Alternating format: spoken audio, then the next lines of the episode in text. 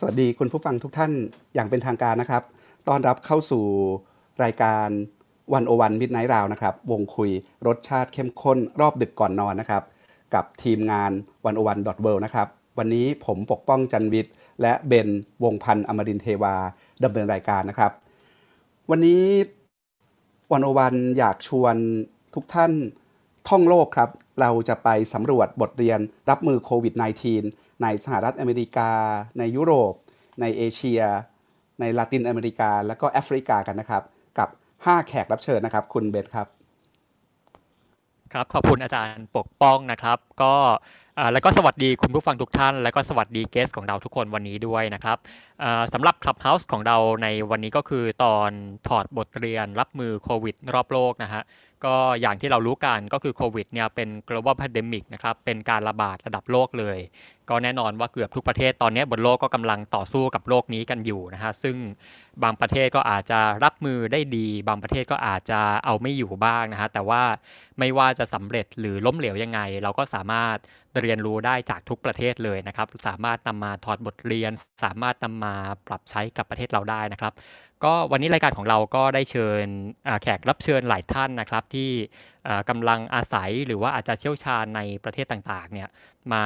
ร่วมพูดคุยกันนะครับ คือเรียกว่าโอ้โห มาจากครบทั่วทุกมุมโลกเลยนะครับ ก่อนอื่นก็ขอแนะนำทั้ง 5 ท่านก่อนนะครับคนแรกเป็น อดีตหัวหน้าแผนกไทยนะครับของสถานีวิทยุ BBC นะครับและก็ยังเป็นอดีตผออของไทย PBS นะครับซึ่งตอนนี้อยู่ที่อังกฤษคุณสมชัยสุวรรณบันนะครับ ตอนนี้ทราบว่าน่าจะยังไม่เข้ามานะครับ เดี๋ยวรอสักครู่กำลังครับกำลังติดต่อพี่สมชัยอยู่ครับรอรอสักครู่ครับ เป็นครั้งแรกของพี่สมชัยที่เข้าขับเฮาส์ครับครับครับ ครับเดี๋ยวแนะนำท่านอื่นก่อนแล้วกันนะครับ ก็สำหรับท่านต่อไปนะครับเป็นคนนี้เป็นศาสตราจารย์ด้าน Southeast Asian Studies นะครับจาก University of Wisconsin Madison จากประเทศสหรัฐนะครับผมซึ่งแต่ว่าตอนนี้ไม่ได้อยู่สหรัฐนะครับอยู่ที่ฮังการีเพราะว่ากำลังทำวิจัยอยู่ที่มหาวิทยาลัย Central European University นะฮะคุณอาจารย์ไทเรลฮาเบอร์คอร์นสวัสดีครับ สวัสดีค่ะ ครับสวัสดีครับ แล้วก็คนต่อไปคนนี้เป็นสายนักการทูตนะครับ เป็นเลขานุการเอกนะครับของอยู่ที่สถานทูตกรุงบัวโนสไอเรส ประเทศอาร์เจนตินานะครับคุณตองวิริยาพรสุริยะครับ ครับสวัสดีค่ะครับสวัสดีครับ แล้วก็คนต่อไปนะครับเป็นนักการทูตเหมือนกันนะครับ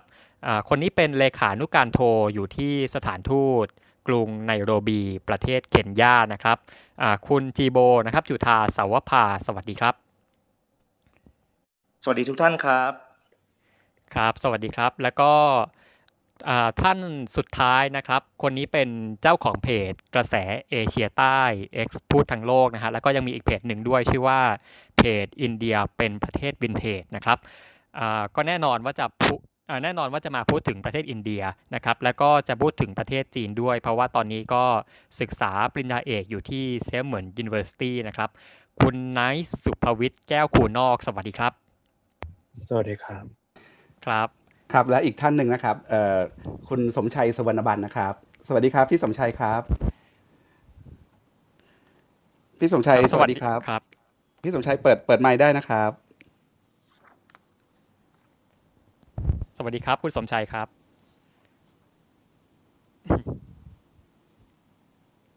ฮัลโหลพี่สมชัยได้ยินพวกผมไหมครับ พี่สมชัยลองกดเปิดไมค์ดูครับ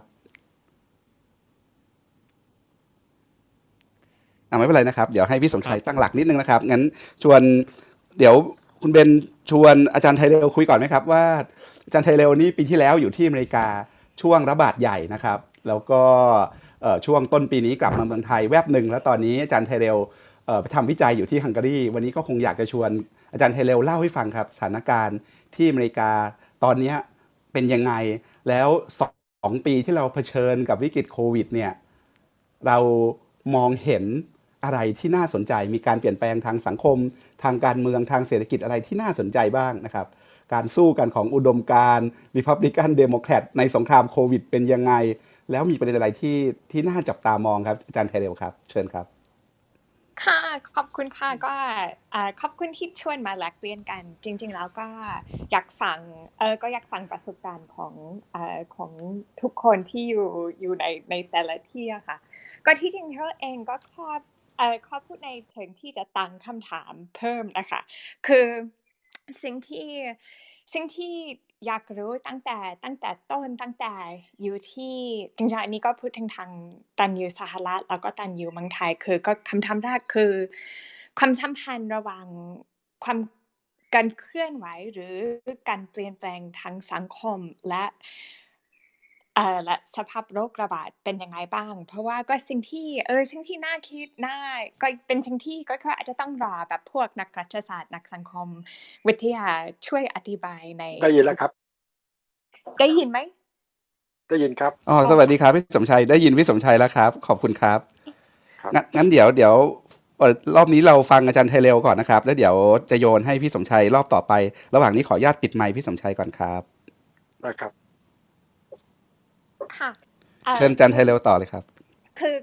คือตอนช่วงเออตอนช่วงโรคเริ่มระบาดตอนตอนมีนาเธอก็อยู่ก็อยู่ที่สหรัฐก็อยู่ที่แมดิสันก็เลยสอน แล้วก็ก็ทุกคน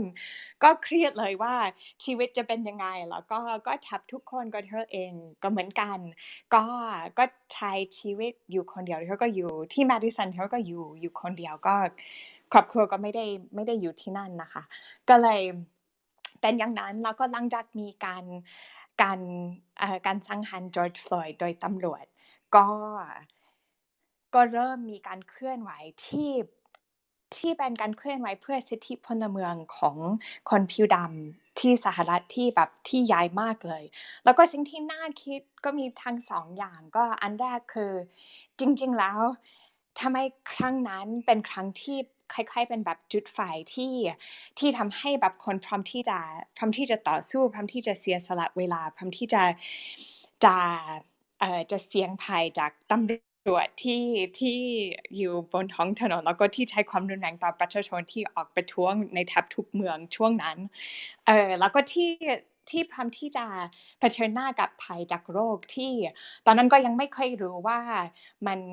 มันเป็นยังไงบ้าง แต่แค่รู้ว่าก็แทบทุกคนก็มีเพื่อนที่ติด แล้วก็หลายๆคนก็ติดหนักหรือเสียชีวิตหรือมีญาติที่ติดหรือเสียชีวิต แต่ก็เห็นก็เห็นมีปรากฏการณ์ของการการตื่นตัวของประชาชนในตอนนั้นแล้วก็ก็เป็นสิ่งที่คิดว่ายังยังอยู่อะค่ะ ก็แค่ต้อง ขอบคุณการเคลื่อนไหวในในตอนนั้นที่ที่ตอนนี้ก็ไม่มีภัยจากโดนัลด์ทรัมป์อีกแล้วอะค่ะ ก็เลยอยากรู้เหมือนกันว่าทำไมทำไมเป็นอย่างนั้น แล้วก็ก็เห็นแคิดว่าก็เห็นปรากฏการณ์คล้ายๆกันที่เมืองไทยเหมือนกัน ก็เลยก็เลยอยากเอออยากตั้งคำถามว่าความสัมพันธ์ระหว่างเออระหว่างช่วงโรคระบาด แล้วก็การเปลี่ยนแปลงชีวิตของเราในช่วงโรคระบาด แล้วก็การเคลื่อนไหวทางสังคมเป็นยังไงอะ ค่ะครับทีนี้ทางการเมืองเนี่ยที่อเมริกามันก็มีดีเบตหลายเรื่องเลยนะครับ อย่างเรื่องการใส่ไม่ใส่หน้ากากเนี่ยก็เป็นเรื่องเป็นราวให้เถียงกันได้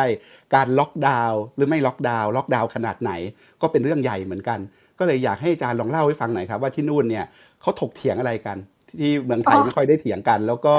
แล้วก็ไอ้ข้อถกเถียงที่ว่าเนี่ยมันเปลี่ยนไปไหมจากยุคสมัยที่โดนัลด์ทรัมป์เป็นประธานาธิบดี จนล่าสุดเนี่ยไบเดนขึ้นมา มันมีการเปลี่ยนแปลงอะไรสำคัญสำคัญในอเมริกาบ้างครับ ค่ะ ก็ที่จริงคิดว่า ก็ยังไม่เคยได้เปลี่ยนแปลงก็เปลี่ยนรูปแบบแต่มันแต่คำทำเดิมก็ยังอยู่ก็ช่วงแรกๆนะคะ ตอนที่โดนัลด์ทรัมยังอยู่มัน เออมันมันแปลกประหลาดมากเลยคือ ก็มีคนที่ ในช่วงเวลาเดียวกันที่แบบมีหลายคนที่กันกำลังเคลื่อนไหวเพื่อสิทธิพลเมืองก็มีอีกกลุ่มหนึ่งที่มักจะเป็นคนผิวขาวคนขวาจัดที่สนับสนุนโดนัลด์ทรัมป์ที่กำลังต่อสู้เพื่อสิทธิในการไม่ต้องใส่หน้ากากจนถึงก็มีในหลายรัฐก็เห็นว่าแค่ที่ไอโอวาเออจริงๆจำไม่ได้ว่าเป็นไอโอวาหรือไอโดโฮเออก็มีคนที่ไปไปหน้าเอ่อธรรมเนียบของเอ่อของของรัฐ รัฐบาลของรัฐนั้น แล้วก็ไปเผาหน้ากากนะคะ ก็เลยงงมากแล้วก็ก็คนขวาขวาจัดหรืออาจจะขวาธรรมดาไม่แน่ใจอะค่ะก็เรียกร้องเพื่อสิทธิไม่ต้องใส่หน้ากากแล้วก็เพื่อสิทธิไม่ไม่ต้องนั่งเอ่อบริเวณพื้นที่ไม่ต้อง social distance อะไรอย่างนั้นก็เลย ก็เลยงงๆเหมือนกันว่าเขาเข้าใจว่าคำว่าสิทธิคืออะไรหรือเสรีภาพคืออะไร เออก็เลยก็คิดว่าสิ่งที่สิ่งที่เปลี่ยนตอนนี้คือรูปแบบของของการเรียกร้องสิทธิแบบนั้น ก็กลายมากลายมาเป็นเอ่อเรื่องว่าจะฉีดหรือไม่ฉีดวัคซีนก็เพิ่งอ่านเขาวว่า ในหมู่คน Republican หมู่ของผู้สนับสนุนทรัมป์เขากำลังเลือกว่าไม่ฉีด แล้วก็เขาก็จะมองว่า ถ้ารัฐพยายามบังคับให้ฉีด เช่น ถ้าแบบโรงเรียนบอกว่าแบบนักเรียนหรือนักศึกษาต้องฉีดก่อนที่เข้า กลุ่มคนนี้ก็มองว่าอันนี้ก็เป็นเรื่องสิทธิเรื่องเสรีภาพ ไม่ใช่เรื่องเรื่องทางด้านแบบสุขภาพหรือความปลอดภัยของชุมชนนะคะ ก็เออมันเป็นวิธีการเข้าใจสิทธิและเสรีภาพที่แปลกประหลาดมากเลยอะค่ะแล้วก็คิดว่าเป็นการที่มันมันใหญ่ขนาดนี้ก็อาจจะเป็น เป็นมรดกของของยุคทรัมป์อะค่ะ ครับ ทีนี้อาจารย์ศึกษาสังคมศาสตร์ อาจารย์ศึกษามนุษยศาสตร์ด้วยเนี่ยไอการเกิดโควิดรอบเนี้ยมันมันมีอะไรที่เซอร์ไพรส์อาจารย์บ้างในฐานะนักวิชาการ แล้วมันมันชวนให้เราตั้งโจทย์อะไรใหม่ ๆ ที่น่าสนใจในการเข้าใจคนเข้าใจโลก เข้าใจอเมริกามากขึ้นครับอ๋ออันนี้อันนี้คำถามยากเลยอะค่ะ ก็ นหนึ่งที่เออที่ก็อยาก เอออยากอยากศึกษาหรืออยากรู้มือนกันคือคือเป็นช่วงที่มีทางสิ่งที่สิ่งที่เลวร้ายมากสิ่งที่หนักตัวที่สุดคือการปรากฏการณ์ของการใช้ความรุนแรงต่อเอ่อที่สหรัฐต่อคนผิวดำแล้วก็คนเอเชียมากขึ้นนะคะ จากทางคนที่เป็นประชาชนเหมือนกันแล้วก็จากตำรวจนะคะ ก็เลยก็เลยอันนี้ก็ก็คิดว่าต้องเกี่ยวข้องกับ กับสถานการณ์โรคระบาดแต่ไม่แน่ใจว่ายังไง แต่ในเวลาเดียวกัน ก็เห็นมีการแล้วก็เพิ่งเห็นว่าที่เมืองไทยก็มีเหมือนกัน ก็มีสิ่งที่คนที่เป็น anarchist ก็เรียกว่า mutual aid ที่ประชาชนก็รวมก่อตั้งกลุ่มแบบเล็ก ๆ กัน เพื่อสนับสนุนกัน เพื่อแบบเออก็เห็นที่แมดิสันก็มีสำหรับคนที่ตกงานไม่มี ไม่มีเงินไม่มีข้าวกินไม่มีที่อยู่ก็เลยมีกลุ่ม mutual aid ที่เป็นประชาชนที่ที่มีเหลือ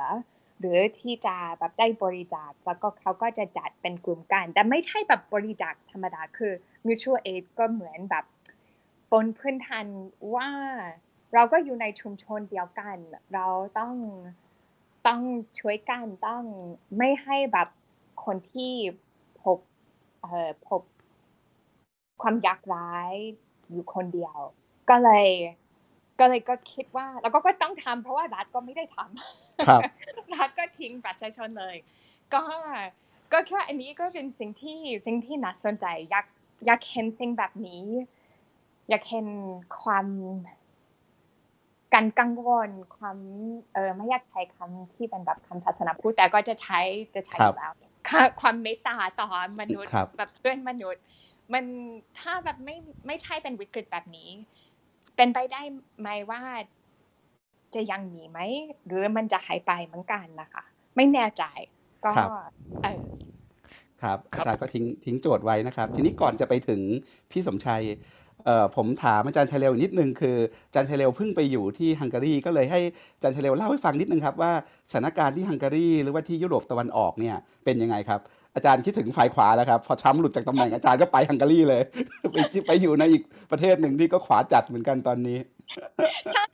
ก็ใช่ที่จริงเขาก็ออกจากสหรัฐก่อนที่ก่อนที่ไบเดนขึ้นตำแหน่งก็เลยครับเป็นปีแห่งอยู่แบบกับขวาแบบหลายชนิดเลย ก็ในแง่หนึ่งก็รู้สึกว่าฮังการีในการตอบรับเอ่อโควิดก็มันมันระหวังไทยกับสหรัฐคือก็ดูเหมือนว่าแบบคนฮังการี ไม่เคยชอบใส่หน้ากากแต่เป็นมีกฎหมายว่าต้องใส่แล้วก็มีตำรวจครบอาวุธที่แบบเดินบนท้องถนนเหมือนกันแบบที่มีสิทธิ์ที่จะแบบแบบบังคับจ่ายค่าปรับ ก็เลยก็คิดว่าอันนั้นเป็นสิ่งที่ทำให้คนใส่หน้ากากก็แต่สิ่งที่เออสิ่งที่เป็นห่วงเหมือนกัน แล้วก็ก็เพิ่งอ่านข่าวของที่นี่ตอนเช้าว่า รัฐบาลที่นี่กำลัง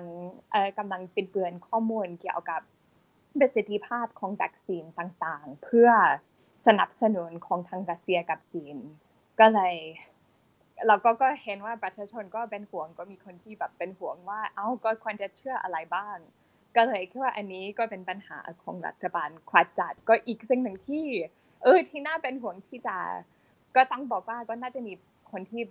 เป็นผู้เชี่ยวชาญเอ่อของที่นี่มากกว่ามากกว่าเธอเองที่แค่ติดตามข่าวแล้วก็ ข้อมูลจากมหาวิทยาลัย แต่ก็เห็นปรากฏการณ์น่าเป็นห่วงมากด้วยการทำให้มหาวิทยาลัยไม่ใช่เอกชนธรรมดา แต่กลายเป็นเอกชนที่เป็นทรัพย์สินของบริษัทนะคะ ก็เลยก็เลยเป็นเออเป็นเป็นสิ่งที่น่าเป็นห่วงเหมือนกัน แล้วก็ อืมมันอีกเสิ่งหนึ่งก็จะน่าจะทิ้งที่ที่ที่อาจจะได้เชื่อมกับ การพูดถึงการเคลื่อนไหวทางสังคมคือ ประมาณเดือนหนึ่งก่อนมี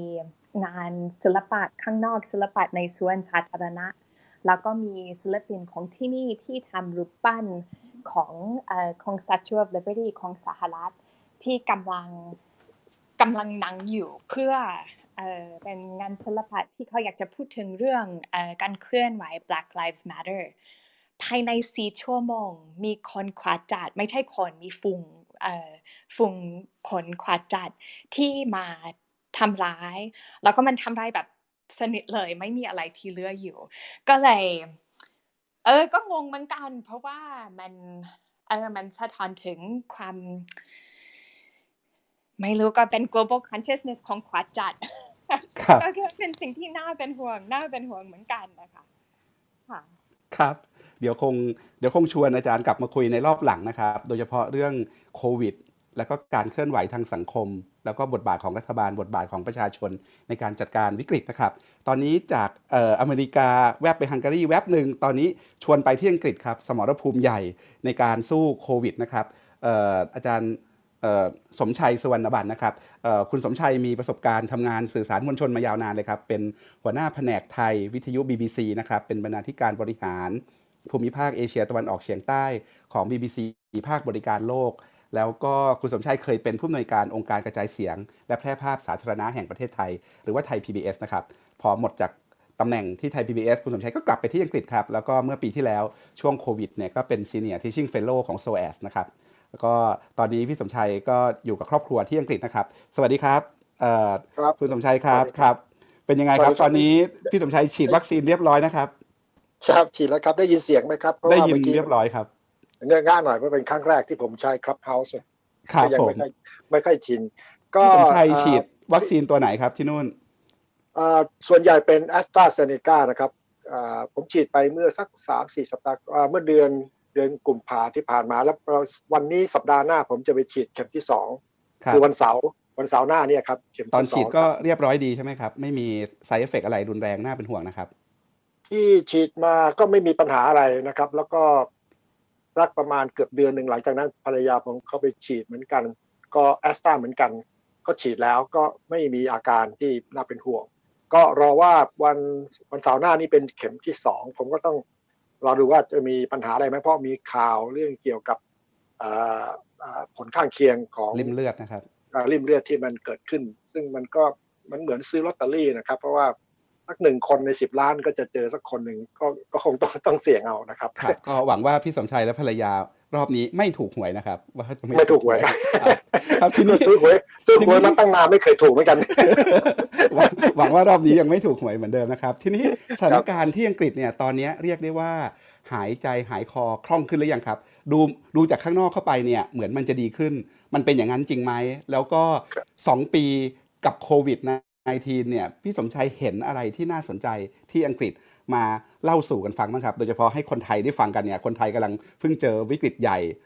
ที่สุดเกี่ยวกับโควิดเนี่ยในในในรอบนี้นะครับเผื่อเราได้คิดอะไรกันต่อบ้างครับ โดยโดยภาพรวมภาพรวมนะครับในระยะสัปดาห์ที่ผ่านมาเห็นวิแววว่าสถานการณ์ดีขึ้นมากนะครับ เมื่อวานนี้ดูข่าวทีวีตอนกลางคืนก็มีข่าวออกมาชิ้นหนึ่งนะครับ ที่นักข่าวเข้าไปในห้อง ICU ของโรงพยาบาลแห่งหนึ่ง ซึ่ง ถอยหลังกลับไปสักสองเดือนที่แล้วเนี่ยจะมีคนไข้นอนกันเต็มเลยห้อง ICU แต่ว่าข่าวของเมื่อวานนี้ปรากฏว่านักข่าวเข้าไป เจอนางพยาบาลยิ้มย้มแจ่มใส ทั้งห้อง ICU ไม่มีคนไข้เลยนะครับ ก็แสดงว่าคนที่มาต้องใช้บริการ ICU เนี่ยของโรงโรงพยาบาลแห่งนี้เนี่ยไม่มีแล้วนะครับหมายความว่าการไอขบวนการฉีดวัคซีนเนี่ยสามารถที่จะตัดตัดตอนอการขยายตัวของ ไวรัสนี้ได้ค่อนข้างที่จะได้ผล และอีกอันหนึ่งที่มองเห็นว่าเป็นวี่แววที่ชัดก็คือเมื่อวานนี้เองก็เป็นข่าวอีก คือที่เมืองลิเวอร์พูลนะครับซึ่งเป็นที่ตั้งของสนามฟุตบอลลิเวอร์พูลเนี่ยที่อาจารย์ปกป้องอาจจะไม่ชอบเพราะว่าคนละค่ายกันเนี่ยนะครับที่ลิเวอร์พูลเนี่ยเขาจัดการทดลองกันนะครับ โดยจัดเขาเรียกอะไรคอนเสิร์ตแบบ indoor แล้วก็เชิญหนุ่มสาวประมาณสักหกพันคน มาร่วมโครงการนี้เป็นโครงการทดลอง ที่ทางเมืองผู้ผู้บริหารเมืองลิเวอร์พูลรัฐบาลก็คือกระทรวงสาธารณสุข แล้วก็มหาวิทยาลัยรับโล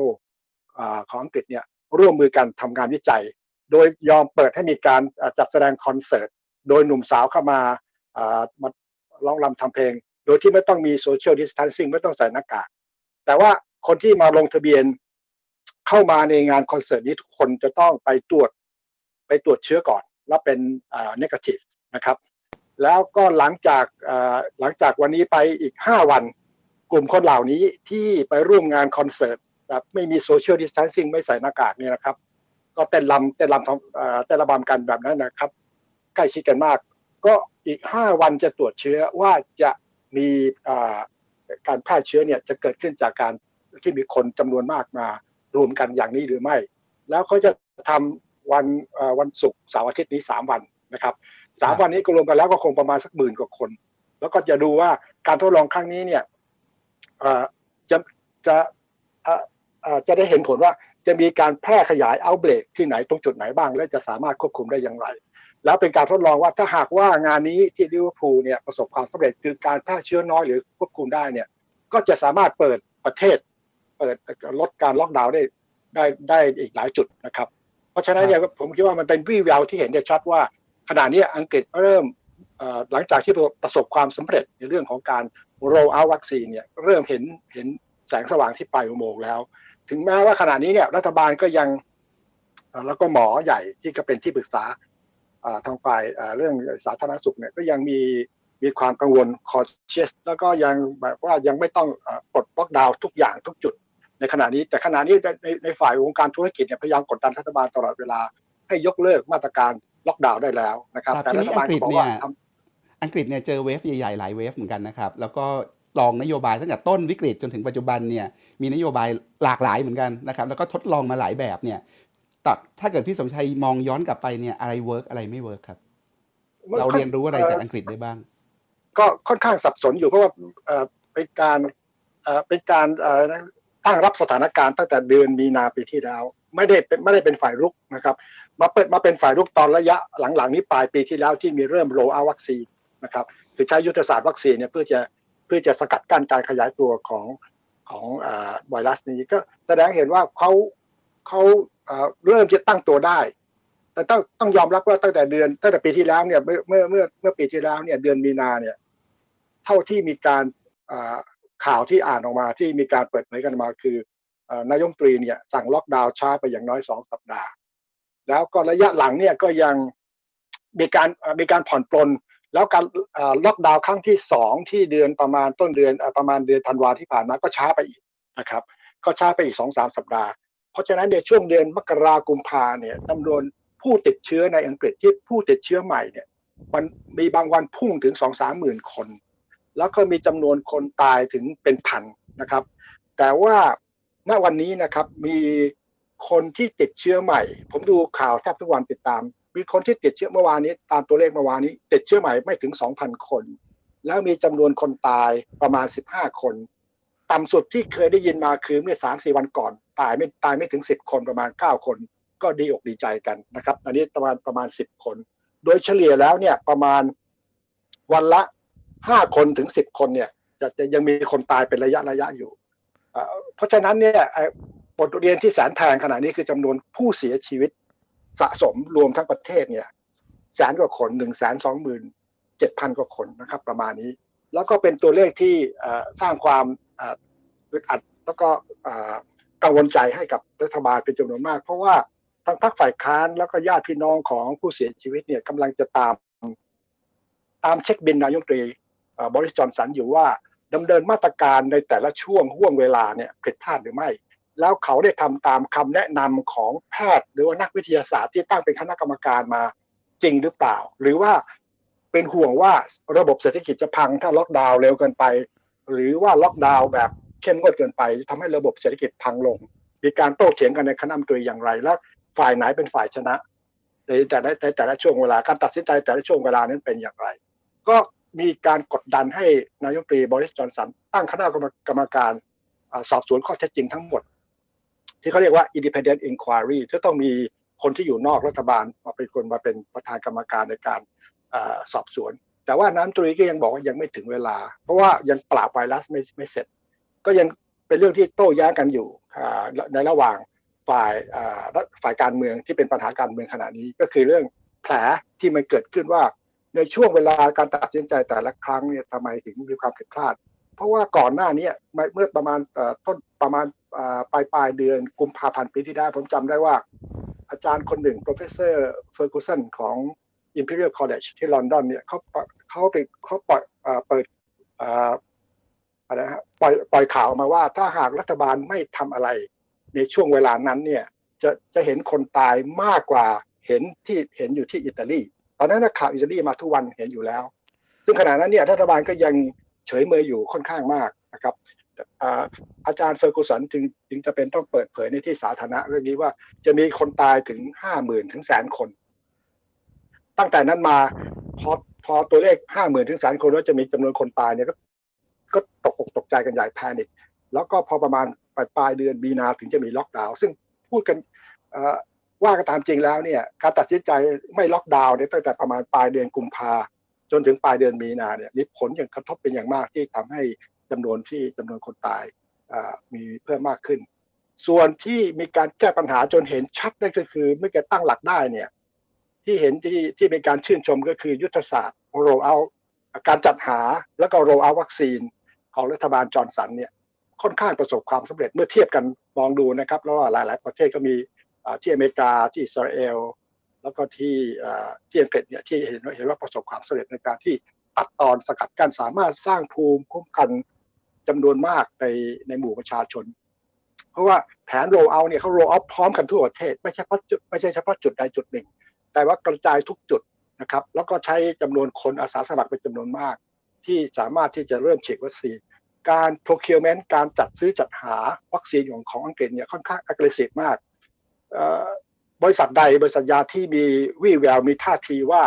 ทำท่าจะสำเร็จหลาย ๆ บริษัทรัฐบาลอังกฤษก็ทุ่มเงินเข้าไป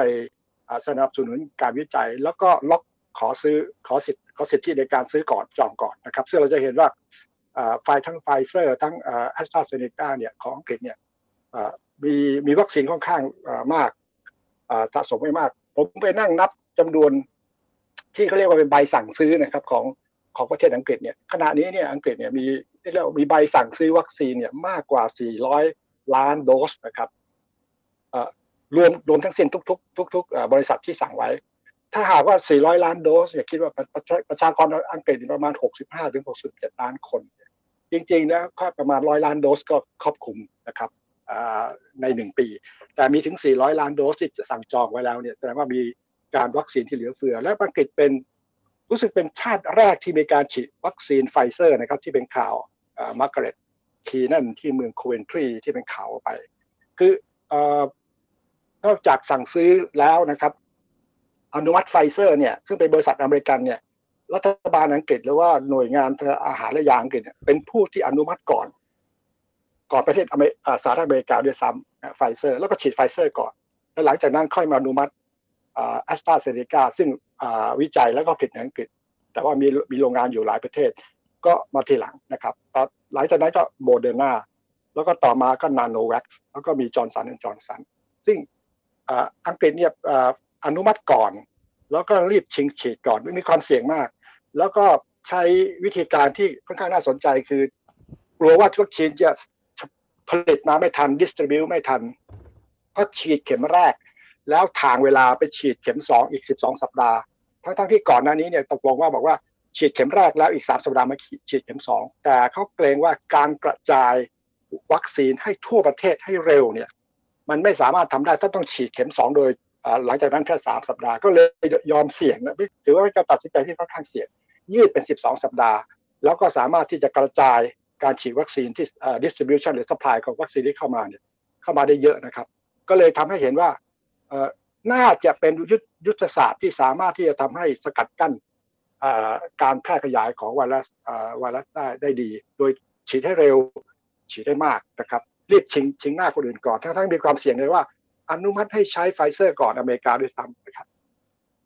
ครับครับคุณสมชัยก็เท่าที่ฟังเนี่ยก็คือเหมือนว่าการฉีดวัคซีนจะเป็น game changer ของอังกฤษเลยก็ว่าได้นะครับ แล้วแล้วทีนี้คือผมอยากอยากทราบว่าคราวนี้ออย่างตัวรัฐบาลของบอริสจอห์นสันเนี่ยคือก่อนหน้านี้คืออาจจะโดน blame เยอะเรื่องของความผิดพลาด การล็อกดาวน์ช้าไปหรือดำเนินการอะไรช้าไป แต่ว่าพอมีเรื่องวัคซีนเนี่ยคือโอเคสามารถจัดการได้ดีทำให้อาจจะมีแนวโน้มที่จะเปิดประเทศได้ ที่จะเริ่มคลายล็อกดาวน์ได้นะฮะคราวนี้เรื่องของคะแนนนิยมในตัวของบริสจอนสันในตอนนี้ในหมู่ประชาชน หลังจากฉีดวัคซีนนี่ถือว่าความนิยมถือว่าพลิกเลยไหมครับตอนนี้ ถ้าถ้าพูดถึงเรื่องการเมืองนี่ยังคลุมเครืออยู่ว่า เพราะว่าว่าบริสจอนสันไม่ได้โดนแค่เรื่องการตัดสินใจชักช้าอย่างเดียวแต่ขณะนี้มีเรื่องของที่เรียกว่าเอื้อเฟื้อเพื่อนฝูงนะครับ เช่น ในช่วงเวลาที่ล็อกดาวน์ครั้งแรกแล้วก็จัดหาจัดซื้อจัดหาเนี่ยนี่พูดถึงนอกเหนือจากวัคซีนนะครับ ก็คือพวก PPE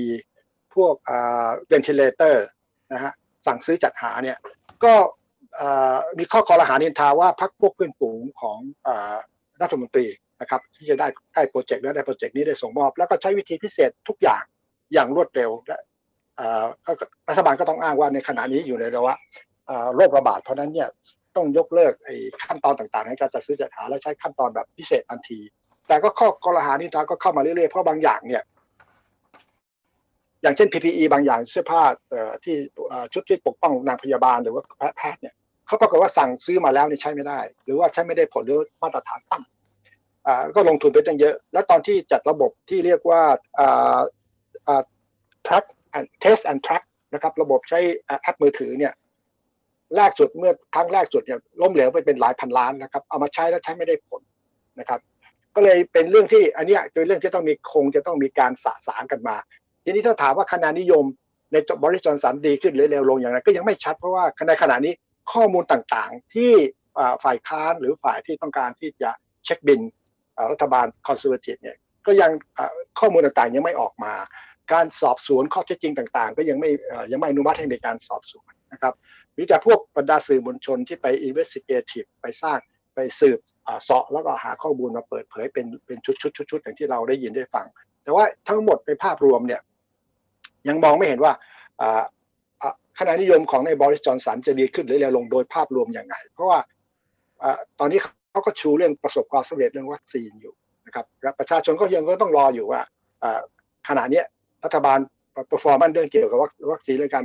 รับมือกับปัญหาโควิดนี้เป็นยังไงนะครับ แต่ที่มีที่จะมีปัญหาเพิ่มหรือซ้ำเติมอีกทีหนึ่งก็คือเรื่องระบบเศรษฐกิจของอังกฤษที่กำลังย่ำแย่ลงไป ก็คงจะต้องต้องอีกอีกประมาณสักสองปีครึ่งถึงจะมี หรือถึงสามปีถึงจะมีการเลือกตั้งครั้งใหม่เพราะนั้นยังมีเวลาเยอะรัฐบาลสามารถซื้อเวลาและสามารถทำคะแนนตีตื้นได้แต่แต่ขณะนี้ทางฝ่ายค้านหรือว่ากลุ่มสื่อมวลชนที่กำลังเสาะหาข้อมูลเกี่ยวกับเรื่องการทุจริตภายในรัฐบาลจอห์นสันนี่ก็ขุดคุ้ยไปเรื่อยๆนะครับ ครับครับคุณคุณสมชัยเดี๋ยวก่อนจะไปที่คุณตองนะฮะเรื่องละตินอเมริกาเนี่ยขอถามอีกคำถามหนึ่งก่อนว่าคืออังกฤษเนี่ยเท่าที่ทราบคือ อาจจะเจอเรื่องของ disinformation เรื่องของ fake news เกี่ยวกับวัคซีนเยอะมาก ซึ่งทำให้คนเนี่ยบางทีไม่กล้าไปฉีดวัคซีนกัน แต่ว่าอังกฤษเนี่ยกลายเป็นว่าสามารถตอนนี้คือสามารถกระจายวัคซีนไปได้เยอะแล้วนะครับ ก็เลยอยากอยากรู้ว่า รัฐบาลอังกฤษเขามีวิธีการจัดการเรื่องของ fake news พวกนี้ยังไงบ้างครับ ก็ต้องดีขึ้นมากนะครับ ก่อนระยะแรก ๆ ที่เริ่ม roll out วัคซีนมาก็มีที่เรียกว่า fake news หรือว่าข่าว พวกวัคซีน hesitant นะครับผู้ที่ไม่ไม่ไม่คิดว่ามีปัญหา แล้วก็มีอีกกลุ่มหนึ่งที่ต้องการที่จะขัดขวางการฉีดวัคซีนเลย ก็คือสร้างข่าวที่เป็นข่าวเทียมข่าวปลอมขึ้นมาแม้กระทั่งเกี่ยวกับเรื่องเอาข้อมูล เกี่ยวกับเรื่องวิทยาข้อมูลเกี่ยวกับเรื่องศาสนาเอามา มาแอบอ้างมาบิดเบือน เพื่อที่จะไม่ให้ผู้ที่ผู้ที่กำลังกังวลใจอยู่ก็เลยไม่ไม่ฉีดวัคซีน แต่ว่า ข่าวสารของอังกฤษเนี่ยค่อนข้างที่จะเห็นชัดนะครับ เพราะว่าสื่อสื่อกระแสหลักทั้งหมดเนี่ยก็จะเปรียบเทียบข้อมูลของรัฐบาล แล้วก็ออกมาติเป็นเป็นข่าวออกมา แล้วก็เปรียบเทียบ แล้วก็คอยตามเช็ค เรียกว่า fact checker ข่าวที่ค่อนข้างที่จะผิดปกติหรือข่าวที่บิดเบือนเนี่ยก็จะมาเปิดโปงกันในสื่อมวลชนที่เป็นสื่อกระแสหลักก็เปิดโปงออกมา เพราะฉะนั้นเนี่ย ข่าวที่เกี่ยวกับเรื่องเฟกนิวอะไรทั้งหลายแหละมันก็จะวนๆอยู่ในกลุ่มเล็ก ๆ อยู่ในกลุ่มของโซเชียลมีเดียแต่ในสื่อกระแสหลักเนี่ยเกี่ยวกับเฟกนิวทั้งหลายเนี่ยมันค่อนข้างจะเข้าไปยากเพราะมีการตรวจสอบอยู่นะครับโดยเฉพาะสื่อมวลชนประเภท broadcast media นะครับเช่น BBC ITV Sky ทั้งหมดเนี่ยมันอยู่ในกรอบของ public service remit เรื่องเรื่องเกี่ยวกับ news เพราะฉะนั้นก็จะต้องมีการตรวจสอบข้อมูลค่อนข้างชัดไม่เหมือนกับ สื่อมวลชนในอเมริกา ซึ่งสามารถที่จะไม่มีระบบการควบคุมดูแลในลักษณะเช่นนั้น ถ้าหากว่าสื่อกระแสหลักใด ผู้อ่านข่าวหรือพรีเซนเตอร์ข่าวนำเสนอข้อมูลที่มีปัญหาเรื่องน่าสงสัยว่าบิดเบือนหรือว่าเป็นข้อมูลที่ไม่ accurate แต่ว่าไปไปหยิบไปจับมาออกหน้าจอใน mainstream ก็จะถูกถูกทักท้วง แล้วก็คณะกรรมการออฟคอมก็จะเข้าไปตรวจสอบ แล้วก็จะลงโทษ ไปตามขั้นตอนที่เขามีตามระเบียบที่เขามีอยู่ เพราะฉะนั้นในสื่อกระแสหลักเนี่ยมีการควบคุมดูแลค่อนข้างดีมาก สื่อมวลชนประเภทสื่อสิ่งพิมพ์ ซึ่งอาจจะมีเสรีภาพมากกว่า สื่อสื่อบอดคาสต์ก็โดยส่วนใหญ่แล้วก็อยู่ในเสนอข่าวค่อนข้างที่จะเป็นข้อเป็นข้อเท็จจริง แล้วก็มีการตรวจสอบข่าวที่ไม่ไม่ใช่ข้อเท็จจริงอยู่ ข่าวประเภทที่เกี่ยวกับเกี่ยวข้องกับเรื่อง conspiracy ทั้งหลายแหละมันก็มีอยู่แล้วผมก็เห็นอยู่ทุกวันถ้าเปิดดูในโซเชียลมีเดียแต่มันจะไม่ค่อยมาออกโผล่มาในในสื่อกระแสหลักเพราะสื่อกระแสหลักจะมีขั้นตอนในการตรวจสอบก่อนที่จะเอาข่าวเช่นนั้นออกมาสู่สาธารณะมันก็มีอยู่นะครับ แล้วก็คนที่ไปชุมนุมประท้วงต่อต้านวัคซีนต่อต้านแต่การใส่หน้ากากก็มีบ้างแต่เป็นส่วนน้อยไม่มากนะครับก็ก็คิดว่าสื่อมวลชนก็มีส่วนช่วย รัฐบาลก็ค่อนข้างที่จะโปร่งใสในเรื่องในข้อมูลตัวเลข จำนวนคนตายจำนวนคนเข้าโรงพยาบาล พวกนี้ข้อมูลที่ค่อนที่ออกมาจากภาครัฐก็โปร่งใสอยู่พอประมาณ เพราะฉะนั้นเนี่ยเรื่องที่จะมีคนเอา conspiracy เข้าสู่สื่อกระแสหลักค่อนข้างได้ยาก มันก็อยู่ในวนเวียนอยู่ในสื่อสื่อสื่อโซเชียลมีเดียครับครับ ขอบคุณคุณสมชัยสำหรับรอบแรกนะฮะเดี๋ยวเราจะกลับมาอีกรอบหนึ่งนะครับผมครับ ครับก็สำหรับคุณผู้ฟังที่อาจจะเพิ่งเข้ามานะครับ ตอนนี้อยู่ในรายการของ 1 0 1 Midnight Brown นะครับ ถอดบทเรียนรับมือโควิดรอบโลกนะครับเราก็ได้เชิญแขกรับเชิญหลาย ๆ ท่านที่อยู่ในที่มาจากประเทศต่าง ๆ เนี่ยมาร่วมแลกเปลี่ยนถึงการจัดการโควิด ถึงสถานการณ์โควิดในแต่ละประเทศกันนะครับ เพราะฉะนั้นคุณผู้ฟังถ้ามีคำถามอะไรก็สามารถยกมือได้นะครับ หรือว่าถ้าเกิดว่าใครอยู่ในประเทศไหนนะครับอาจจะมีเรื่องราวที่อยากมาแชร์ อยากมาแลกเปลี่ยนกับเราก็จะดีมากนะสามารถยกมือได้ แล้วก็เดี๋ยวอาจารย์ปกป้องจะเป็นคนเชิญขึ้นมานะครับลำดับต่อไปนะครับ เดี๋ยวเราจะไปดูที่ภูมิภาคละตินอเมริกาบ้างนะครับ คุณตองวิทยาครับ ครับคุณตองครับสวัส ดีค่ะ ครับ สวัสดีครับคุณตองครับ ก็จริง ๆ เรื่องของละตินอเมริกาเนี่ยเราอาจจะไม่ค่อยได้ยินข่าวคราวมากจากภูมิภาคนี้เท่าไหร่นะครับผมก็เพราะฉะนั้นเนี่ยก่อนอื่นเลยจะขอให้คุณตองช่วยเล่าถึงภาพรวมของภูมิภาคเนี่ยว่าสถานการณ์การระบาดเนี่ยเป็นยังไงบ้างครับอ๋อได้เลยค่ะทีนี้ก่อนอื่นเลยก็คืออขอ disclaimer นิดนึงว่าความเห็นที่แชร์วันนี้เป็นการวิเคราะห์แล้วก็เป็นประสบการณ์ส่วนตัวของตองเองนะคะ ก็ไม่ได้เกี่ยวข้องกับหน่วยงานต้นสังกัด กระทรวงการต่างประเทศ หรือว่าสถานเอกราชทูตแต่อย่างใดนะคะ ก็เป็นความเห็นของตองเอง ทีนี้ในภูมิภาคลาตินอเมริกาเนี่ยภาพรวมนะคะก็คือการเริ่มมีการแพร่ระบาดในปีที่แล้วปี 2020 เนี่ยช้ากว่าภูมิภาคอื่นๆ เนี่ยสองถึงสามเดือนเลยนะคะ ก็คือ เริ่มมีการแพร่ระบาดในในเดือนมีนาคมนะคะ โดยการนำเข้ามาจากยุโรป อย่างของตองเนี่ยก็จะวันนี้ก็จะเน้นการให้ข้อมูลเกี่ยวกับประเทศอาร์เจนตินา บราซิล แล้วก็ชิลีเป็นหลักนะคะ ก็คือทั้ง 3 ประเทศนี้ก็เริ่มระบาดในต้นเดือนมีนาคมทั้ง 3 ประเทศเลย อย่างของอาร์เจนตินาเนี่ยเออคนที่นำเข้าเชื้อมาเนี่ยเป็นผู้โดยสารนั่ง first class มาเลยนะคะ แล้วก็เสร็จแล้วก็มาปาร์ตี้ แล้วก็ทำให้คนแซะกันว่า โควิด -19 เนี่ยในตอนเริ่มแรกนะคะคนก็แซะกันว่าเนี่ยเป็นโรคของคนรวยนะคะ ต่อมาเนี่ยด่านมาแตกเอาเดือนพฤษภาคมปี 2020 นะคะ เพราะว่ามันเริ่มมีการแพร่ระบาดในชุมชนแออัด แล้วก็การแพร่ระบาดก็ดำเนินเรื่อยมา โดยไม่มีการแผ่วเลยจนถึงจนถึงปัจจุบันนะคะ ทีนี้ที่ผ่านมาเนี่ย ระบบสาธารณสุขของภูมิภาคลาตินเนี่ยก็รับมือการแพร่ระบาดได้ได้ดีพอใช้อะนะคะ ก็คือถ้าเกิดป่วยก็มีทรัพยากรที่จะรักษาได้ อันนี้ไม่นับรวมบราซิลในช่วงแรกของการแพร่ระบาดที่ระบบสาธารณสุขเขาเอาไม่อยู่ในช่วงแรกแล้วก็ต้องมีการขุดหลุมฝังศพกันที่เห็นเป็นข่าวนะคะ แล้วก็ภูมิภาคนี้เนี่ยก็มีมาตรการการควบคุมการแพร่ระบาดอย่างเคร่งครัด มีมาตรการกักตัว มาตรการล็อกดาวน์นะคะ แล้วก็มีการปรับผ่อนปรับกระชับตามสถานการณ์การแพร่ระบาด ในแต่ละช่วงนะคะ ก็ยกตัวอย่างเช่นอาร์เจนตินาเนี่ยนะคะ เป็นประเทศที่มีการบังคับใช้มาตรการล็อกดาวน์เนี่ยยาวนานที่สุดในโลกก็คือล็อกดาวน์9เดือนติดกันเลยนะคะ ก็ตอนนั้นเองตองเนี่ยที่เป็นนักการทูตก็ต้องยังต้องปฏิบัติหน้าที่อยู่ โดยเฉพาะว่าทำงานฝ่ายกงสุลใช่ไหมคะก็ต้องดูแลคนไทยส่งกลับเมืองไทยอะไรอย่างเงี้ยนะคะ ก็ต้องถือใบอนุญาตติดตัวตลอดเวลาเลยเวลาออกจากบ้าน เพราะว่าตามท้องถนนเนี่ยก็จะมีทหารตำรวจคอยตระเวน คอยขอดูใบอนุญาตของเรานะคะ ก็เข้มงวดมากๆเลย แล้วก็มีการปิดพรมแดนระหว่างจังหวัดด้วยนะคะ บางจังหวัดพอสถานการณ์ดีขึ้น ก็มีการปรับผ่อนคลายมาตรการ คือเป็นไปตามเป็นไปตามสถานการณ์การระบาดในแต่ละพื้นที่ไปนะคะ ปัจจุบันเนี้ยการแพร่ระบาดในภูมิภาคเนี่ยกลับมาระบาดหนักอีกครั้งจะไปไหนมาไหนเนี่ยก็ต้องก็ต้องตรวจสวอปตลอดก่อนเวลาเอ่อตลอดเวลาก่อนเดินทาง แล้วก็หลังกลับเดินทาง เดินทางกลับมาแล้วเข้าเมืองหลวงอย่างเงี้ยค่ะ ก็ต้องตรวจสวอปอีกรอบหนึ่งนะคะ ก็ค่อนข้างเข้มงวด แต่ทีนี้เนี่ยเออสิ่งที่อยากจะมาเล่าวันนี้ก็คือ อะไรมันมันเกิดอะไรขึ้นในปี 2021ทำไมตอนนี้เนี่ยการแพร่ระบาดของภูมิภาคลาตินอเมริกาเนี่ยวิกฤตหนักมากนะคะ คือหนักมากกว่าช่วงพีคของปีที่แล้วอีกนะคะ แล้วก็ทำไมตอนนี้ถึงเอาไม่อยู่ แล้วก็ผู้ติดเชื้อส่วนใหญ่เนี่ยอยู่ในวัยหนุ่มสาว คืออายุ 40 ลงมานะคะ ก็คือ ก็จะขอเล่าเป็นปัจทีละปัจจัยไปอย่างแรกเลยเนี่ยทีนี้สามสามประเทศที่เดี๋ยวคุณตองจะเล่าเนี่ยทั้งบราซิล ชิลี แล้วก็อาร์เจนตินาเนี่ยก็สามโมเดลเลยใช่ไหมครับ ในการรับมือโควิด ใช่ค่ะก็คือทั้งสามประเทศนี้เนี่ยมีความแตกต่างกันที่น่าสนใจที่ต้องอยากเอามาเล่าให้ฟัง แต่ว่ามันก็มีปัจจัยร่วมอยู่ที่ทำให้แสดงให้เห็นว่าทำไมตอนนี้มันถึงเอาไม่อยู่ทั้งสามประเทศทั้งที่ทั้งสามประเทศมีมาตรการต่างกัน แต่ทำไมผลลัพธ์มันคล้ายกันคือวิกฤตมาก แล้วก็เตียง ICU ขาดแคลนอะไรอย่างเงี้ยค่ะ ครับเอาเลยครับ อยากฟังมากเลยครับ ค่ะ ก็คือเมื่อกี้ที่ต้องเกริ่นเอาไว้ว่ามันเกิดอะไรขึ้นในปี 2021อะนะคะ ก็คือเอ่อขอใช้ภาษาบ้านๆเลยนะคะ ก็คือความวิบัติในลาตินอเมริกาเนี่ยมันเกิดขึ้นจากการกลายพันธุ์ของไวรัสสายพันธุ์ P1 ของบราซิลนะคะ ซึ่งมันสามารถแพร่กระจายได้มากขึ้น แล้วก็มีความรุนแรง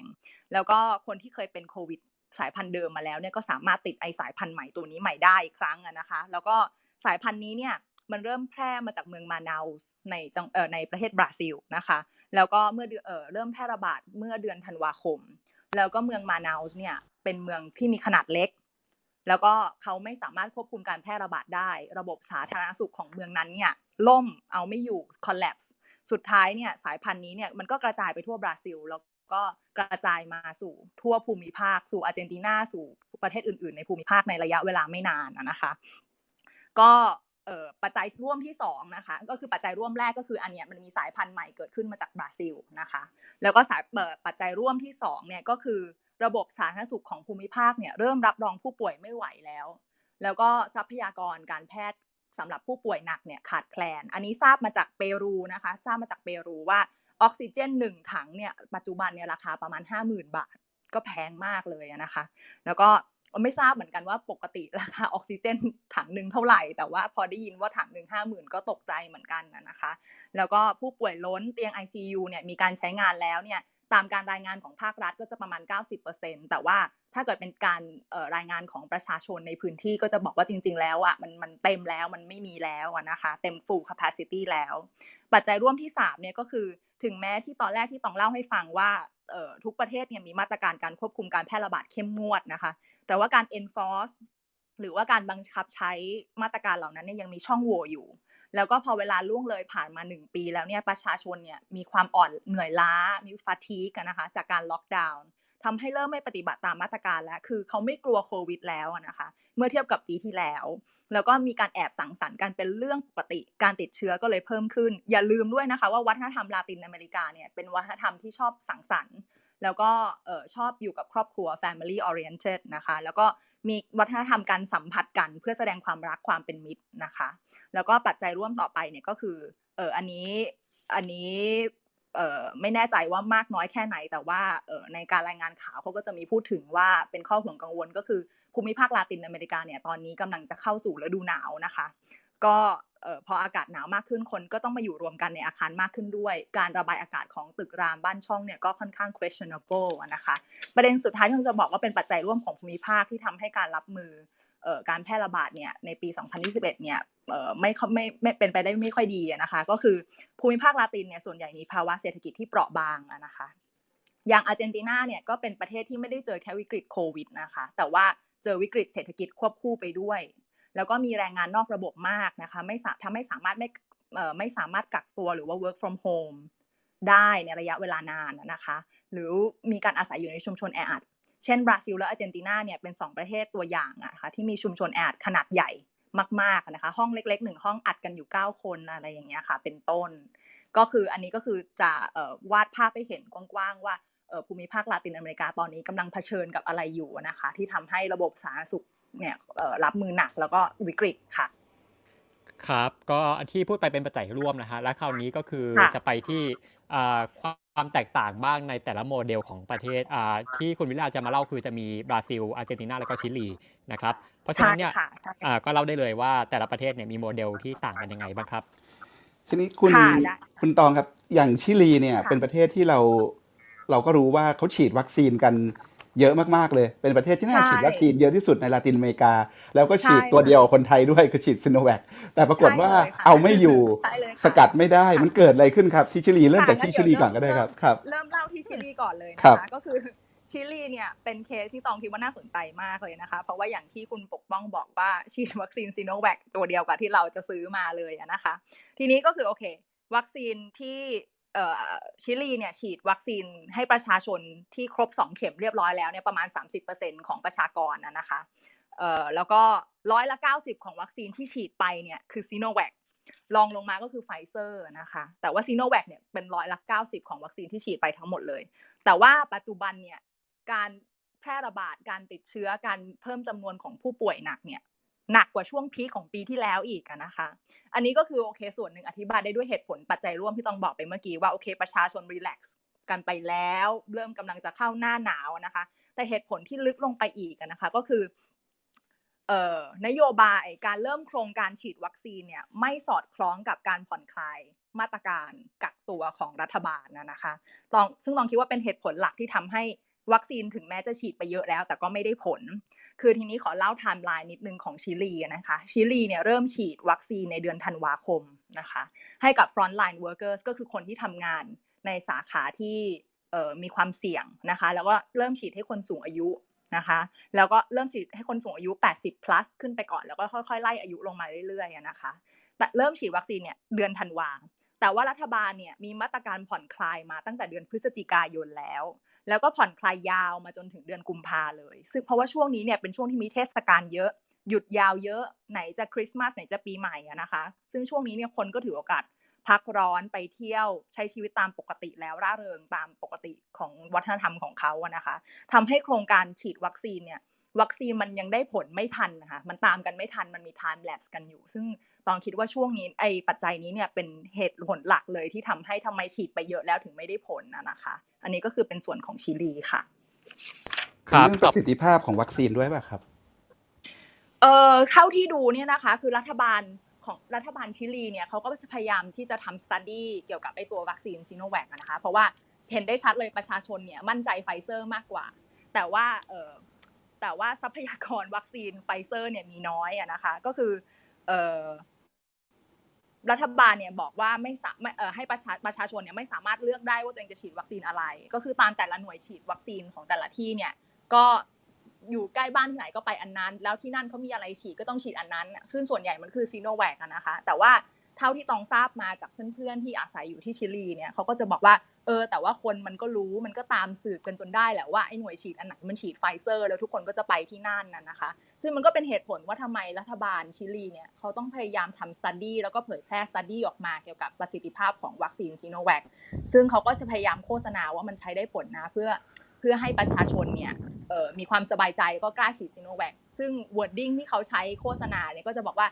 วัคซีนซิโนแวคเนี่ยมันป้องกันการป่วยหนัก แล้วก็ลดอัตราการเสียชีวิตได้นะ ค่ะ คือไม่ได้บอกว่าวัคซีนเนี้ยป้องกันโรคได้แต่บอกว่าโอเค ป้องกันให้คุณไม่ป่วยแล้วก็ไม่เสียชีวิตนะคะ อันนี้ครับก็แล้วคือครับแนวทางของชิลี ครับที่ชิลีนอกจากซีโนแวคกับไฟเซอร์ยังมีตัวอื่นอีกไหมครับ เท่าที่ทราบก็คือของมีมีไฟเซอร์มีซีโนแวคแล้วก็มีแอสตราเซเนกานะคะ แต่แอสตราเซเนกาเนี่ยน้อยมาก ดูข้อมูลเมื่อวานอะนะคะ เป็น 0.023%ของวัคซีนที่ฉีดไปทั้งหมดอะนะคะ หลักๆก็จะเป็น จะเป็นเอ่อซีโนแวคอะค่ะ90%เลย แล้วก็ไฟเซอร์ประมาณ 10 15% 14-15%แอสตราเซเนกาน้อยมาก แต่ก็มีอยู่เหมือนกันค่ะ ครับ แล้วเคสที่บราซิลนี่เป็นยังไงครับ ตอนนี้ต้นค่ะต้นก็ต่อของ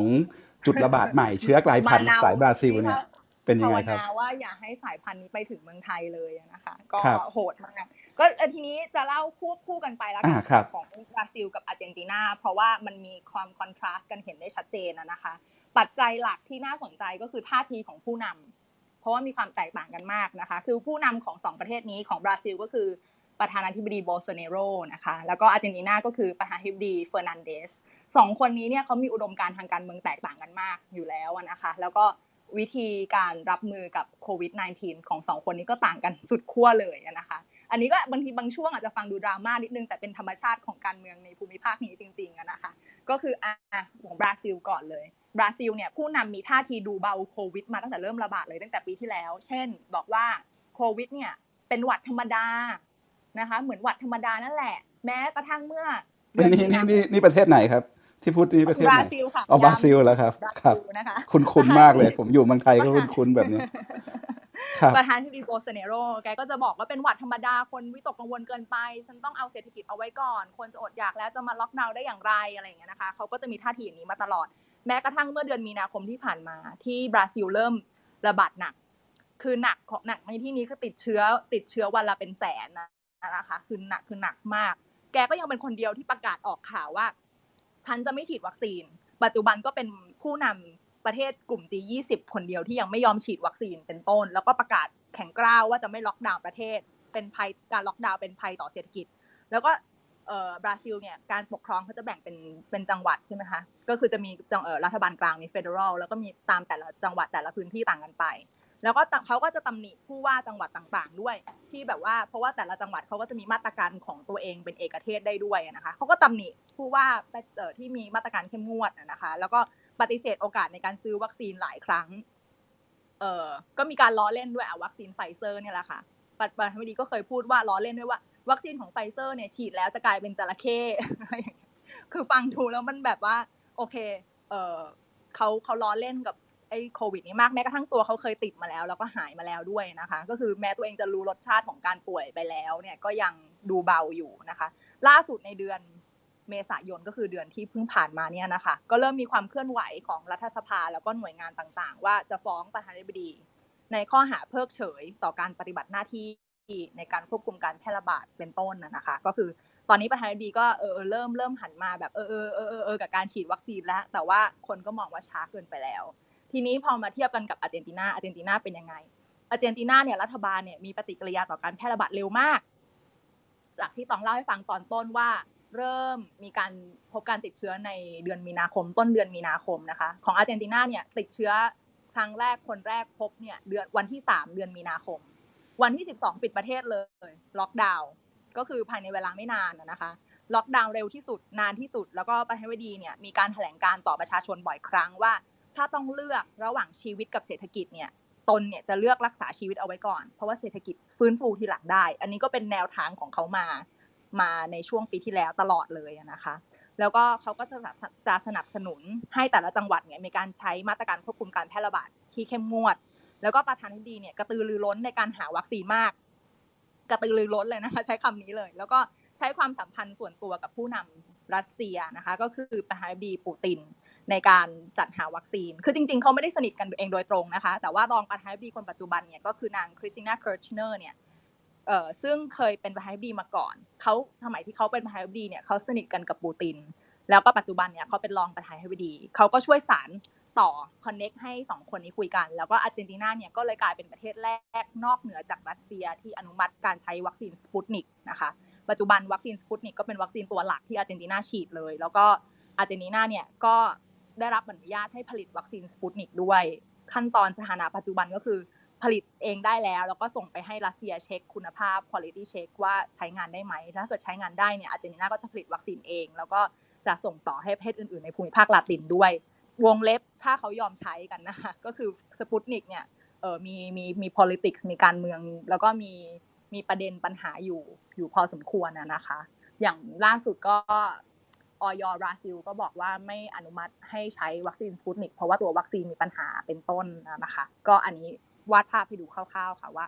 มีความเหมือนความต่างกันยังไงค่ะครับอย่างเคสบราซิลเนี่ยเราบอกว่าเป็นกลายพันธุ์ใช่ไหมครับ แล้วคุณตองบอกว่าภาวนาว่าไอ้เชื้อกลายพันธุ์เนี่ยมาไม่ถึงประเทศไทย มันน่ากลัวยังไงครับ มันยิ่งกว่าโควิดสายพันธุ์อื่นยังไงครับ คือคือตองคิดว่ามันก็อาจจะไม่คือมันมันน่ากลัวกว่าไอ้สายพันธุ์เริ่มต้น original เนี่ยแน่นอน เพราะว่ามันเอ่อมีการแพร่ระบาดได้รวดเร็วมากกว่านะคะ แล้วก็มัน ตองไม่แน่ใจเหมือนกันเพราะว่าตองไม่แน่ใจเหมือนกันว่าความรุนแรงเนี่ยถ้าเกิดเอามาแต่ละสายพันธุ์มาเปรียบเทียบกันแล้วอันไหนมันมีทำให้อัตราการเสียชีวิตสูงกว่าน้อยกว่านี้ตองไม่ทราบจริง ๆ แต่ว่าจากที่เห็นในปัจจุบันเนี่ยนะคะ ก็คือสายพันธุ์นี้เนี่ยมันแพร่ได้รวดเร็วมาก แล้วก็เป็นตัวตัวการหลักปัจจัยหนึ่งที่ทำให้มันวิกฤตอยู่ในลาตินตอนนี้ค่ะ แล้วมันก็แบบมันวิกฤตมาก เราก็เลยคิดว่าโอเค พอแล้วล่ะอย่าไปถึงเมืองไทยเลยนะคะ แล้ววัคซีนเท่าที่มีเนี่ยจัดการกับมันได้มีประสิทธิภาพขนาดไหนครับ วัคซีนเนี่ยเอ่ออย่างของบราซิลเนี่ยทางการบราซิลเขาก็บอกว่าแอสตราเซเนกาเนี่ยป้องกันได้นะ ป้องกันไอตัวสายพันธุ์บราซิลได้นะ แต่ว่าเอ่อของประเทศอื่นเนี่ยยังไม่ได้มีท่าทีออกมาว่าป้องกันแบบว่าวัคซีนแต่ละตัวเนี่ยป้องกันได้มากน้อยแค่ไหนนี่ต้องไม่มีข้อมูลจริงๆค่ะ ครับครับค่ะก็จากลาตินอเมริกานี่ชวนไปอีกภูมิภาคหนึงครับ เป็นภูมิภาคที่เราน่าจะยิ่งรู้น้อย ยิ่งกว่าลาตินอเมริกาอีกนะครับ คือแอฟริกาครับคุณเบน ครับครับอ่าไปที่คุณจีโบเลยครับ ครับ คุณจีโบอยู่ไหมฮะครับครับสวัสดีอาจารย์ปกป้องสวัสดีคุณครับพันธ์ครับ แล้วก็ผู้ร่วมท่านครับ ตอนนี้คุณครับจุธาอยู่ที่ไนโรบีเคนยานะครับ ครับครับกรุงโรบีเมืองหลวงของเคนยาครับ ครับคืออ่าครับคุณคุณจีโบฮะคือว่าถ้าเรื่องของแอฟริกาเนี่ยโอเคอย่างที่อาจารย์ปกป้องบอกว่าเราได้ยินน้อยมากนะฮะผมก็ไปหาข้อมูลมาอ่าคราวเนี้ยคืออย่างแอฟริกาเนี่ยผมจะได้ยินอ่า เราจะได้ยินกันเยอะมากเรื่องของโรคระบาดร้ายแรงเนี่ยอย่างเช่นอีโบลาเรื่องของเอ่อ HIV เนี่ยเราจะได้ยินมาเยอะมาก ตอนนี้ผมตอนแรกผมก็นึกว่าแอฟริกาเนี่ยน่าจะหนัก แต่ว่าพอไปเทียบดูตัวเลขกับประเทศอื่นๆเนี่ยแอฟริกาถือว่าถือยังถือว่าน้อยกว่าประเทศอื่นอยู่ทั้งเรื่องของอัตราการติดเชื้อแล้วก็อัตราการตายนะครับก็เลยอยากทราบว่าเพราะอะไรแอฟริกาถึงไม่ได้มีตัวเลขที่มันเยอะขนาดนั้น และที่ว่าที่ว่าตัวเลขมันมันมันไม่เยอะเท่าที่อื่นๆเนี่ยมันมันไม่เยอะจริงไหมหรือว่ามันมันมันอาจจะมี ตัวเลขอะไรแอบแฝงอยู่หรือเปล่าครับ ครับก็อย่างที่อาจารย์ปกป้องบอกไปนะครับทวีปแอฟริกาเนี่ยจะเป็นทวีปที่คนไทยน่าจะรู้จักน้อยที่สุดนะฮะว่าประสบการณ์ของโควิดที่นี่นะเป็นยังไงเหตุผลเนี่ยผมคิดว่าเป็นเพราะว่าหนึ่งคือมันหาข้อมูลยากจริง ๆ คือเนี่ยผมอยู่ที่เคนยาเนี่ยนะฮะคือสถานทูตที่กรุงไนโรบีเนี่ยดูแล 11 ประเทศในเขตอาณาแถบแอฟริกาตะวันออกทั้งหมดนะฮะคือ11ใน 11 ประเทศเนี่ยก็มีความหลากหลายทางมาตรการแล้วก็สถานการณ์แตกต่างกันไปนะฮะก็คือเอ่อ11 ประเทศในแอฟริกาตะวันออกที่ผมดูก็คือจะมีเคนยา มีเอธิโอเปีย แทนซาเนีย ยูกันดา บุรุนดี เซเชล รวันดา โซมาเลีย เอ่อ DR คองโกเซาท์ซูดาน แล้วก็โคโมรอสนะฮะ คือบางประเทศเนี่ยผมก่อนก่อนผมมาผมยังไม่รู้จักด้วยซ้ำไปว่าว่าคือประเทศอะไรนะฮะก็ก็มามาเริ่มศึกษาที่นี่เหมือนกันนะคือบางประเทศเนี่ยแทบจะหาข้อมูลตาม public ตามอินเทอร์เน็ตไม่ได้เลยนะฮะอันนี้ก็คือเป็นเป็นปัจจัยแรกนะครับ ปัจจัยที่สองก็คือเออผมคิดว่าคนอาจจะไม่ได้ไม่ได้มองแอฟริกามากนักในเรื่องโควิด เพราะว่าเห็นว่าภาพรวมเนี่ยก็คงแย่อยู่แล้วแหละ เพราะว่าแอฟริกาเนี่ยเออตามตามเออ ภาพจำของหลาย ๆ คนเนี่ยก็อาจจะเป็นทวีปที่มีแต่โรคระบาดความรุนแรง คือก็คงคิดว่าสถานการณ์คงแย่อยู่แล้วแหละคงไม่เป็นที่น่าสนใจนะฮะทีนี้เนี่ยจะจะผมจะบอกว่าเอ่อทวีปแอฟริกาทั้งหมดเนี่ยมีประมาณ 50 กว่าประเทศเนาะคือแต่ละประเทศเนี่ยก็จะมีความแตกต่างมากมายหลายอย่างคงพูดคงพูดได้ไม่หมด ผมอาจจะเน้นในแถบแอฟริกาตะวันออกตามตามที่ผมพูดรายชื่อประเทศไปเบื้องต้นนะครับเอ่อ น่าจะคล้ายๆกับทางลาตินอเมริกาอย่างที่คุณตองได้พูดไปนะครับว่าแอฟริกาเนี่ยก็เริ่มประสบปัญหาโควิดเนี่ยเมื่อเดือนมีนาคมปี 2563 เมื่อปีที่แล้วเหมือนกันนะครับ ก็ได้รับการได้รับเชื้อมาจากนี่แหละฮะผู้ที่เดินทางมาจากประเทศที่ติดเชื้อ แล้วก็มามาพบเชื้อที่นี่แล้วก็มาแพร่กระจายนะฮะที่นี่ ทีนี้เนี่ยภาพรวมนะฮะตอนนี้มียอดรวมสะสมเนี่ย ทั้งหมดประมาณทั้งทวีปนะครับประมาณ 4.5 ล้านเคสนะฮะอันนี้ยอดรวมทั้งหมดนะฮะแต่ active case ตอนนี้มีประมาณ 3.6 แสนเคสนะฮะที่ไหนหนักหนักที่ไหนหนักสุดเลยครับหนักที่สุดใช่ไหมครับ คงเป็นเซาท์แอฟริกาฮะเซาท์แอฟริกาเนี่ยติดเชื้อประมาณล้านห้าอันนี้ยอดรวมนะครับ ก็นับเป็น 40 40%ของเคสในในแอฟริกา ที่นั่นก็คือมีสายพันธุ์กลายพันธุ์เหมือนกัน สายพันธุ์แอฟริกาใต้ ก็สายพันธุ์กลายพันธุ์แรกๆใช่ไหมฮะที่ที่ได้ยินข่าวกันนะครับ อันนี้คือเป็นอันดับหนึ่งเลยนะฮะคือตอนยอดรวมเนี่ยที่ที่นู่นนี่มันมีเคสเอ่อมันมีปัจจัยร่วมกันไหมครับ เหมือนที่เมื่อสักครู่ตองเล่าให้ฟัง มันมีปัจจัยบางอย่างร่วมกันของทั้งภูมิภาค แล้วก็มันมีเคสไหนที่คุณจีโบหยิบขึ้นมาสักสองสามเคสมาทำให้เราเห็นว่าไอ้เคสที่มันสำเร็จเนี่ยมันสำเร็จยังไงไอ้เคสที่มันล้มเหลวที่มันหนักเนี่ยเพราะว่ามัน ทำอะไรผิดพลาดยังไง เพื่อเราจะได้เรียนรู้กัน อ่าผมอาจอาจจะเน้นแอฟริกาตะวันออกแล้วกันนะฮะคือประเทศที่ผมอยู่อาจจะเป็นเคนเคนยาหลักๆอันนี้ผมก็จะพูดโดยโดยรวมเลยทั้งสถานการณ์มาตรการนะครับแล้วก็เรื่องการแจกจ่ายวัคซีนนะฮะครับที่เคนยาเป็นไงครับครับอ่าที่ที่เคนยานะครับ ตอนนี้ก็รู้สึกจะระบาดระลอกสามนะครับคือเขาก็ยอมรับนะว่าว่าเออเป็นเป็นระลอกสามจริงๆนะฮะก็เริ่มจากปลายมีนาคมก็จะมีมาตรการเคอร์ฟิวนะฮะ เคอร์ฟิวก็ปรับมาเป็นสองทุ่มถึงตีสี่แต่ว่าเมื่อเมื่อวันนี้นี่เองเดือนวันวันแรงงานนะเข้าใจว่าประธานาธิบดีอาจจะให้ของขวัญนะฮะแรงงานก็อาจจะปรับเคอร์ฟิวเป็นสี่ทุ่มถึงตีสี่เหมือนเดิมนะฮะแล้วก็ช่วงเดือนที่ผ่านมาก็ร้านอาหารจะเป็นเทคเอา a y only นะครับ แต่ว่าตอนนี้ก็ปรับเป็นให้ให้รับประทานได้แล้ว ทีนี้เนี่ยคือเอ่อระลอกสามเนี่ยคนติดเชื้อรายวันเนี่ยประมาณพันกว่าคนนะฮะแต่ว่าตอนนี้ก็เริ่มเริ่มลดลงแล้ว เริ่มลดลงเป็นประมาณ 500 ถึง 700 คนนะฮะ อันนี้ตามสถิติข้อมูลอย่างเป็นทางการนะครับ ก็ตัวเลขเนี่ยคือผมก็ประเมินประเมินจากประสบการณ์ส่วนตัวนะครับว่าเอออย่างอย่างที่คุณวงพันธ์ถามตอนต้นนะเพราะว่าเออทำไมตัวเลขของทวีปแอฟริกาเนี่ยดูคนติดเชื้อดูดูน้อยมาก ถ้าเทียบกับประเทศอื่นๆ ถ้าเทียบกับเอ่ออังกฤษนะฮะหรือหรืออเมริกาหรืออะไร ทั้งทั้งที่ประชากรในแอฟริกาทั้งหมดเนี่ยก็ เอ่อหนึ่งจุดสามพันล้านคนนะฮะทีนี้ผมคิดว่าเอ่อหนึ่งในปัจจัยสำคัญก็คืออาจจะไม่ได้มีการตรวจเชื้อมากนักนะฮะหรืออาจจะตรวจไม่ทั่วถึง หรือผมคิดว่าอาจจะเป็นที่คนที่ติดเชื้อเนี่ยอาจจะไม่ได้แสดงอาการแล้วก็หายไปเองนะฮะคืออย่างที่สถานทูตที่ที่กรุงไนโรบีเนี่ยนะฮะคนมีคนติดเชื้อรวม local staff ได้ประมาณหกคนแล้วเออในสถานทูตไทยเนี่ยแหละครับ สถานทูตไทยใช่ครับก็มีคนไทยเนี่ยนักการทูตก็ก็ติดกันครับแต่ผมก็เอ่อเท่าที่ผมตรวจนะฮะประมาณเจ็ดเจ็ดรอบแล้วนะฮะก็ก็ยังเป็นนกาทีฟทุกรอบนะครับ แต่ว่าก็ไม่รู้ว่าตอนที่ไม่ตรวจเนี่ยอาจจะเป็นแล้วหายแล้วหรือเปล่าก็ไม่รู้นะฮะคือเข้าใจว่าห้าห้าคนในหกคนที่เป็นเนี่ยนะฮะไม่แสดงอาการ ก็คิดว่าอาจจะมีหลาย ๆ คนที่ที่อาจจะเป็นเดินบนท้องถนนเนี่ยฮะเขา ในระลอกสามเนี่ยเขาประเมินกันว่าสามในห้าคนที่ที่ตรวจพบเนี่ยที่อยู่มันอยู่ในกรุงไนโรบี เป็นคนติดเชื้อนะฮะก็คือประมาณ 60%เนี่ยแหละของของคนติดเชื้ออยู่ในกรุงไนโรบี ก็เดินเดินกันไปเดินกันมานะฮะเพราะว่าที่นี่มันก็ก็เขาก็ถือว่าปากท้องเป็นเป็นเรื่องสำคัญเรื่องเศรษฐกิจเรื่องสำคัญนะแต่ว่าในเคนยาเองเนี่ยก็มีมีมาตรการที่ที่ทบทวนอยู่เรื่อยๆนะฮะประธานาธิบดีแถลงประมาณ 10 56 ครั้งแล้วก็ก็ทบทวนมาตรการประมาณ 2 เดือนครั้ง นโยบายเขาเหมือนต่างจากบ้านเรายังไงครับ แล้วก็แผนวัคซีนของเขาเนี่ยไปได้คืบหน้ากว่าบ้านเรามากไหมฮะในนโยบายเขานะก็ก็ส่วนใหญ่ก็เน้นว่าเออเน้นเน้นใส่หน้ากากแล้วก็มีสเตชันล้างมือตรวจอุณหภูมิ ก่อนเข้าร้านอาหารก่อนเข้าอาคารนะฮะจำกัดคน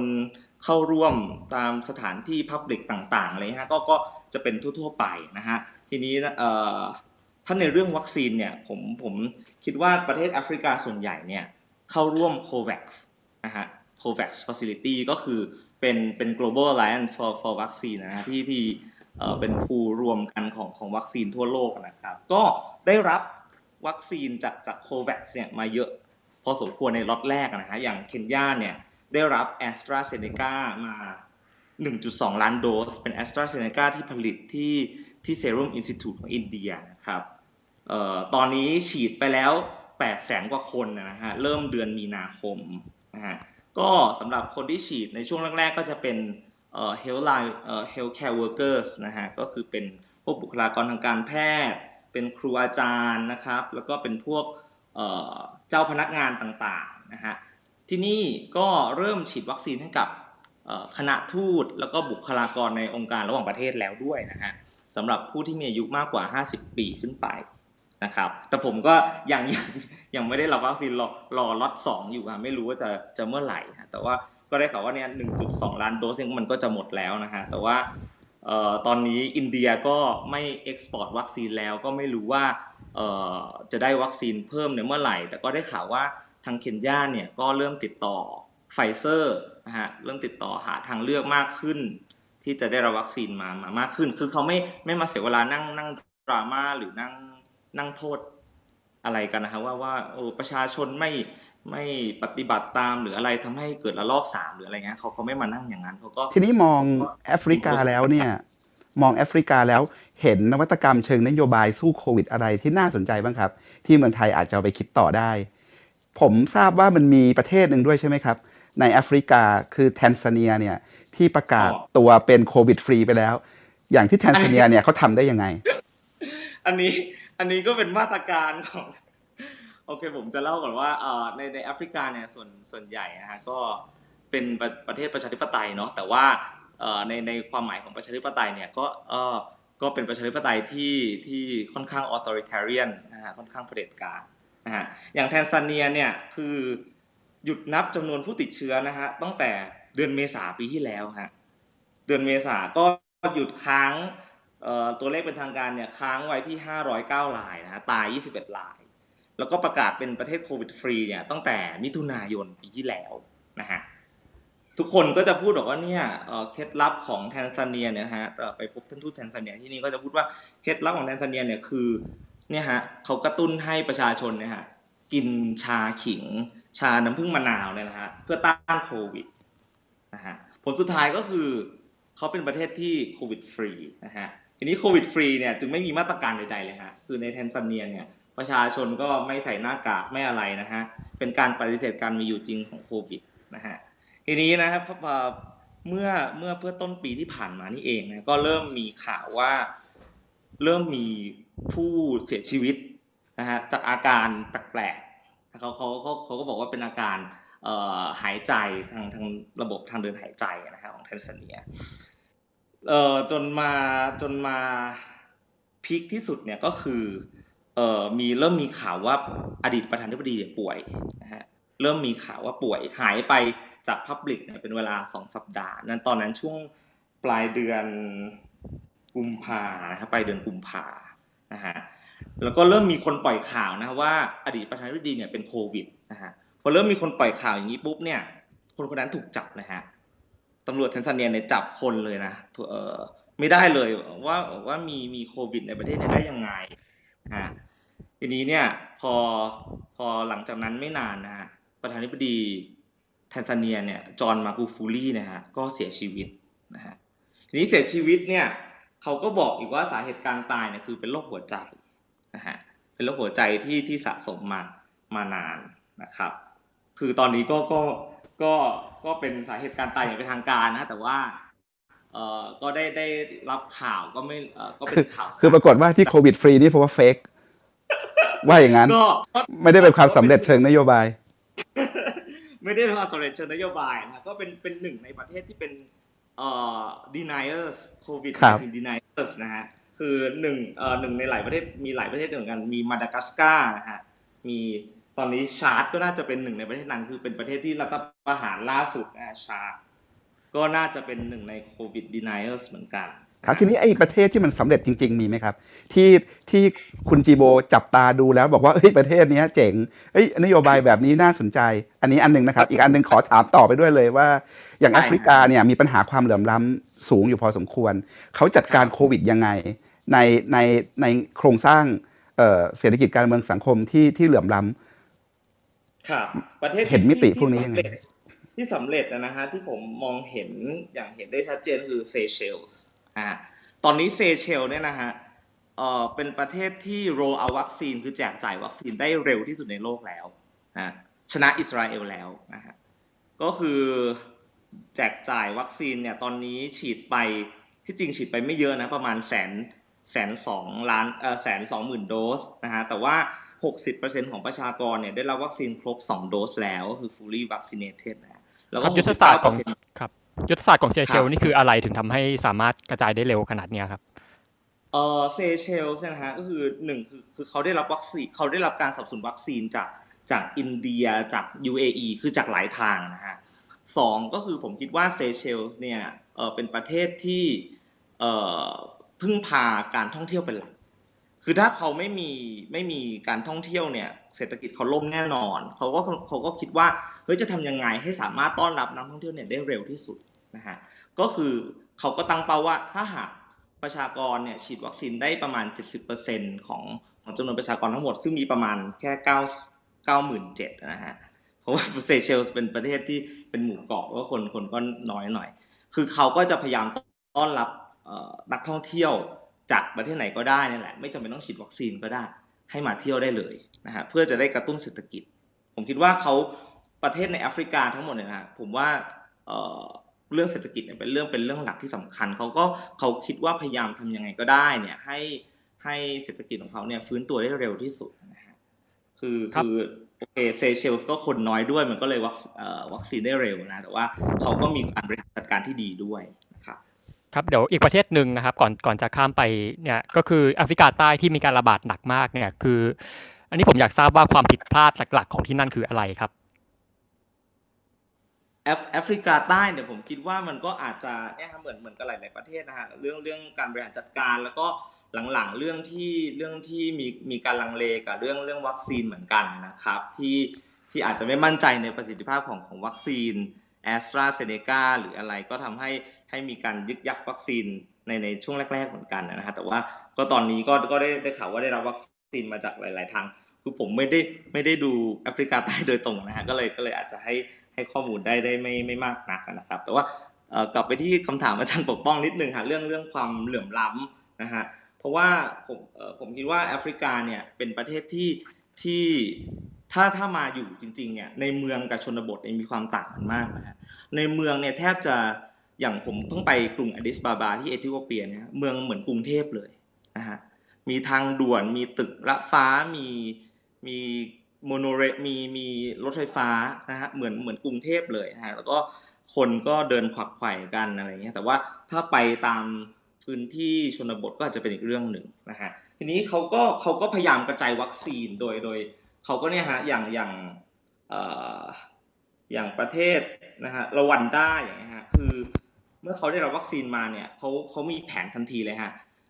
รวันด้าเนี่ยเป็นประเทศเดียวเป็นประเทศเดียวในแอฟริกาตะวันออกที่ที่มีไฟเซอร์ด้วย เพราะว่าก่อนที่เขาจะได้รับวัคซีนจาก COVAX เนี่ยเขาจัดซื้ออันนี้เลยฮะจัดซื้อไอ้ตู้แช่นะฮะมาเพื่อรองรับไฟเซอร์นะฮะเขาจัดซื้อตู้แช่มาห้าห้าตู้ สามารถรองรับวัคซีนได้5ล้านโดสนะฮะก่อนที่จะได้รับวัคซีนนะฮะแล้วเขาได้รับวัคซีนมาแค่สองทำเนี่ยเขาก็ทำแคมเปญเลยฮะ national campaign นะฮะกระจายวัคซีนไปทุกจุดนะฮะอย่างเคนยาก็กระจายวัคซีนไปแต่ตามแต่ละโรงพยาบาลเหมือนกัน แล้วก็ประชาชนเนี่ยเขาก็สามารถที่จะถ้าได้ถ้าถ้าถึงคุณทีเรียถึงเกณฑ์แล้วเนี่ยเขาก็สามารถที่จะเข้าไปรับวัคซีนได้เลยนะฮะครับก็ก็เป็นเป็นการแก้ปัญหาความความเหลื่อมล้ำได้ได้ประมาณหนึ่งเหมือนกันนะฮะครับ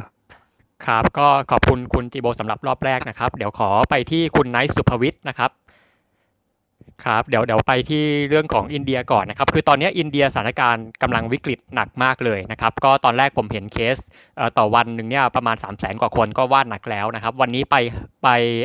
นิวไฮอีกที่4 0 0แสนกว่าคนนะครับ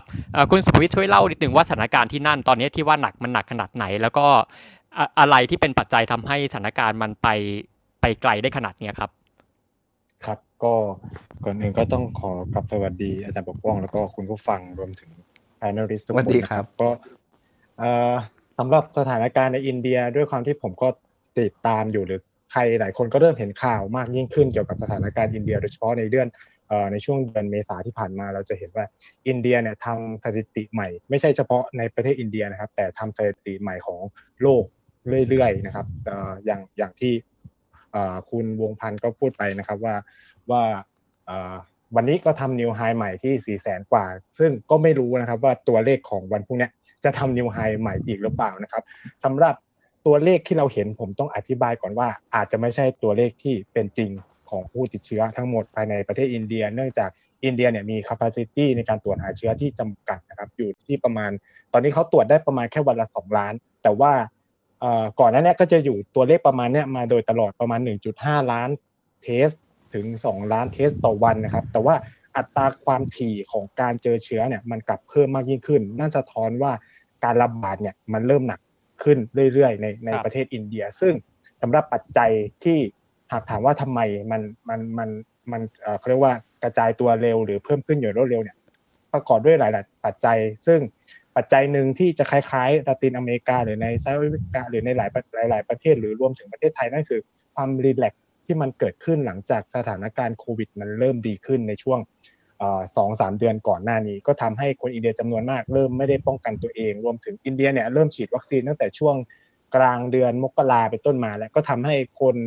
เขาเรียกว่ารู้สึกผ่อนคลายกับหลาย ๆ มาตรการของรัฐรัฐเองก็ผ่อนคลายมาตรการเยอะแยะมากมาย ก็ทำให้การเว้นระยะห่างเอ่ยอะไรเอ่ยการสวมหน้ากากเอ่ยเนี่ยก็ก็ไม่ได้เกิดขึ้น แล้วด้วยความที่คนอินเดียนะครับพฤติกรรมเขาอยู่กันเป็น หมู่มาก แล้วก็ social distancing ในอินเดียเนี่ยเกิดเกิดขึ้นแทบแทบจะเป็นไปไม่ได้ แล้วเป็นไปได้ยากมากโดยเฉพาะในเขตชุมชนแออัดฉะนั้นเมื่อเกิดการติดเชื้อนะครับ มันก็จะไปอย่างรวดเร็ว แล้วในช่วงสองเดือนที่ผ่านมานะครับ โดยเฉพาะเดือนอย่างเดือนเมษายนเนี่ยครับจะจะมีเทศกาลใหญ่ของอินเดียนั่นก็คือเทศกาลมหากุมภาเมลาที่ คนอินเดียจากทั่วทุกสารทิศในประเทศอินเดียเนี่ยเขาจะมารวมตัวกันเพื่อประกอบพิธีกรรมทางศาสนาฮินดูซึ่งปีนี้จัดที่เมืองฮาริดวารัฐอุตรขันนะครับเขามีการพยากรณ์ก็ว่าคนเข้าร่วมการเนี่ยไม่ต่ำกว่า 10 ล้านคนนะครับในเมืองเล็ก ๆ เมืองหนึ่งซึ่งมาจากประชากรมาจากทั่วประเทศ แล้ววันหนึ่งมีประชาชนเข้าร่วมไม่ต่ำกว่าเป็นล้านอยู่แล้วนะครับซึ่ง เทศกาลนี้ก็กลายเป็น hotspot หนึ่งสำคัญของของอินเดียเลย แล้วก็ในช่วงปลายเดือนมีนาเนี่ยอินเดียก็มีเทศกาลใหญ่อย่างโฮลี่หรือเทศกาลศาสตร์สี ซึ่งในหลายรัฐก็ไม่ได้มีมาตรการในการป้องกันดูแล มันก็เลยทำให้การระบาดเกิดขึ้นได้อย่างรวดเร็ว แล้วเหมือนถ้าผมใช้คำก็เหมือนเคราะห์ซ้ำกรรมซัดนะครับ อินเดียประสบปัญหากับโควิด new variant หรือการกลายพันธุ์ภายในประเทศต้องอธิบายอย่างนี้ว่าที่ทุกคนพูดมาเกี่ยวกับ ตัวกลายพันธุ์ของของเชื้อไวรัสเนี่ยอินเดียเนี่ยรับเกือบทุกสายพันธุ์นะครับ มีเกือบหมดจากการตรวจและการศึกษาของของนักวิทยาศาสตร์หรือนักไวรัสวิทยาของอินเดียก็พบทุกสายพันธุ์ไม่ว่าจะเป็นบราซิลอังกฤษนะครับ รวมถึงกระทั่งการกลายพันธุ์ภายในประเทศ ตัวเองนะครับ ซึ่งตอนเนี้ยอินเดียมีไม่ต่ำกว่า3สายพันธุ์แล้วที่กลายพันธุ์ในประเทศตัวเอง สายพันธุ์แรกเนี่ยคือสายพันธุ์ที่ก่อนหน้านี้เราเราเพิ่งเจอที่สมุทรสาคร ซึ่งเป็นสายพันธุ์ที่ระบาดมาก่อนหน้านี้นะครับ ส่วนสายพันธุ์ใหม่เนี่ยคือดับเบิลมีแทนเกิดขึ้นในรัฐมหาราชตาของอินเดีย ซึ่งตอนนี้กำลังแข่งกับสายพันธุ์อังกฤษอยู่ที่ระบาดอยู่ในอินเดียในรอบนี้ครับแล้วสายพันธุ์ใหม่เลยที่เพิ่งเจอเนี่ยเขาเรียกกันว่าเป็นสายพันธุ์เบงกอลนะครับ ซึ่งตัวเนี้ยกำลังสร้างความกังวลให้กับหลาย ๆ คนเหมือนกัน เพราะว่ามันสามารถหลบภูมิคุ้มกันได้ ซึ่งหมายความว่ามันมีโอกาสทำให้เราเมื่อฉีดวัคซีนไปแล้วอาจจะติดเชื้อซ้ำได้หรือคนที่ป่วยไปแล้วก็อาจจะติดเชื้อซ้ำได้ครับ ซึ่ง ทั้งสองสายพันธุ์ที่เกิดขึ้นในอินเดียใหม่เนี่ยก็เป็นความกังวล เพราะว่าอย่าง double mutation ตอนนี้เริ่มเจอใน 17 ประเทศทั่วโลกแล้วอิสราเอลเพิ่งตรวจพบเคสที่น่าสนใจก็คือว่า คนที่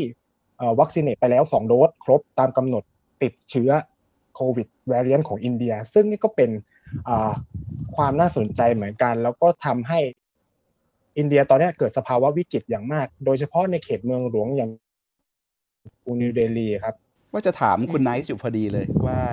วิกฤตใหญ่วิกฤตหนักขนาดนี้แล้วเนี่ยตอนนี้ที่อินเดียเขาคุยกันยังไง ว่าจะออกจากหล่มวิกฤตนี้ยังไงพอเห็นแสงสว่างตรงอุโมงค์ไหนบ้างไหมครับ คือต้องพูดอย่างนี้ครับอาจารย์คืออินเดียเนี่ยปัญหาหนึ่งเลยคือปัญหาการเมืองภายในประเทศด้วยคืออินเดียเนี่ยเป็นคล้ายๆ federal state ที่มี central เป็น union government กับ state government นะครับ ซึ่งความ คือถ้ารัฐบาลระดับรัฐเนี่ยเป็นพักเดียวกันกับพักรัฐบาลกลางมันก็จะคุยกันง่าย แต่เมื่อพรรครัฐบาลกับพรรคระดับรัฐเนี่ยมันเป็นคนละรัฐกันมันก็จะเกิดปัญหาอย่างเคสอย่างกรุงนิวเดลีนะครับเขาเป็นคนละพรรคกับพรรครัฐบาลกลางสิ่งที่มันเกิดขึ้นคือว่าจริงๆเนี่ยรัฐบาลกลางเขามีงบประมาณในการเขาเรียกว่าไม่ว่าจะเป็นการสร้าง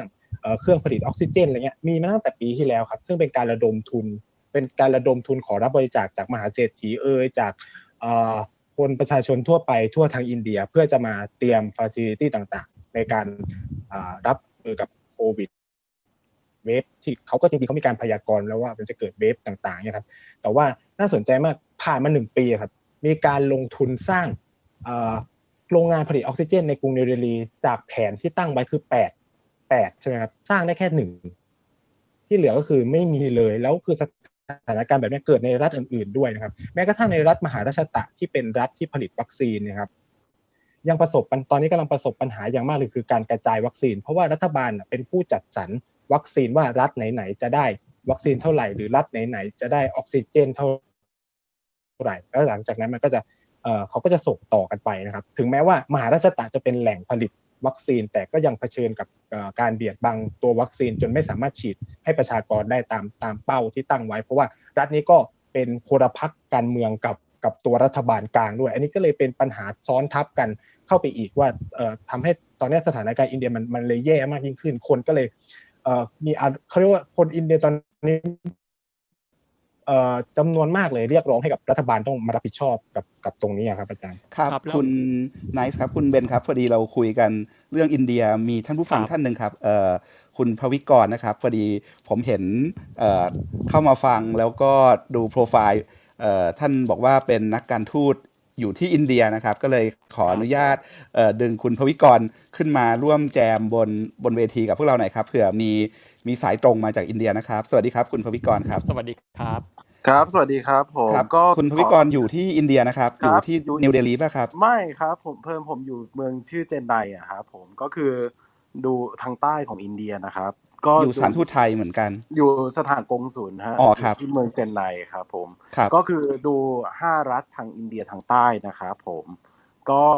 ก็เอ่อขอตะกี้ฟังเอ่อเอ่อคุณไนท์พูดนะครับผมก็เห็นด้วยทุกประการเลยครับ คือตอนนี้คือคุณนายพูดพูดถูกต้องเลยว่า ปัญหาหลักๆก็คือเรื่องรัฐบาลกลางกับรัฐบาลท้องถิ่น อันนี้เป็นประเด็นใหญ่มาก คือถ้าพัก ถ้ารัฐบาลท้องถิ่นเป็นเป็นพันธมิตรกับ BJP ก็คือพรรคของนเรนทราโมดีนายกโมดีนะครับ ก็จะได้รับการดูแลอย่างดี ได้รับการจัดสรรวัคซีนหรือออกซิเจนอย่างดี แต่พอพรรคไหนที่ไม่ได้อยู่ ไม่ได้เป็นพักเดียวกัน ไม่ได้เป็นพวกเดียวกันอันนี้จะจะเห็นเป็นปัญหาเลย อันนี้แน่นอนชัดเจนนะครับเอ่อผมขอพูด เพิ่มเติมเรื่องสถานการณ์หน่อย คือตอนนี้เดลีเท่าที่ทุกคนเห็นก็คงเห็นภาพไปในโซเชียลในตามสำนักข่าวต่างๆ ก็คือสถานการณ์ที่เราคุยกันในหมู่สถานทูตไทยกงสุลไทยหรือก็คนไทยในอินเดียก็คือวิกฤตจริงนะครับ คือเรื่องเตียงก็อย่างที่คุณไนท์บอกคือหาไม่ได้เลย หลายคนก็เสียชีวิตเพราะว่าไม่ได้ออกซิเจน ไม่ได้การดูแลรักษา อันนี้แน่นอนเอย่างเขตอนนาของผมก็หนักสุดก็คือเมืองเบงกาลูรูที่คุณนายพูดถึงเอ่อก็คือรักกานาตกะ อันนี้คือที่ผ่านมาตอนเมื่อประมาณเดือนเดือนที่ผ่านมา ก็ตอนนี้อยู่ในล็อกดาวน์แล้วครับที่เมืองเบงกาลูรูหลักๆ ตอนนี้ก็คือหาเตียงไม่ได้แม้กระทั่งมุขมนตรีคนเก่า chief minister คนเก่านะฮะขนาดระดับ chief minister เอง ก็ยังหาเตียงไม่ได้ นะครับเพราะเขาเป็นเขาเป็นโควิดก็ไม่ได้รับยังไม่ได้รับการรักษา แต่ก็ยังโชคดีว่ายัง stable อยู่ แม้ทั้งตอนนี้เองก็มีคนไทยบางคนนะครับ ที่อยู่ในอินเดียทางใต้ก็ก็ป่วยทางสถานกงสุลแล้วก็มีหน้าที่ต้องพยายามหาประสานช่วยดูแลในแง่ของการได้ให้ได้เจอแพทย์ให้ได้รับการดูแลให้ได้รับเตียงอะไรอย่างเงี้ยซึ่งก็เป็นไปได้อย่างยากลำบากอยู่พอสมควร ก็ อยากให้รู้ว่าอย่างน้อยแบบตอนนี้คืออินเดียก็หนักอยู่ แต่สถานทูตสถานกงสุลทุกที่ในอินเดียก็พยายามดูแลพี่น้องคนไทยทุกคนอย่างเต็มที่นะครับ คุณแล้วพก็วิกรเห็นครับผมสถานการณ์ที่อินเดียแล้วมองมาไหมมองมาในประเทศไทยแล้วเนี่ยมีอะไรอยากเตือนเอ่อคนไทยอยากเตือนรัฐบาลไทยบ้างครับ ว่าอย่าเดินซ้ำรอยนี้นะ ไม่งั้นสถานการณ์มันหนักจริงคือหลักๆคือถ้าถ้า ผมพูดอันนี้อันนี้ขอย้ำเหมือนที่ตอนคุณตองพูดก็คืออันนี้เป็นความเห็นส่วนตัวหมดนะฮะไม่เกี่ยวกับองค์กรผมคือครับอันนี้ผมขอคิดว่าดีที่สุดก็คือต้องใส่แมสเอ่อ social distancing แล้วก็ต้องอันนี้อันนี้สำคัญสุดคือผมคิดว่ามันต้องมีความ decisive นะครับในการตัดสินใจคือไม่สามารถลังเลอะไรได้ ไม่สามารถแบบเอ่อล็อกดาวน์หรือ half ล็อกดาวน์อะไรอย่างเงี้ยนู่นนี่ได้ คือมัน ถ้ามันวิกฤตแล้วหรือมันไปในทิศทางที่ไม่ดีก็ควรจะพยายามรักษาหรือแบบอะไรอะพยายามเตรียมการให้ได้ดีที่สุดเท่าที่ทำได้ไม่ว่าเรื่องการจัดวัคซีนอย่างนั้น อย่างเมืองที่ผมอยู่ตอนนี้คือเมืองเจนไนรัฐมินาดู อันนี้ก็ส่วนหนึ่งก็ข้อดีคือรัฐบาลท้องถิ่นเป็นพันธมิตรกับทางพรรคของพรรค BJP ของโมดี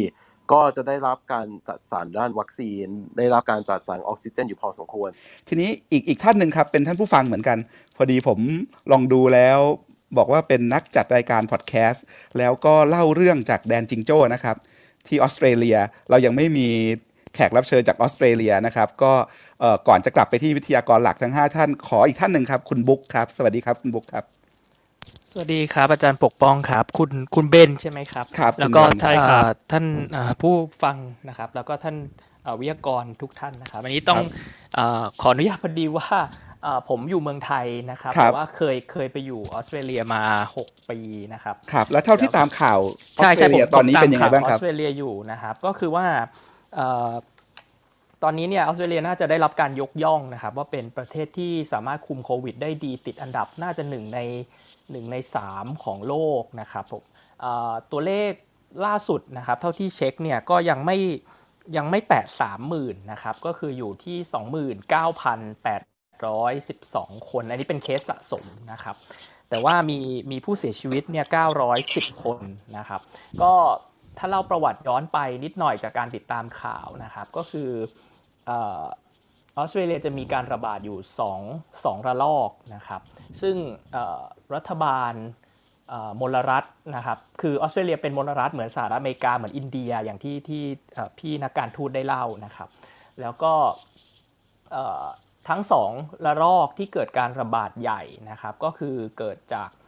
ความผิดพลาดในการบริหารจัดการของรัฐบาลมลรัฐนะครับ ครั้งแรกเนี่ยเกิดขึ้นที่รัฐบาลมลรัฐนิวเซาเวลส์ซึ่งเป็นรัฐที่มีประชากรเยอะที่สุด แล้วก็เป็นที่ตั้งของนครซิดนีย์นะครับก็คือมีเรือสำราญนะครับที่มีผู้โดยสารติดโควิดอยู่บนเรือ แต่ว่าเมื่อเดือนมีนาคมปีที่แล้วนะครับรัฐบาลของมลรัฐนิวเซาเวลส์ปล่อยผู้โดยสารทั้งที่ติดและไม่ติดโควิดกลับบ้านหมดเลย นะครับก็ทำให้มีผู้โดยสารนะครับที่เอาเชื้อโควิดเข้าไปแพร่ในออสเตรเลียเป็นระลอกแรกนะครับ แล้วก็ตอนนั้นเขาก็สั่งล็อกดาวน์ซึ่งการล็อกดาวน์ของออสเตรเลียเป็นการล็อกดาวน์ที่ค่อนข้างเข้มงวดนะครับ ก็คือห้ามออกจากบ้านในรัศมีเกิน 5 กิโลเมตรจากบ้านนะครับ ยกเว้นมีเหตุผลจำเป็นจริงๆนะครับถ้าฝ่าฝืนก็โดนปรับหนักเป็นหลักพันดอลลาร์ออสเตรเลียนะครับแล้วก็มีมีตัวอย่างของการที่ตำรวจนะครับเอาจริงเอาจังในการปรับมาออกข่าวให้เห็นอยู่สม่ำเสมอนะครับ ก็เลยคุมการระบาดรอบแรกได้นะครับการระบาดรอบที่ 2 เกิดขึ้นประมาณกลางปีที่แล้วนะครับที่นครเมลเบิร์นหรือ เมลเบิร์นเป็นเมืองหลวงของมลรัฐวิกตอเรียนะครับซึ่งเป็นรัฐที่มีประชากรมากเป็นอันดับ 2 ก็แปลว่าการระบาดของออสเตรเลียเนี่ยเกิดขึ้นจากความผิดพลาดของรัฐที่มีประชากรมากที่สุด กับรัฐที่มีประชากรมากเป็นอันดับ2นะครับที่วิกตอเรียหรือที่ที่มีนครเมลเบิร์นเป็นเมืองหลวงนะครับอันนี้เกิดจากความผิดพลาดในการบริหารจัดการ hotel quarantine นะครับหรือการกักตัวคนที่เดินทาง กลับมาจากต่างประเทศในโรงแรมนะครับเออพอดีเดี๋ยวกำลังอีกอีกไม่นานกำลังจะจะทำพอดแคสต์เล่าเรื่องว่าเกิดอะไรขึ้นใน hotel quarantine ที่วิกตอเรียเมื่อเมื่อเมื่อกลางปีที่แล้วนะคครัรับบรายละเอียดนี่ถ้าคนสนใจอ่าฟังฟังได้ที่ไหนครับพอดแคสต์นี้อ่า ฟังทาง YouTube ได้ครับผมครับก็ search คำว่าก็ search คำว่าเรื่องเล่าจากแดนจิงโจ้นะครับโอเคครับก็งั้นถ้าคุณเราบุ๊กคุณบุ๊กนะครับเล่าขมวดปมตรงนี้หน่อยได้ได้ว่าถ้าเพราะฉะนั้นขมวดปมเราเรียนรู้อะไรจากเคสออสเตรเลียบ้างอ่าแล้วก็ก็ถ้าคิดมีว่าเวลาอีกนิดนึงก็คืออาได้ได้อยากจะชวนคุยต่อไปนิดเดียวครับ ลองสกัดดูซิว่าได้อย่างได้นิวซีแลนด์ที่ เป็นประเทศที่คนนึกถึงเป็นประเทศแรกเลย เวลานึกถึงประเทศที่ประสบความสำเร็จในการจัดการกับโควิด อันนั้นนอกจากเรื่องผู้นำที่เราพอจะเห็นกันอยู่แล้วเขาทำได้ยังไงอะไรเงี้ยครับก็คิดว่าประเด็นแรกนะครับคือหนึ่งเลยคือเขายอมรับความผิดพลาดนะครับสองก็คือเมื่อยอมรับแล้วก็แก้ไขนะครับ ก็คือว่าล็อกดาวน์อย่างจริงจังอย่างที่ผมผมเรียนให้ทราบนะครับ ก็คือว่าห้ามออกจากบ้าน ในรัศมีเกิน 5 กิโลเมตรนะครับแล้วก็เรื่องใส่หน้ากากก็บังคับอยู่ช่วงหนึ่งก็คือถ้าไม่ใส่โดนจับปรับหนักมากนะครับ แล้วก็คนที่ไม่ใส่หน้ากากแล้วก็มีนะครับคนที่ทะเลาะกับตำรวจนะครับว่าเเป็นการละเมิดสิทธิมนุษยชนนะครับในการบังคับใส่หน้ากาก ปรากฏว่าถ่ายถ่ายคลิปตัวเองลงด้วยนะครับ ปรากฏโดนโจมตีหนักมากนะครับนักการเมืองตำรวจของออสเตรเลียออกมาพูดเลยว่าเรื่องนี้ไม่ใช่ ไม่ใช่ human rights แต่เป็น human life นะครับ เป็นเรื่องของชีวิตของคนนะครับ อันนี้ก็ล็อกดาวน์แน่นมากนะครับ แล้วก็อีกอีกประเด็นหนึ่งก็คิดว่านิวซีแลนด์ก็เท่าเท่าที่ดูค่ะ ก็น่าจะทำเหมือนกันนะครับ อีกประเด็นหนึ่งก็สิ่งที่น่าสนใจนะครับที่ทำให้ให้ให้คุมได้นะครับ ก็คือมันมีความพยายามที่จะนำเทคโนโลยีดิจิทัลมาใช้ในการสอบสวนโรคนะครับ ออสเตรเลียทำแอปพลิเคชันขึ้นมาตัวหนึ่ง ชื่อว่า COVID Safe นะครับเป็นเทคโนโลยีที่เขาขอให้ทุกคนดาวน์โหลด แล้วก็ให้เปิดบลูทูธนะครับแล้วก็สิ่งที่เขาเก็บก็คือว่าคุณไปอยู่สัมผัสใกล้ชิดกับคนอื่นมากน้อยแค่ไหน โดยไม่สนใจว่าคุณไปเจอกันที่ไหน คือเขาเก็บเฉพาะความใกล้ชิดกับคนอื่น ไม่ได้ไม่ได้เก็บตัวสถานที่นะครับ อันนี้ก็คิดว่าเป็นเป็นเป็นปัจจัย แล้วก็เอ่ออยากจะพูดเรื่องการเยียวยานิดนึงครับอาจารย์ครับ คือว่าครับเอ่อพอล็อกดาวน์นะครับออสเตรเลียก็จะมีสวัสดิการเอออยู่2งกลุ่มหลักๆ ที่ให้แก่ประชาชนแล้วก็ภาคธุรกิจนะครับ กลุ่มแรกเนี่ยเราจะเรียกว่าเป็น job keeper นะครับก็คือจ่ายให้ภาคธุรกิจเนี่ยเอาเงินนี้จ่ายให้ภาคธุรกิจเพื่อให้จ้างคนต่อ หมายความว่า คือไม่ให้ไม่ให้ปลดไม่ให้ปลดลูกจ้างออกนะครับครับก็เป็นเงินมหาศาลพอสมควรนะครับ แต่ว่าตอนนี้ค่อยๆ ลดลงแล้วนะครับเอ่ออีกส่วนหนึ่งเป็นสวัสดิการที่จ่ายตรงให้แก่คนที่ไม่มีงานทำหรือว่าคนตกงานนะครับอ่าคิดตัวเลขง่าย ๆนะครับ ก็คือว่าต่อต่อต่อสองอาทิตย์นะครับเอ่อรัฐบาลออสเตรเลียจ่ายให้คนที่ตกงานนะครับ 1,100 ดอลลาร์ออสเตรเลียนะครับก็เป็นเป็นหลักล้านคนที่ที่ได้รับสวัสดิการตัวนี้นะครับแล้วก็แต่ตอนนี้มันไม่ถึงมันจ่ายไม่ถึงแล้วนะครับ ตอนนี้ลดลงมาเหลือประมาณสัก 600 นะครับ ก็เอ่อ600 เหรียญออสเตรเลียต่อ 2 อาทิตย์นะครับ แต่ว่าช่วงที่โควิดพีคเนี่ยเขาจ่าย 1,100 ดอลลาร์ออสเตรเลียต่อ 2 อาทิตย์ ซึ่งคนหลายคนก็ออกมาออกมาชื่นชมนะครับว่าเป็น เป็นเป็นสวัสดิการที่ทำให้เขาเนี่ยมีชีวิตรอดอยู่ได้ในช่วงเอ่อวิกฤตการณ์โควิด อย่างแท้จริงนะครับครับเอ่อเรื่องสุดท้ายครับอาจารย์ครับขอขออภัยครับใช้เวลาเยอะไปหน่อยคือเอ่อเรื่องที่อาจารย์ไทเรลถามเรื่องผลกระทบทางการเมืองนะครับเอ่อหรือสังคมเนี่ยนะครับก็คือเอ่อตอนเนี้ยออสเตรเลียในช่วงโควิดนะครับมีการเลือกตั้งเอ่อรัฐบาลมลรัฐไปแล้ว ประมาณ 3 แห่งนะครับ ปรากฏว่ารัฐบาลที่ครองอำนาจอยู่นะครับ ชนะทุกรัฐนะครับอืมแล้วก็เป็นแต่ว่าเอ่อเงื่อนไขคือเป็นรัฐบาลที่คุมโควิดอยู่ในรัฐนั้นๆนะครับ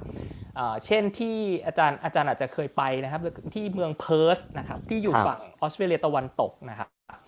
ก็คือรัฐเนี้ยเป็นรัฐที่ปิดพรมแดนตัวเอง คือห้ามคนจากรัฐอื่นของออสเตรเลียเดินทางเข้าไป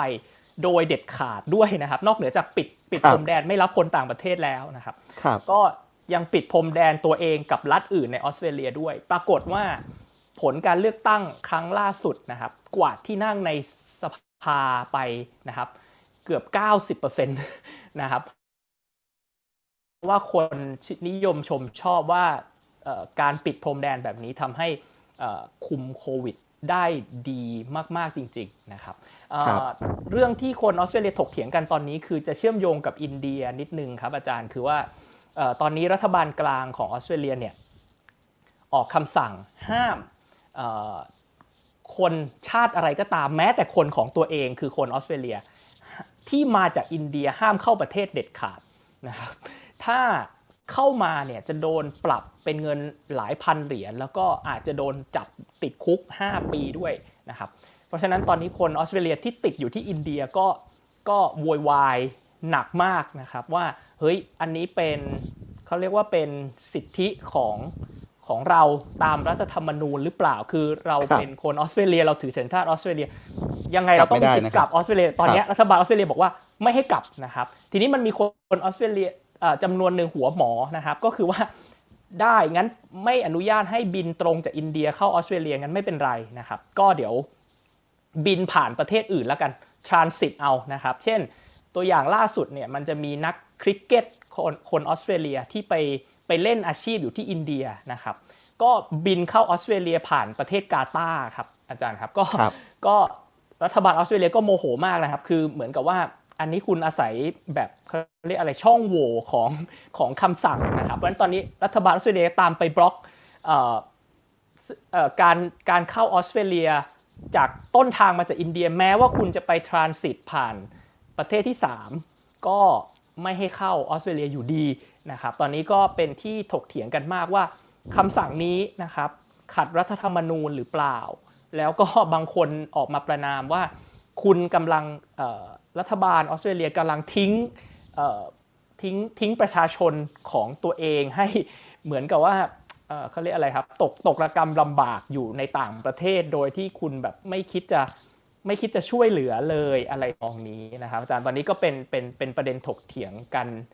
ใหญ่โตในในในออสเตรเลียขครัณะบนี้นะครับขอบคุณมากครับคุณบุ๊กรอบนี้เอาประมาณนี้ก่อนนะครับขอบคุณครับขอบคุณครับครับถ้ายังไม่รีบไปไหนก็เดี๋ยวเดี๋ยวอยู่อยู่กันไปนะครับ ได้คไปรับก่อนก่อนจะไปที่แขกหลักทั้ง 5 คนของเราขออีกท่านหนึ่งครับเอ่อเป็นผู้ฟังที่ยกมือมาเอ่อดูจากโปรไฟล์บอกว่าอยู่ที่รัสเซียนะครับ เมื่อสักครู่เราเชิญชวนคนจากทั่วโลกก็มีรัสเซียอีกท่านหนึ่งนะครับ คุณวรณิการ ณเชียงใหม่สวัสดีครับ สวัสดีค่ะ ยังไม่มีคนแชร์เรื่องรัสเซียใช่ไหมคะยังไม่มีครับเข้ามาครับเล่าให้ฟังหน่อยครับว่าที่นู่นเป็นยังไงบ้างครับ ตอนนี้คือมีโจทย์อะไรที่น่าสนใจที่คนไทยฟังแล้วกลับมาคิดต่อในการรับมือกับโควิดบ้านเราบ้าง มีเยอะเลยค่ะ ครับเอาเลยเลยครับอ่าถ้างั้นเอาจริง ๆ คือหลักๆ เนี่ยรัสเซียก็คือเราอาจจะได้ยินเนาะว่ามันมีข่าวว่าเออเขาจะมีการเสนอนำวัคซีนสปุตนิก วีเนี่ยมาใช้ในไทยมีการเสนอไปเสนอกันมาแต่ถูกแบบเอ่อปฏิเสธด้วยอะไรหลาย ๆ อย่าง แล้วก็ด้วยทาง clinical clinical test ของของรัสเซียเองเนี่ย มันยังไม่ได้เป็นที่ยอมรับในประเทศอ่าสมาชิก EU อะค่ะ ก็เลแต่ยแต่ทำคนรัสให้เซียเขาฉีดสปุตนิกกันหรือเปล่าครับฉีดฉีดกันกับฉีดกันแล้วค่ะ แล้วก็ครับอย่างแล้วอย่างตัวนี้คุณวรณิการเองฉีดสปุตนิกด้วยไหมครับ จริง ๆเขาให้ฉีดค่ะ แต่ว่าตอนนี้อยู่ไทยค่ะ กลับอ๋อมาก่อยู่อนไทย ครับ กลับมาก่อน แต่ว่ามีสิทธิ์ฉีดค่ะ เดี๋ยวครับจะเล่าให้ฟังว่าเขาพิจารณาแคตตากรียังไงนะคะ ครับ ก็คือเอ่อฟรีโดยไม่เสียค่าใช้จ่ายทั้งหมด แต่เขาจะเริ่มจากเมืองใหญ่นะคะ เนื่องจากมันมีการแพร่ระบาดสูงอย่างเงี้ยค่ะ ก็คือ เอาเรื่องของกลุ่มเสี่ยงก่อนก็คืออคนที่อยู่ในมอสโกนะคะ ที่มีภูมิลำเนาอยู่ในมอสโกอายุมากกว่า 60 ปี แล้วก็เป็นกลุ่มที่เสี่ยงสูงสุดนะคะ แล้วก็ยากที่จะทนต่อไวรัสโควิด -19 นะคะ อีกกลุ่มก็จะเป็นกลุ่มที่เป็นโรคเรื้อรังที่ต้องอ่าอ่า state quarantine อยู่ที่บ้านคือกักตัวอยู่ที่บ้านนะคะ แล้วก็อีกกลุ่มหนึ่งเนี่ยเขาให้กลุ่มนักศึกษาระดับวิทยาลัยและมหาวิทยาลัยค่ะ ที่มีอายุมากกว่า 18 ปีนะคะ แต่ เขาพิจารณาให้เฉพาะบางสาขาวิชาค่ะ อันนี้อาจจะเป็นดุลยพินิจของประเทศที่แบบปกครองในอีกระบอบหนึ่งนะคะ เขาก็จะพิจารณากันกรองมาอีกอีกระบอบหนึ่งนะคะ โอเค ทีนี้คนงานในพื้นที่ของของหน่วยงานเหล่านี้ค่ะ สามารถได้รับวัคซีนเลย ก็คือหน่วยงานวิจัยและพัฒนาสังเกตไหมคะ ประเทศนี้ให้ความสำคัญในการวิจัยและพัฒนามาก เขาเขาจึงมั่นใจในว่าวัคซีนสปูตนิกดีของเขามาก ๆ เลยค่ะ แล้วก็คือเทคโนโลยีสารสนเทศนะคะโทรคมนาคมโทรคมนาคมการสื่อสาร องค์กรเอกชนไม่แสวงหาผลกำไรเพื่อบริการสังคมของประชาชนค่ะ หมายถึงว่าในกรณีที่มันมีคริสิสแบบเนี้ยองค์กร NGO เหล่านี้จะได้ทำงานแล้วก็ได้เดินต่อเดินหน้าต่อเพื่อเพื่อที่จะออกไปช่วยผู้คนได้นะคะ อ่าแล้วก็การจัดการอสังหาริมทรัพย์ และการดำเนินงานด้านอสังหาริมทรัพย์ค่ะ การก่อสร้างก็ยังคงมีต่อไปตามปกติค่ะ โครงการสร้างหลาย ๆ อย่างก็คือไม่ได้ดรอปลงนะคะ แล้วก็อันนี้สำคัญมากโรงแรมและตัวแทนการท่องเที่ยว และองค์กรอื่น ๆ ที่ให้บริการด้านการท่องเที่ยวค่ะเพื่อนนะคะเป็นเจ้าของโรงแรมเล็ก ๆ ที่อยู่ในเมืองที่ออกไปนอกมอสโกนะคะ ก็ได้รับวัคซีนเป็น หน่วยงานแรก ๆเขาเพิ่งจะอายุ 29 ปีเท่านั้นเอง แต่ก็คือเขาเข้าตามเกณฑ์ของรัฐบาลรัสเซียนะคะเขาก็เลยได้รับ อืมก็คือ การที่ใช้ prioritize ของเขาอะค่ะ อาจจะต่างจากบ้านเราหรือต่างจากบางประเทศ บางประเทศอาจให้กลุ่มเสี่ยงก่อน บางประเทศอาจจะให้วงพื้นที่สีแดงก่อนใช่ไหมคะ หรือบางประเทศอาจจะให้ที่บุคลากรทางการแพทย์ก่อนนะคะ แต่รัสเซียเขามอง มองด้วยด้วยนโยบายนี้อะค่ะ ว่าอะไรที่ของประเทศเขาที่จะต้องเดินต่อไปค่ะ ครับ นอกจากเรื่องการกระจายวัคซีนแล้วมันมีมุมอะไรที่น่าสนใจที่ที่อยากจะไฮไลท์มาคือมันให้ฟังมันมันมีมุมมุมการเมืองเกิดขึ้นค่ะในเมื่อรัสเซียเนี่ยเขาเริ่มเริ่มต้นวิจัยเป็นเจ้าแรกของโลกเลยนะคะแต่เขาพอมีโควิด -19 เกิดขึ้นเขาก็เริ่มวิจัยทำวัคซีนก่อนโดยสถาบันทางสาธารณสุขแล้วก็ไบโอเมดของของประเทศเขาอะนะคะ ทีนี้ ปัญหามันเกิดขึ้นตรงที่ว่าด้านข้อมูลเขาไม่ได้เปิดเผยต่อ EU หรือว่า WHO นะคะองค์กรที่เป็นมี member worldwide เนี่ยเขาไม่ได้เขาไม่ได้ไปประกาศตรงนั้น แต่เขาอะจะให้สำหรับประเทศที่เชื่อใจเขาแล้วก็ contract เขาแล้วก็ให้ข้อมูล data ในในในส่วนที่ที่ดีลกันได้อะไรแบบเนี้ยลักษณะเนี้ยก็คือ contact กันระหว่าง G2G อะค่ะ คือโอเค ถ้าประเทศอยู่อยากจะนำเข้าประเทศวัคซีนจากประเทศฉันฉันก็มี Data ให้คุณที่จะ support ข้อมูลให้คุณอะไรประมาณนี้ มันก็เลยมีบางประเทศเนี่ยที่เขาตัดสินใจยกเลิกวัคซีนสปุตนิก V ไปแล้ว อย่างล่าสุดก็มีบราซิลอะค่ะที่ที่ศาลสูงของเขาเนี่ยค่ะไม่อนุมัติให้นำเข้าวัคซีนเนื่องจากความไม่เคลียร์ในเรื่องของอการผลิตอะไรแบบนี้ค่ะ แต่เท่าที่เท่าที่เจอมานะคะ เพื่อนรุ่นน้องรุ่นพี่ที่เป็นซีเนียร์ซิติเซนก็ฉีดมาก็ยังไม่ยังไม่ได้มีใครเป็นอะไร หรือได้รับผลกระทบอะไรเหมือนอย่างที่บ้านเราเผชิญนะคะ ที่นู่นประเมินสถานการณ์รวมๆแล้ว ถือว่าเอาอยู่หรือยังครับ หรือว่ายังหนักอยู่ คือยังหนักอยู่ไหมมันมันหนักอยู่ในด้านของเดิมเนี่ย facility ทางด้านการแพทย์เขาเทียบเราไม่ได้เลยนะคะ คือแบบ เขายังใช้ตึกแบบในในสภาพความเป็น Soviet Union เดิมอยู่เลยค่ะ ในการตั้งเป็นโรงพยาบาลนะคะอ่า Legislative Hospital ของเขาเนี่ยมันยังอยู่ในสภาพที่ค่อนข้างเก่าทรุดโทรมนะคะ แต่ว่าเรื่องของวิทยาการทางการแพทย์อะค่ะเขาไม่ได้น้อยหน้า เพราะฉะนั้นเขาก็เลยเดินหน้าได้เร็ว แล้วก็เรื่องของการมาตรการป้องกันเนี่ยเขาล็อกดาวน์ตั้งแต่ สแรกเอ่อตั้งแต่ตั้งแต่เวฟแรกอะค่ะของของตรงนั้นมาแล้วก็ล็อกดาวน์เลื่อยมาเป็นระยะระยะ ล็อกก็คือล็อกเลยค่ะ ทุกคนต้อง work from home ทุกออฟฟิศต้องคือปิดคือต้องปิดอะค่ะ ครับอ่าค่ะ แต่ว่าเขาจะมีการเข้าไป service ในแต่ละ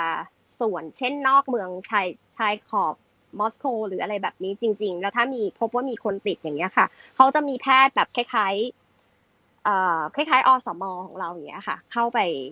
เยี่ยมดูแลและให้ยาแบบนี้ค่ะ ก็เลยทำให้เขา handle ได้เร็ว ถ้าเทียบกับอัตราที่เกิดขึ้นในในประเทศในอายุโรปด้วยกันอย่างอิตาลีอย่างเงี้ยค่ะรัสเซียเนี่ยค่อนข้างเอาอยู่ค่ะ ครับครับ ขอบคุณคุณวรณิการนะครับสำหรับรอบนี้นะครับครับ ผมคิดว่าตอนนี้เราฟังจากทั่วโลกแล้วนะครับ ทั้งจากอเมริกาอังกฤษ รัสเซีย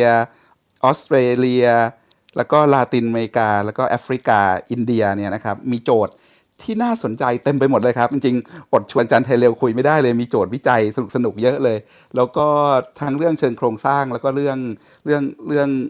เยอะเลยนะครับ แต่ว่าก่อนจะไปถึงอาจารย์ไทยเร็วขออีกนิดเดียวครับเผื่ออาจารย์ธเนศอาพรสุวรรณนะครับอาจารย์ธเนศอาพรสุวรรณยกมือขึ้นมาเผื่ออาจารย์มีอะไรจะแชร์ แล้วเผื่ออาจารย์มีอะไรจะชวนอาจารย์ไทยเร็วคุยเรื่องอเมริกา จะได้โยนกลับไปให้อาจารย์ไทยเร็วทีเดียวเลยครับ สวัสดีครับอาจารย์ธเนศครับ สวัสดีครับอาจารย์สวัสดีครับ ตอนนี้อาจารย์ธเนศเก็บตัวอยู่ที่ไหนครับ อยู่กรุงเทพหรือว่าอยู่ต่างจังหวัดครับเนี่ย ตอนนี้กลับมาแล้วอยู่อยู่อยู่กรุงเทพครับอาจารย์ อาจารย์ฟังฟังรอบโลกมากับเราแล้วอาจารย์เห็นอะไรบ้างครับอาจารย์อืมประทับใจมาก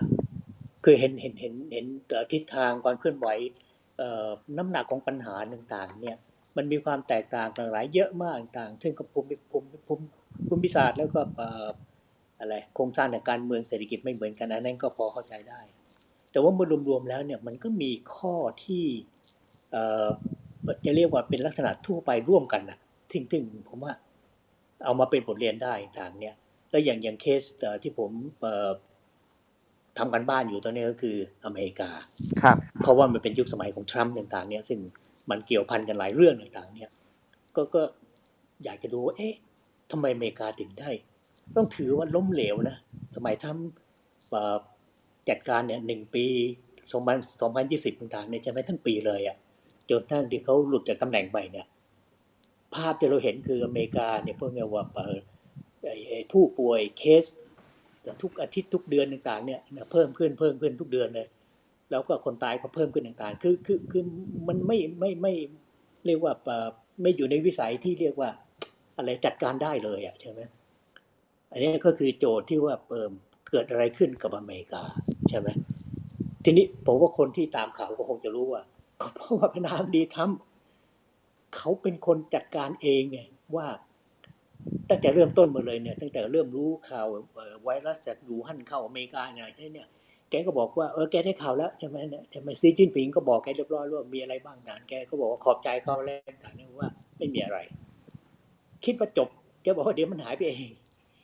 แล้วถ้าไอ้จุดยืนอันนี้เนี่ยของทรัมป์เนี่ยซึ่งแรกๆเราฟังเรานึกว่าโอ้ยแกคงว่าไปตามอะไรข้อที่จริงซึ่งมันยังไม่มีตอนนั้นใช่ไหมแต่พอตอนหลังเนี่ยข้อที่จริงมันเยอะมากใช่ไหมแล้วก็ข่าวสารที่ออกมาต่างๆแล้วแล้วแล้วคือโรคมันระบาดอะคือถ้ามันเป็นโรคแบบอย่างอื่นใช่ไหมที่มันนานๆก็ออกมาเป็นไข้หวัดใหญ่เนี่ยใช่ไหมไม่ตายมากอย่างเงี้ยเพราะว่าทำกาจะรอดตัวนะใช่ไหมแต่คราวนี้เนี่ยมันเป็นโควิดไงซึ่ง พอมันเกิดแล้วมันมันมันระบาดระบาดแล้วมันก็ไปเกิดโรคแทรกซ้อนขึ้นอะแต่ที่คนตายตายด้วยโรคแทรกซ้อนเนี่ยมันไม่ได้ตายด้วยโควิดใช่ไหมเพราะงั้นผมผมก็สรุปว่าฟังจากหลายที่เนี่ย ผมได้สองสามประเด็นอันที่หนึ่งเนี่ยก็คือว่า ผู้นำรัฐบาลเนี่ย เป็นคนที่กำหนดเลยว่าจะแก้ปัญหาเรื่องโควิดได้หรือไม่ได้ แล้วก็ผู้นำก็คือมีสองประเภท ประเภทที่ไม่สำเร็จเนี่ยคือแบบทำเนี่ยก็คือว่า ไม่ยอมรับความจริง หรือความลึกซึ้งแน่นอะไรไอ้ไอ้ร้ายแรงของโควิดอะใช่ไหมว่ามันมาแล้วมันไปยังไงต่างนี่ใช่ไหมก็ประเภทเรียกว่า เอ้ย ไม่เป็นไรใช่ไหมเราจะเป็นมือนโลกธรรมดาอย่างเงี้ยเหมือนกับโบซานิโรเหมือนกับหลายๆคนในเมืองในที่ไหนไม่ต้องระบุต่างๆใช่ไหมเนี่ยผู้นำประเภทเหล่านี้ใช่ไหมก็จะแก้ไม่ทันเพราะว่าพอมันระบาดเนี่ยมันจะกระจายไปเร็วมากใช่ไหม อันนี้อันนี้ก็คือท่าทีของทรัมป์ต่าง ๆ เนี่ย แล้วที่มันประหลาดก็คือว่าคือใครๆก็รู้ว่าอเมริกาเป็นประเทศที่มันก้าวหน้าสุดทางด้านเทคโนโลยีการแพทย์การทุกทุกทุกสาขาต่างๆมันอยู่ที่อเมริกาหมดอะการจัดการการต่างๆนะแต่ว่ามันล้มเหลวได้อย่างไรใช่ไหมจนถึงจุดหนึ่งเนี่ยใช่ไหมบางรัฐเช่นนิวยอร์กซิตี้อะไหนใช่ไอ้เครื่องหายใจหนึ่งเนี่ยเกือบหาไม่ได้ใช่ไหมโอ้โหลองเรียนกันไปทั่วประเทศต่างๆนี่ สั่งซื้อนอกประเทศกันเป็นการใหญ่เลยใช่ไหมอะไรต่างวุ่นวายมากต่างเนี่ยเออก็งงว่าเกิดอะไรขึ้นต่างๆเลยใช่ไหมซึ่งอันนั้นเนี่ยมันก็มันก็สะท้อนกลับไปถึงปัญหาที่ที่ที่พูดกันหลายหลายหลายครั้งเรื่อง รัฐบาลกลางกับรัฐบาลท้องถิ่นต่างๆเนี่ยว่า ถ้าหากว่าไม่ใช่พวกเดียวกันใช่ไหมการช่วยก็ลำบากใช่ไหมในอย่างอย่างทรัมป์เนี่ยใช่ไหมแกก็อิดออดกว่าที่จะยอมให้ไอ้หน่วยงานกลางฟีมาเนี่ยซึ่งเป็น Federal Emergency ต่างๆเนี่ยใช่ไหม ลงไปช่วยจัดการต่างๆใช่ไหมก็ผ่านไปสามเดือนต่างคนตายเป็นแสนแล้ตอนนั้นใช่ไหมทำนองแบบเนี้ยใช่ไหมเพราะฉะนั้นผมคิดว่าทัศนวิธีการแล้วก็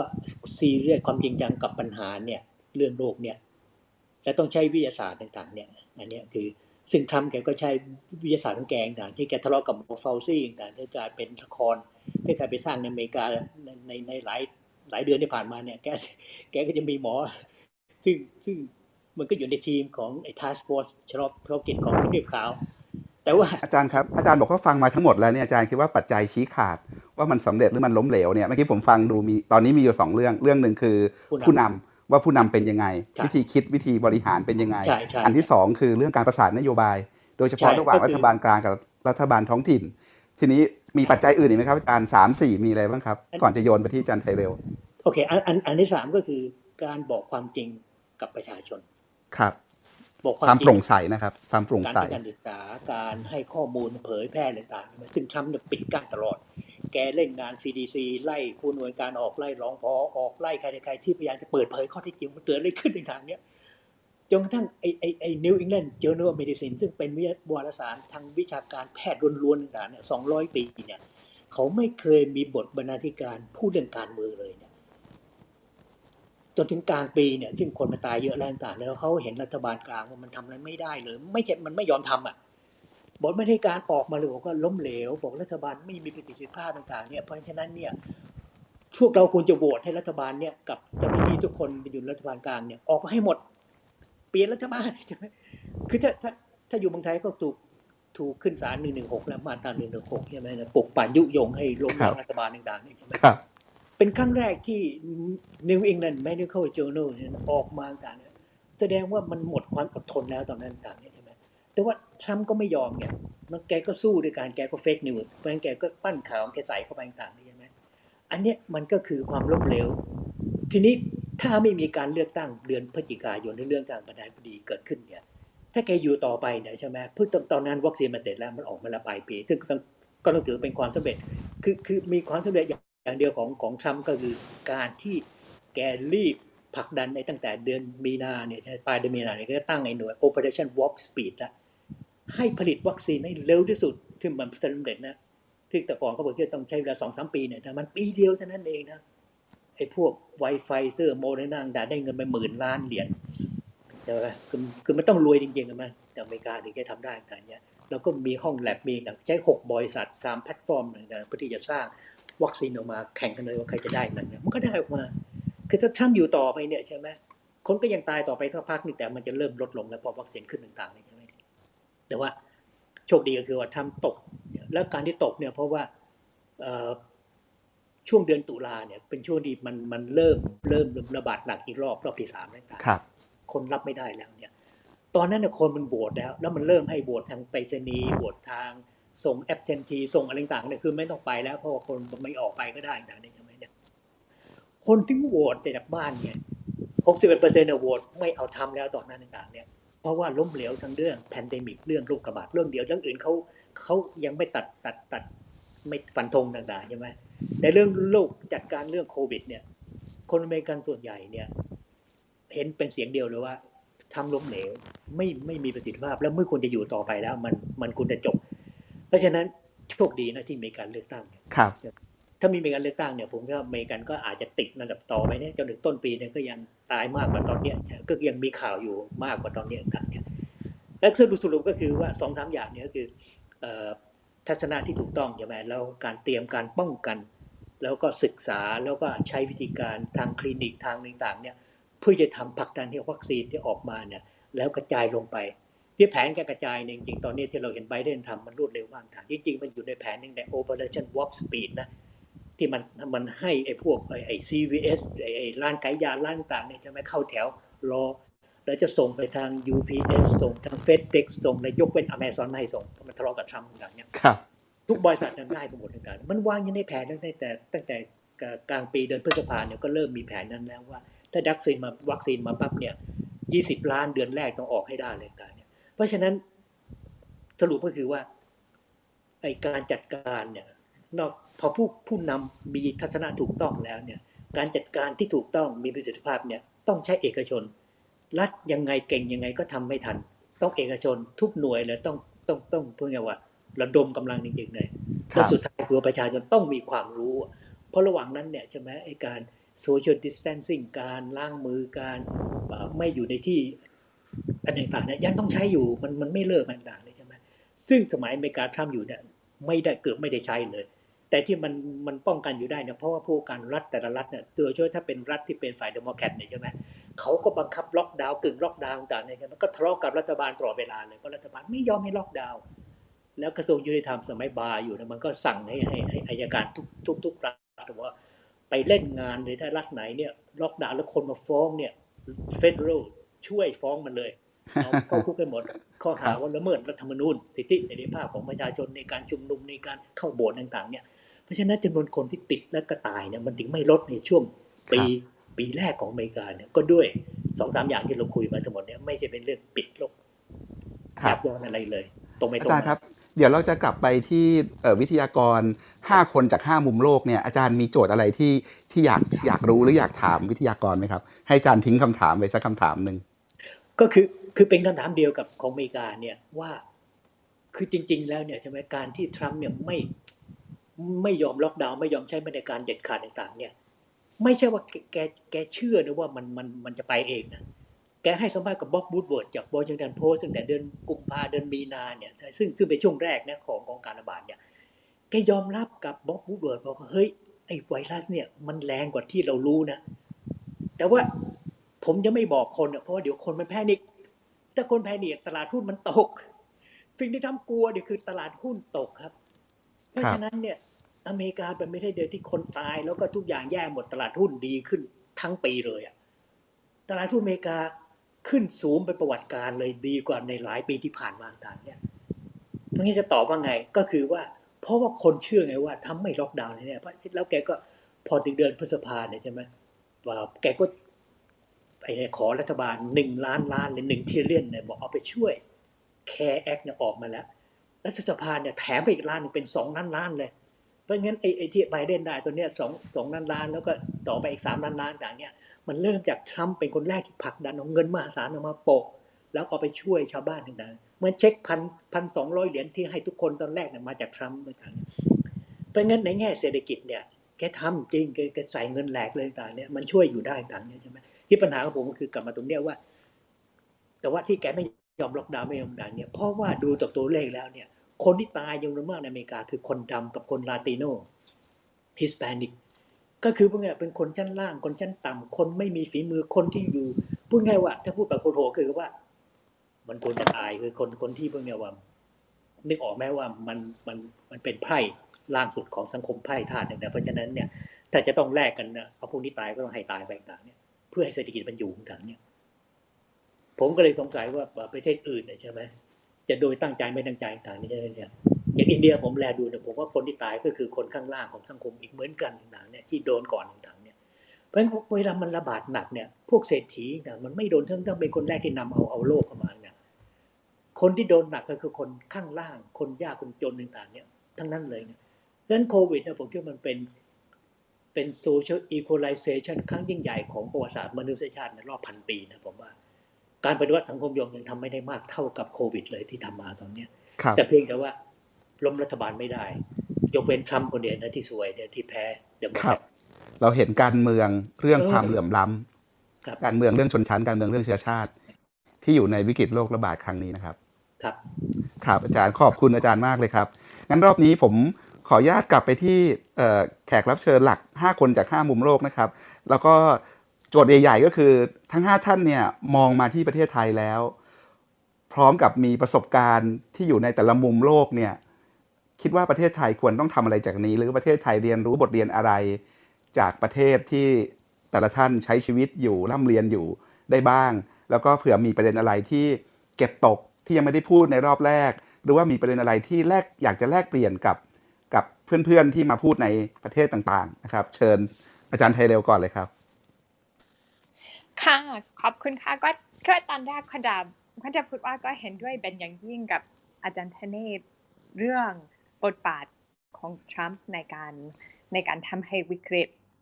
ยิ่งเออยิ่งยิ่งใหญ่ขึ้น ก็จะพูดชันๆว่าก็หวังว่า ถ้าแบบนึกถึงเมืองไทยก็หวังว่า ทั้งเมืองไทยแล้วก็ก็ฮังการีก็หลายที่ที่มีที่มีไฟขวาเผด็จการที่ครอบอำนาจอยู่ ก็หวังว่าการที่จัดการรคไม่ได้ก็หวังว่าจะเป็นสิ่งที่จะช่วยเออช่วยพลักให้ประชาชนมีเสียงในการในการเลือกรัฐบาลที่ดีกว่าที่เป็นประชาธิปไตยก็หวังว่าเออบทเรียนจากอเมริกาก็คงเป็นอย่างนั้น ก็เลยอีกสองอีกก็อีกหนึ่งอันที่เป็น เป็นข้อสังเกตการที่ก็ช่วยน่าสนใจ คือแล้วก็นี่เป็นน่าจะมีคนที่เคยอ่านแบบนี้ในข่าวเหมือนกัน คือสิ่งที่สังเกตตอนที่มาถึงเมืองไทยเขาก็มาถึงตอน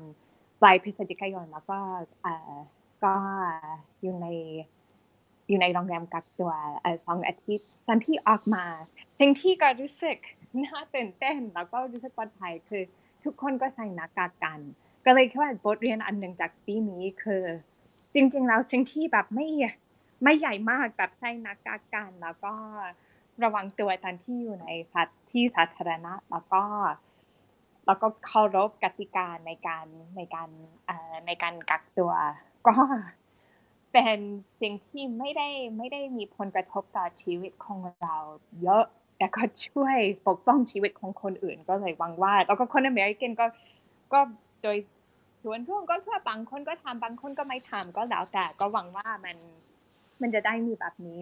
สิ่งสุดท้ายที่ยังไม่ได้พูด แล้วก็ช่วยบทเรียนอันใหญ่จากจากโรคระบาดที่อเมริกาคือที่อเมริกาก็เพิ่งมีงานวิจัยที่ออกจาก Equal Justice Initiative ที่เป็นองค์กรที่ทำวิจัยเกี่ยวกับกระบวนการยุติธรรม แล้วก็โดยเฉพาะผลกระทบของกระบวนการยุติธรรมต่อ คนผิวดำแล้วก็คนอ่า Latinx แล้วก็เขาก็พบว่าคนที่เสียชีวิตจากโรคโควิดที่อยู่ในคุกก็เสียชีวิตในสัดส่วนห้าเท่าคนที่นอกคุก แล้วก็ที่จริงสิ่งที่เกิดขึ้นแบบช่วงแรกๆตอนที่โรคระบาดคือ มีคนที่ทำงานดันสิทธิมนุษยชนที่สหรัฐที่เรียกร้อง ให้รัฐปล่อยตัวที่ สำหรับคนที่ไม่ได้ประกันตัวก่อนอก่อนขึ้นศาลการการเริ่มดำเนินคดี หรือปล่อยคนที่แบบอายุเยอะหรือมีโรคประจำตัวที่ทำให้แบบเสียงสูง หรือคนที่อยู่ในคุกเพราะการก่ออาชญากรรมที่ไม่ใช่แบบอาชญากรรมรุนแรงแบบคนที่ติดคุกเพราะยาเสพติดอะไรอย่างนั้น ก็เลยมีคนที่เรียกร้องให้ปล่อย แล้วก็ติดติดเครื่องมือติดตามหรือ เอ่อหรือปล่อยตัวแล้วก็ให้ไปอยู่ในในการคุ้มครองของกรมคุมอ่อคุมประพฤติ ก็เลยสิ่งที่เกิดขึ้นคือในหลายที่ก็ไม่ได้ไม่ได้ทำอย่างนั้น คนที่ออกมาคือจำนวนคนที่เสียชีวิต เพราะคุกมันมีมันคนแน่นแล้วก็เอ่อรักษาสุขภาพยากรักษาแบบความสะอาดก็ยาก มันสูงมากนะคะ ก็เลยหวังว่าหลังจากเห็นงานวิจัยก็เลยหวังว่าทางไทยที่คุกมันแน่นมากเลย แล้วก็แบบจริงๆก็หวังว่าแบบทุกประเทศที่ที่ที่โรคระบาดอยู่ ก็จะเห็นงานวิจัย แล้วก็เห็นผลกระทบของการลังเลของเจ้าหน้าที่ก็ที่สหรัฐก็ตอนประมาณกันยาตุลาก็เริ่มมีการปล่อยตัวแบบนี้แบบอย่างกว้างขวางเพราะว่ากลายมาแต่ตอนนั้นก็ช้าไปแล้ว มันคนที่ก็คนก็คนก็ติดแบบติดเยอะมากก็เลย ก็เลยหวังว่า อันนี้จะเป็นบทเรียนอันใหญ่อะค่ะครับก็อีกประเด็นหนึ่งที่เมื่อเมื่อสักครู่อาจารย์ธเนศพูดไว้ หรือว่าหลายท่านพูดไว้เนี่ยโควิด รอบนี้มันมีผลในการเปลี่ยนการเมืองเราได้ไหมครับ ทั้งการเมืองไทยหรือการเมืองโลก คิดว่าได้นะ ก็ที่จริงก็เพิ่งคุยกับเพื่อนที่ก็ช่วยที่ไทย แน่นอนก็ตอนที่ติดตามการเคลื่อนไหวประมาณสองสามอาทิตย์ที่ผ่านมา ของคนที่กำลังเคลื่อนไหวเรียกร้องออให้ให้ศาลปล่อยตัวนักศึกษาแล้วก็นักเคลื่อนไหวที่ที่ถูกควบคุมอยู่ทุกครั้งอยู่ ก็ก็คิดว่าสิ่งที่น่าสนใจเป็นอย่างยิ่งคือคนก็ยังออกมาเรื่อยๆเพิ่มขึ้นเหมือนกันแม้ว่าก็ห่วงโรคระบาดก็ แม้ว่าก็ยังไม่มียังไม่มีงานวิจัยไม่มีไม่มีหลักฐานอย่างชัดแล้วก็มีความรู้สึกว่าการที่ชีวิตของทุกคนก็เริ่มเสี่ยงมากขึ้นในปีที่ผ่านมา เพราะทั้งโรคทั้งคนเศรษฐกิจจากโรค ก็ทำให้แบบหลายๆคนแล้วก็หลายๆคนก็เริ่มเริ่มอยากมีอนาคตที่ดีกว่า แล้วก็ก็คิดว่าส่วนหนึ่งของอนาคตที่ดีกว่าคือ สถานการณ์การเมืองที่ดีกว่า สถานการณ์ที่ความเลื่อมล้ำในสังคมไม่ว่าความเลื่อมล้ำทางเศรษฐกิจหรือความเลื่อมล้ำในการเข้าถึงความยุติธรรมความเลื่อมล้ำในการเข้าถึงการศึกษา มันคิดว่าทั่วโลกคนกำลังคนกำลังกำลังสังเกตแล้วก็กำลังตื่นที่จริงก็ก็อยากฟังว่าแบบเอ่อ คนที่คนที่ร่วมเสวนาที่ที่อยู่ที่อินเดียก็เห็นอะไรบ้างที่นั่นเพราะก็รู้ว่าก็เป็นช่วงที่โมดีก็ก็กำลังกำลังกำลังต้องเอ่อทุกเลือกทีก็เลย เออก็สนใจเหมือนกันว่า มันฝ่ายก้าวหน้าในในที่ต่างๆ ก็มีสิทธิ์ที่จะที่จะได้ชนะครั้งนี้ไหม ครับอาจารย์ไทยรู้นิดหนึ่งครับก็คืออ่าตอนนี้เป็นอเมริกาเป็นโจไบเดนแล้วนะครับ ก็อืมตอนนี้สถานการณ์มันแตกต่างมากขนาดไหนสั้นๆนะครับ แล้วก็ของอเมริกาเนี่ยมันจะเป็นบทเรียนได้ไหมว่า ถ้าเกิดว่าเรามีการเมืองดี เรามีผู้นำที่ดีเนี่ย มันจะมีผลกับการจัดการโรคระบาดที่ดีด้วยครับ ค่ะอ๋อก็คิดว่าทางทางทางเรื่องการจัดการโรคระบาดแล้วก็การ เรื่องอื่นๆ แบบทางสังคมการเมืองก็เริ่มดีขึ้น ก็ต้องคนจะเขาก็ควรน่าจะควรจะควรจะสารภาพว่าจริง ๆ แล้วแม้ว่าเธอก็เลือกไบเดนเธอก็สนับสนุนแซนเดอร์สมากกว่า ก็ที่จริงก็คิดว่าไบเดนก็กลางเกินนะคะแต่ก็ต้องบอกว่ามันสิ่งที่สิ่งที่เห็นก็เพิ่งบอกพี่สาวว่าจริง ๆ แล้วโอ้ก็ต้องบอกว่า ก็คิดว่าชอบโจไบเดนพอสมควรเพราะว่าเพราะว่าก็เห็น ก็เห็นสิ่งที่เขาทำมันจริงๆแล้วหลายๆอย่างก็เป็นสิ่งเล็กๆก็อันนึงคือเขาก็ใส่หน้ากากตอนที่อยู่ในที่สาธารณะ แม้ว่าก็ฉีดวัคซีนไปแล้ว ก็เลยสิ่งอย่างนั้นแล้วก็ก็คิดว่ามันเหมือนแบบมุมมองต่อหลายๆอย่างของประธานาธิบดีก็เสร็จแต่ทนสำหรับประชาชนในประเทศก็เลย ก็เลยการที่ใน ในกรณีการดำเนินคดีต่อต่อเดเร็กชอวินตำรวจที่ที่ฆ่าจอร์จฟลอยด์ปีที่แล้วสิ่งที่น่าสนใจเป็นอย่างยิ่งคือ ตอนที่ตอนที่ 12 คนที่เป็น jury ออกออกให้การตัดสินเมื่อสองสามอาทิตย์ก่อน เขาก็ก็ตัดสินใจว่าเขาผิดโดยมักที่สุดที่ผิดได้ภายใต้กฎหมาย แล้วก็ก็คิดว่าอันนี้ไม่ได้สะท้อนว่าแบบกระบวนการยุติธรรม โอเคแล้วก็ยังยังยังต้องมีอีกเยอะ แต่คิดว่าการที่ประธานาธิบดีเป็นคนที่บอกว่า เราต้องต่อสู้เพื่อสิทธิพลเมืองของประชาชนทุกคนมีผลต่อต่อจิตสำนึกของประชาชนเหมือนที่ตอนที่ตอนที่ทรัมป์ก็ไม่ไม่ค่อยสนก็มีผลต่อก็คิดว่าเป็นสิ่งที่ช่วยให้แบบพวกฝ่ายขวาออกมา ออกมาใช้ความรุนแรง แล้วก็เกิดกับโลกก็เหมือนกัน แต่ก็ปัญหาที่เอออีกหลายท่านก็ก็พูดถึงอย่างนี้แบบปัญหาระหว่างระหว่างรัฐกลางแล้วก็รัฐท้องถิ่นที่สหรัฐก็เป็นปัญหาที่ยังอยู่คือแบบรัฐบางรัฐ ก็ยังยังถูกคุ้มครองโดย Republican แล้วก็พวกขวา แล้วก็ตอนนี้เขาก็เห็น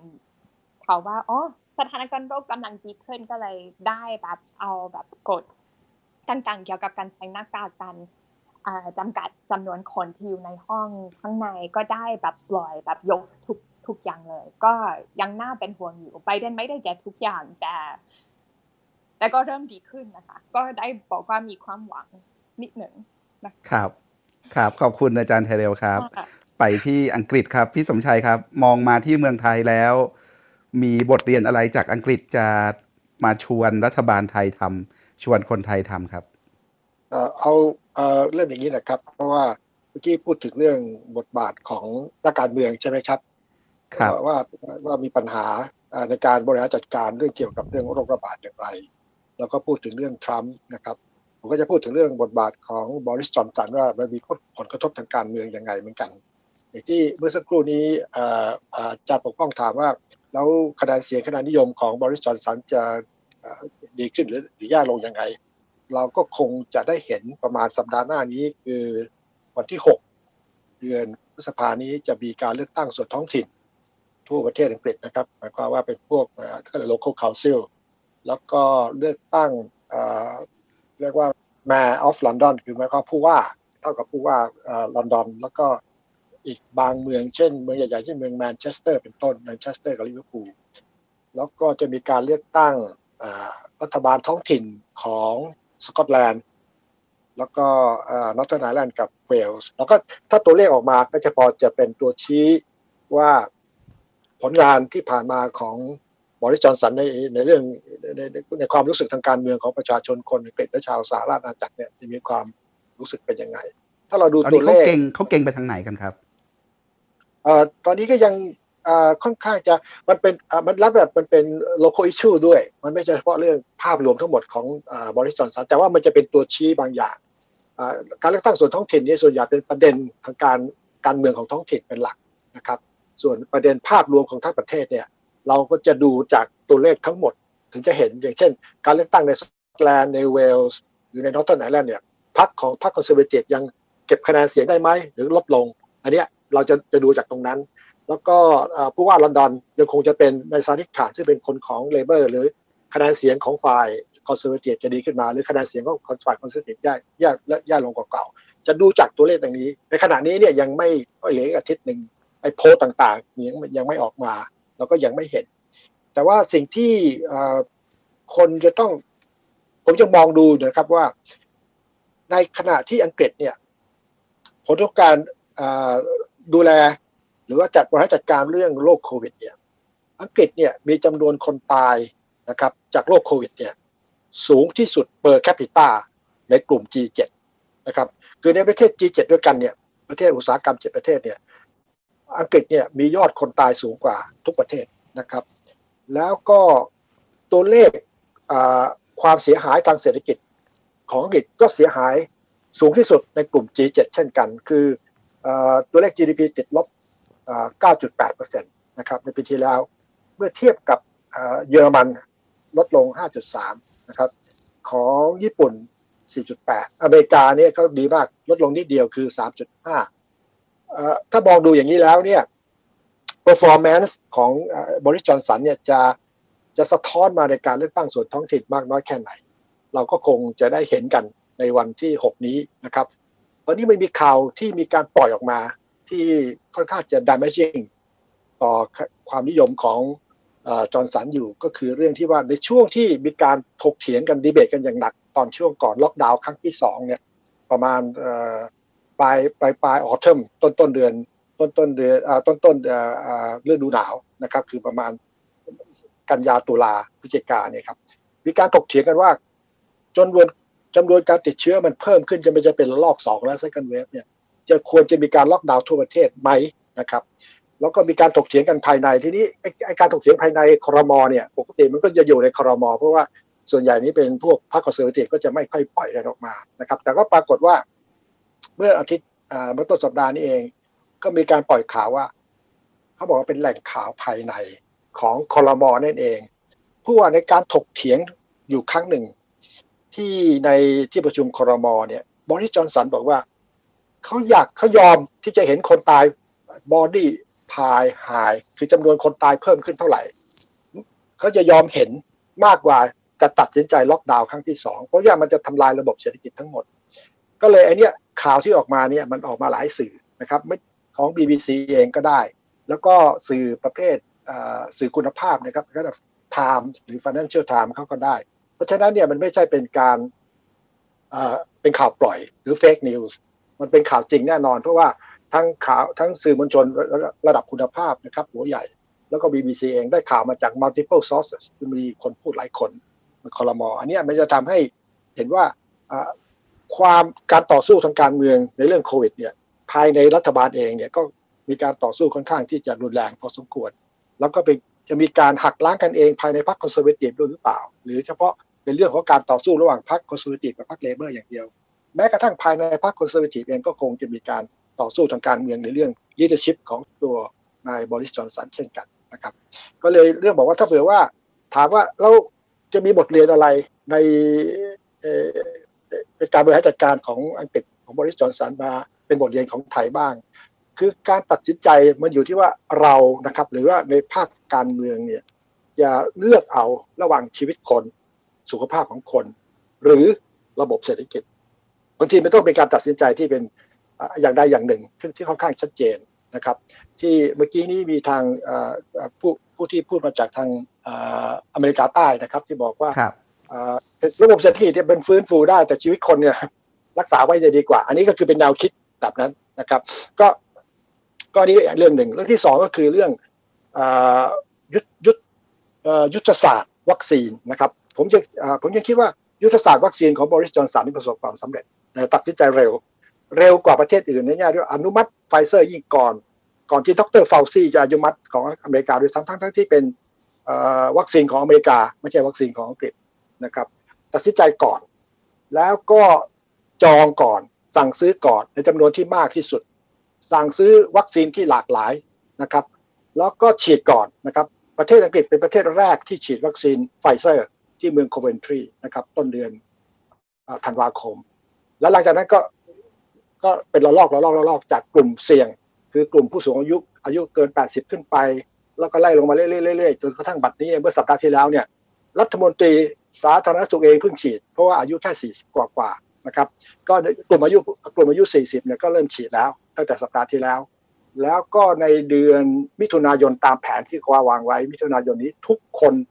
ที่ต้องการฉีดนะครับอายุเท่าไหร่ก็ไม่ว่าทุกคนที่ต้องการฉีดก็จะได้ฉีด นะครับ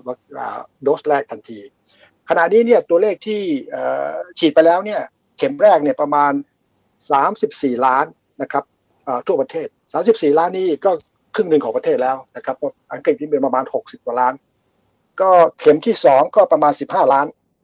นะครับประมาณอีกครึ่งหนึ่งก็หนึ่งในสี่หนึ่งในสี่ของประเทศก็ได้จะฉีดเข็มสองแล้ว เพราะฉะนั้นเนี่ยไอการที่จะเอาชนะไวรัสนี้ได้เนี่ยนอกจากเรื่องอ จะต้องรักษาโควิดโปรโตคอลรักษาไอล้างมือใส่หน้ากากอยู่ห่างกัน แล้วเนี่ยวัคซีนเนี่ยเป็นตัวที่ช่วยลดการแพร่ขยายของไวรัสได้ดีมาก เพราะตัวเลขที่เขาวิจัยกันออกมาเมื่อเร็วนี้เองเพื่อรัฐมนตรีสาธารณสุขบอกว่าสามารถลดการแพร่ขยายนะครับ วัคซีนที่ฉีดไปแล้วในประเทศอังกฤษสามารถลดการแพร่ขยายได้อย่างมีนัยยะสำคัญ very significant คือมีจำนวนมากประมาณ 80-90% ลดการแพร่ขยายของไวรัสในชุมชนของอังกฤษนี้ได้นะครับตัวเลขที่ออกมาที่เขาเอามาอวดอวดคุยโม้กันก็คือประมาณประชากรของประเทศอังกฤษประมาณ 22 ล้านคนอยู่ในพื้นที่โควิดฟรี คือหมายความว่าในรอบเดือนที่ผ่านมา ประชากรในพื้นที่ในชุมชนถึง 22 ล้านคนของอังกฤษเนี่ยก็มากกว่าครึ่งหนึ่งแล้วนะครับ ก็กว่าเกือบครึ่งหนึ่งของประเทศ อยู่ในพื้นที่หรือในชุมชนที่ไม่มีการระบาดของโควิด และไม่มีคนตายของไม่มีคนตายเนื่องจากโรคโควิดนะครับจำนวนนี้จะขยายเคยไปขึ้นขึ้นไปเรื่อยๆ เพื่อการแพร่หรือการฉีดวัคซีนเนี่ยขยายตัวไปตามจังหวะกำหนดเวลาที่รัฐบาลวางไว้เป็น roadmap นะครับ วันที่ 17 เดือนหน้านี้ก็จะประกาศ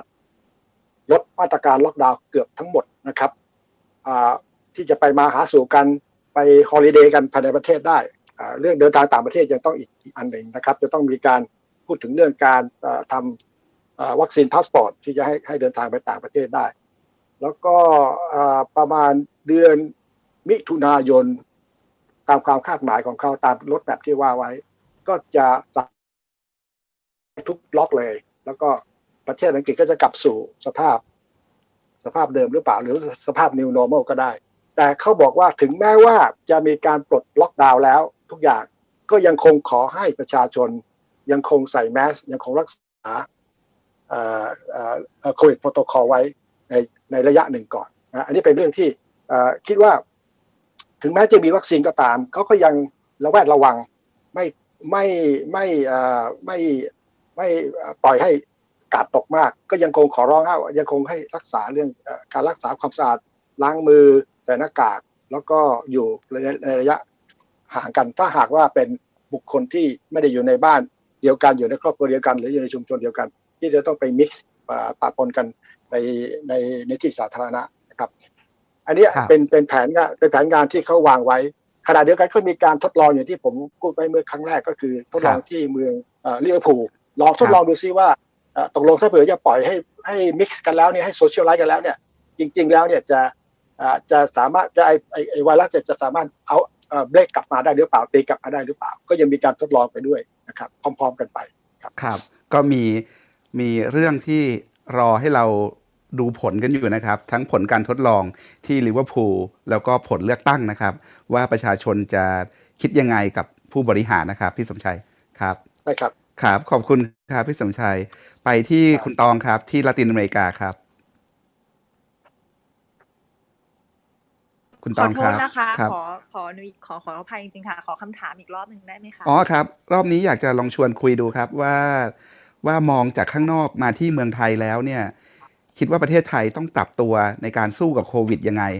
แล้วก็เผื่อจะเติมประสบการณ์อะไรที่ยังไม่ได้เล่ารอบแรกไป หรือว่าเผื่อจะมีอะไรแลกเปลี่ยนกับกับเพื่อนๆจากทั่วโลก ก็ถือโอกาสรอบหลังนี้เลยครับ ค่ะก็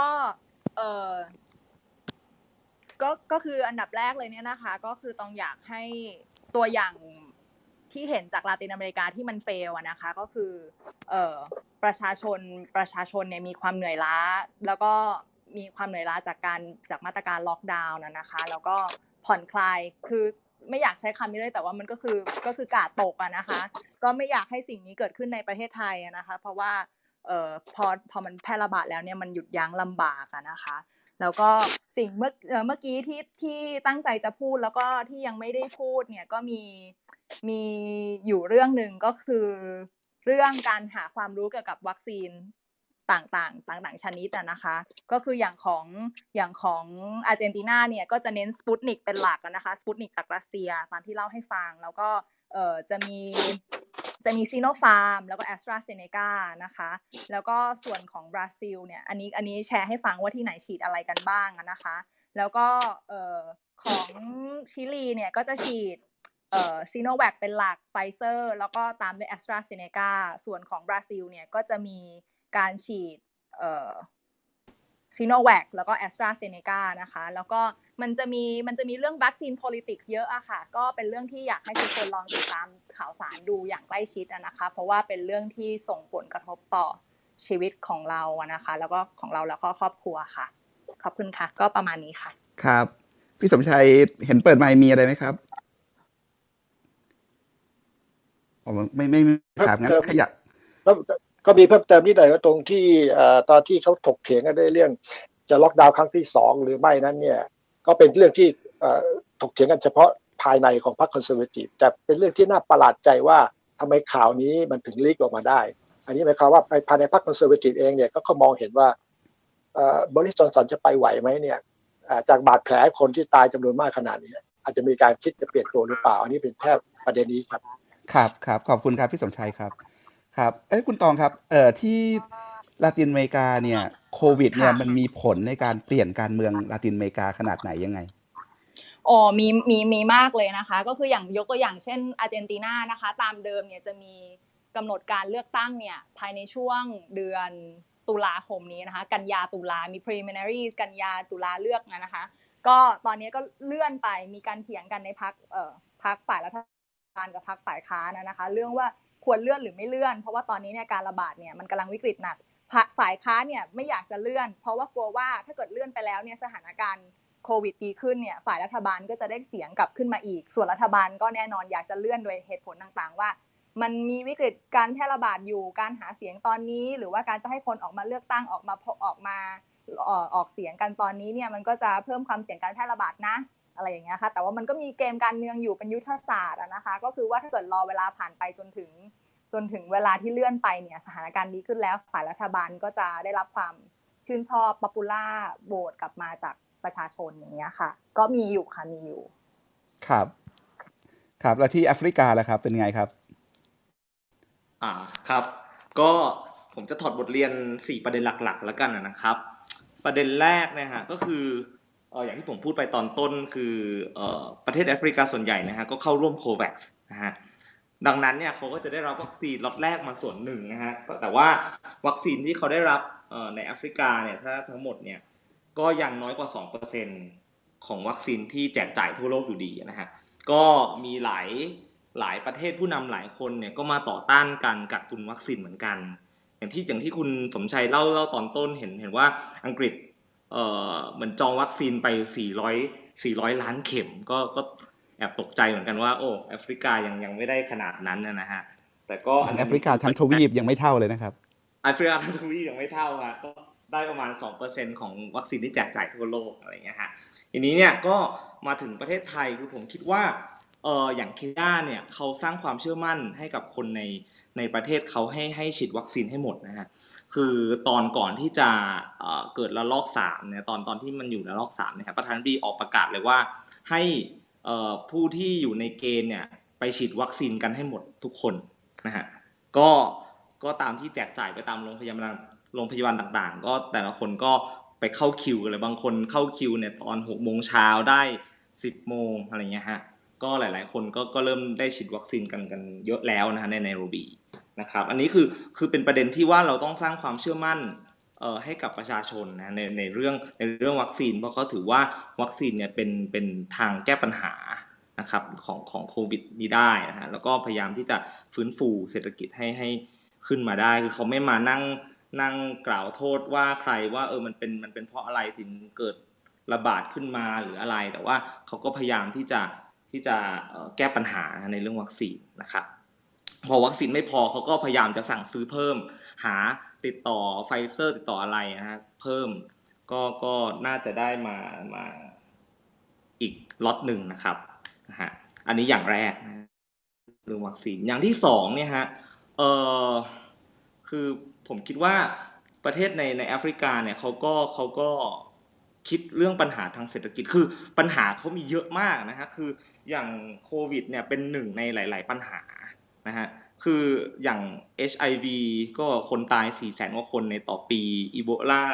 ก็คนตายเยอะ มาเลเรียตาย4แสนกว่าคนเหมือนกันต่อปีอะไรเงี้ยฮะ ก็เขาคิดว่าโอเคโคโควิด ก็เป็นอีกหนึ่งปัญหาที่ที่เพิ่มขึ้นมานะฮะ ก็ต้องแก้ไขกันไปทีนี้เออมันเป็นปัญหาที่ค่อนข้างกระทบกับเศรษฐกิจของเขาพอสมควรนะฮะ ก็ตัวเลขล่าสุดว่าเออในประเทศแถวแอฟริกาตะวันออกนะฮะ การท่องเที่ยวเขาเนี่ย สูญเสียรายได้ประมาณ 4.8 พันล้าน US ดอลลาร์ในปีที่ผ่านมาฮะคือเขาก็เห็นว่าอุ้ยมันมันมันคงไม่ได้แล้ว ทีนี้เขาก็พยายามจะปรับมาตรานะคือเขาก็ไม่ได้ล็อกดาวน์เกินสมควร แล้วก็มาตรการการเข้าออกประเทศเนี่ยเขาก็ค่อนข้างจะจะยืดหยุ่น แต่ว่าส่วนใหญ่เนี่ยก็จะก็จะต้องใช้ผลตรวจโควิด ที่เป็นลบเนี่ยไม่เกินกี่ชั่วโมงอ่อกี่ชั่วโมงชั่วโมงต่อเดินก่อนเดินทางนะฮะ ทีนี้นำมาสู่ปัญหาที่ผมเพิ่งเพิ่งค้นพบไม่นานว่าไทยเราเนี่ยเออมีมาตรการสำหรับประเทศแอฟริกาเป็นพิเศษนะฮะในช่วงเดือนที่ผ่านมาเนี่ยอันนี้เพิ่งเหมือนเพิ่งยกเลิกไปนะฮะในช่วงเดือนที่ผ่านมาเหมือนไทยเนี่ยเออระบุลิสต์รายชื่อประเทศ 11 ประเทศในแอฟริกาอย่างเดียวนะฮะที่ผู้ที่เดินทางมาจากประเทศเหล่านี้เนี่ยยังต้องกักตัว 14 วัน แต่ประเทศอื่นๆนะฮะก็จะ กักตัว 10 วันบ้าง 7 วันบ้างแล้ว แต่ว่าถ้า 7 วันเนี่ยก็คือคนที่ได้วัคซีนครบ 2 โดสแล้วก็กักตัวแค่ 7 วันพอนะฮะทีนี้เนี่ยในประเทศแอฟริกาเองเนี่ยเขาก็มองเห็นว่าเฮ้ยเรื่องนี้เนี่ยมันเป็นเรื่อง discrimination การเลือกปฏิบัติต่อเขาหรือเปล่านะฮะเคนยาเองเนี่ยก็มีมาตรการตอบโต้ทันที ระบุให้คนที่เดินทางจากไทยตอนนี้นะฮะหลังจากที่ไม่เคยระบุให้ประเทศอะไรเลยนะฮะ ระบุให้ไทยพร้อมกับอีก 6 ประเทศนะฮะที่เดินทางที่ผู้ที่เดินทางมาจากไทยเนี่ยไม่ว่าจะสัญชาติอะไรก็ตามเนี่ยนะฮะต้องมากักตัวที่เมื่อมาถึงเคนยาเนี่ยเป็นเวลา 14 วันเหมือนกันนะฮะอันนี้ก็เข้าใจว่ามันมาจากมันมันเกิดจากผลที่ที่เรามีมาตรการต่อเขาแต่ตอนตอนนี้เหมือนว่าหลังจากพฤษภาเป็นต้นไปก็ทุกคนที่เดินทางจากประเทศอะไรก็ตาม ที่จะเข้าไทยก็ 14 วันเหมือนเดิมแล้วนะฮะครับก็ก็ ก็ไม่รู้ว่าเป็นการแก้ปัญหาเรื่องเรื่อง discrimination หรือเปล่า แต่ว่าก็เคนยายังไม่ได้ไม่ได้ปลดล็อกตรงนี้นะครับประเด็นที่สามนะฮะผมก็ได้เห็นประเทศอื่น ๆ สถานทูตประเทศอื่น ๆ ในในเคนยานะฮะมีการแก้ปัญหา โดยการจัดหาวัคซีนให้ให้ให้คนชาติอันนี้ผมอาจจะหวังมากมากเกินไปนะฮะคือ อย่างสหรัฐอเมริกาเนี่ยเขาก็จัดหาวัคซีนโอเคเขาเป็นประเทศผู้ผลิตวัคซีนเขาก็จัดหาวัคซีนมาฉีดให้กับคนชาติอเมริกาเนี่ยที่อยู่ในเคนยาโดยการขนส่งมาจากถึงเมการทูตหรืออะไรก็ตาม แล้วเขาก็จัดหาบุคลากรทางการแพทย์เนี่ยสามารถที่จะมาฉีดให้กับคนอเมริกันที่อยู่ในเคนยาได้นะหรืออย่างออสเตรเลียนะฮะเขาก็จัดหาวัคซีนมา อย่างอย่างสถานทูตออสเตรเลียที่ที่ที่นี่นะฮะเขาก็ไปรับวัคซีนจากดูไบนะฮะมาทางถุงเมกันทูตเขาส่งเจ้าที่ไปรับเลย แล้วเขาก็เอาวัคซีนเนี่ยกลับมาแล้วก็หาบุคลากรทางการแพทย์เนี่ยฉีดให้นะฮะอันนี้คือเป็นการเป็นการแก้ปัญหาการการเหมือนการกระจายวัคซีนนะฮะว่าแต่อันนี้ผมอาจจะหวังมากไปเพราะขนาดคนในประเทศ ยังได้วัคซีนกันไม่ไม่เพียงพอเลยนะฮะแต่ว่าอันนี้ก็เป็นสิ่งที่ผมคิดว่าเราน่าจะควรคิดใน step ต่อไปว่าหนึ่งในภารกิจของของรัฐบาลไทยเนี่ยคือการคุ้มครองคนชาติของไทยเราเนี่ยในต่างประเทศ เราจะมีวิธีการการคุ้มครองพวกเขาเหล่านั้นอย่างไรนะฮะก็อันนี้ก็เป็นเป็นหนึ่งความท้าทายเหมือนกัน แล้วก็เอออย่างที่สี่อย่างอย่างสุดท้ายที่ผมอยากจะฝากไว้คือบางประเทศเนี่ยเขาเออฉีดวัคซีนให้กับผู้ลี้ภัย ในประเทศต่างด้วยซ้ำไปนะฮะคือคือเขาก็พยายามมีการแก้ปัญหาเรื่องความเหลื่อมล้ำอย่างที่ผมบอกต้นว่าเขามีมีมีการวางแผนการกระจายวัคซีนอย่างอย่างรอบด้านว่าเขามีมีการวางแผนอย่างเป็นระบบอะไรเงี้ยฮะอันนี้อันนี้ก็อยากจะอยากจะฝากเอาไว้ให้ให้เป็นบทเรียนนะฮะแต่ถ้าผมมีเวลาอาจจะเอ่อลองเขียนบทความ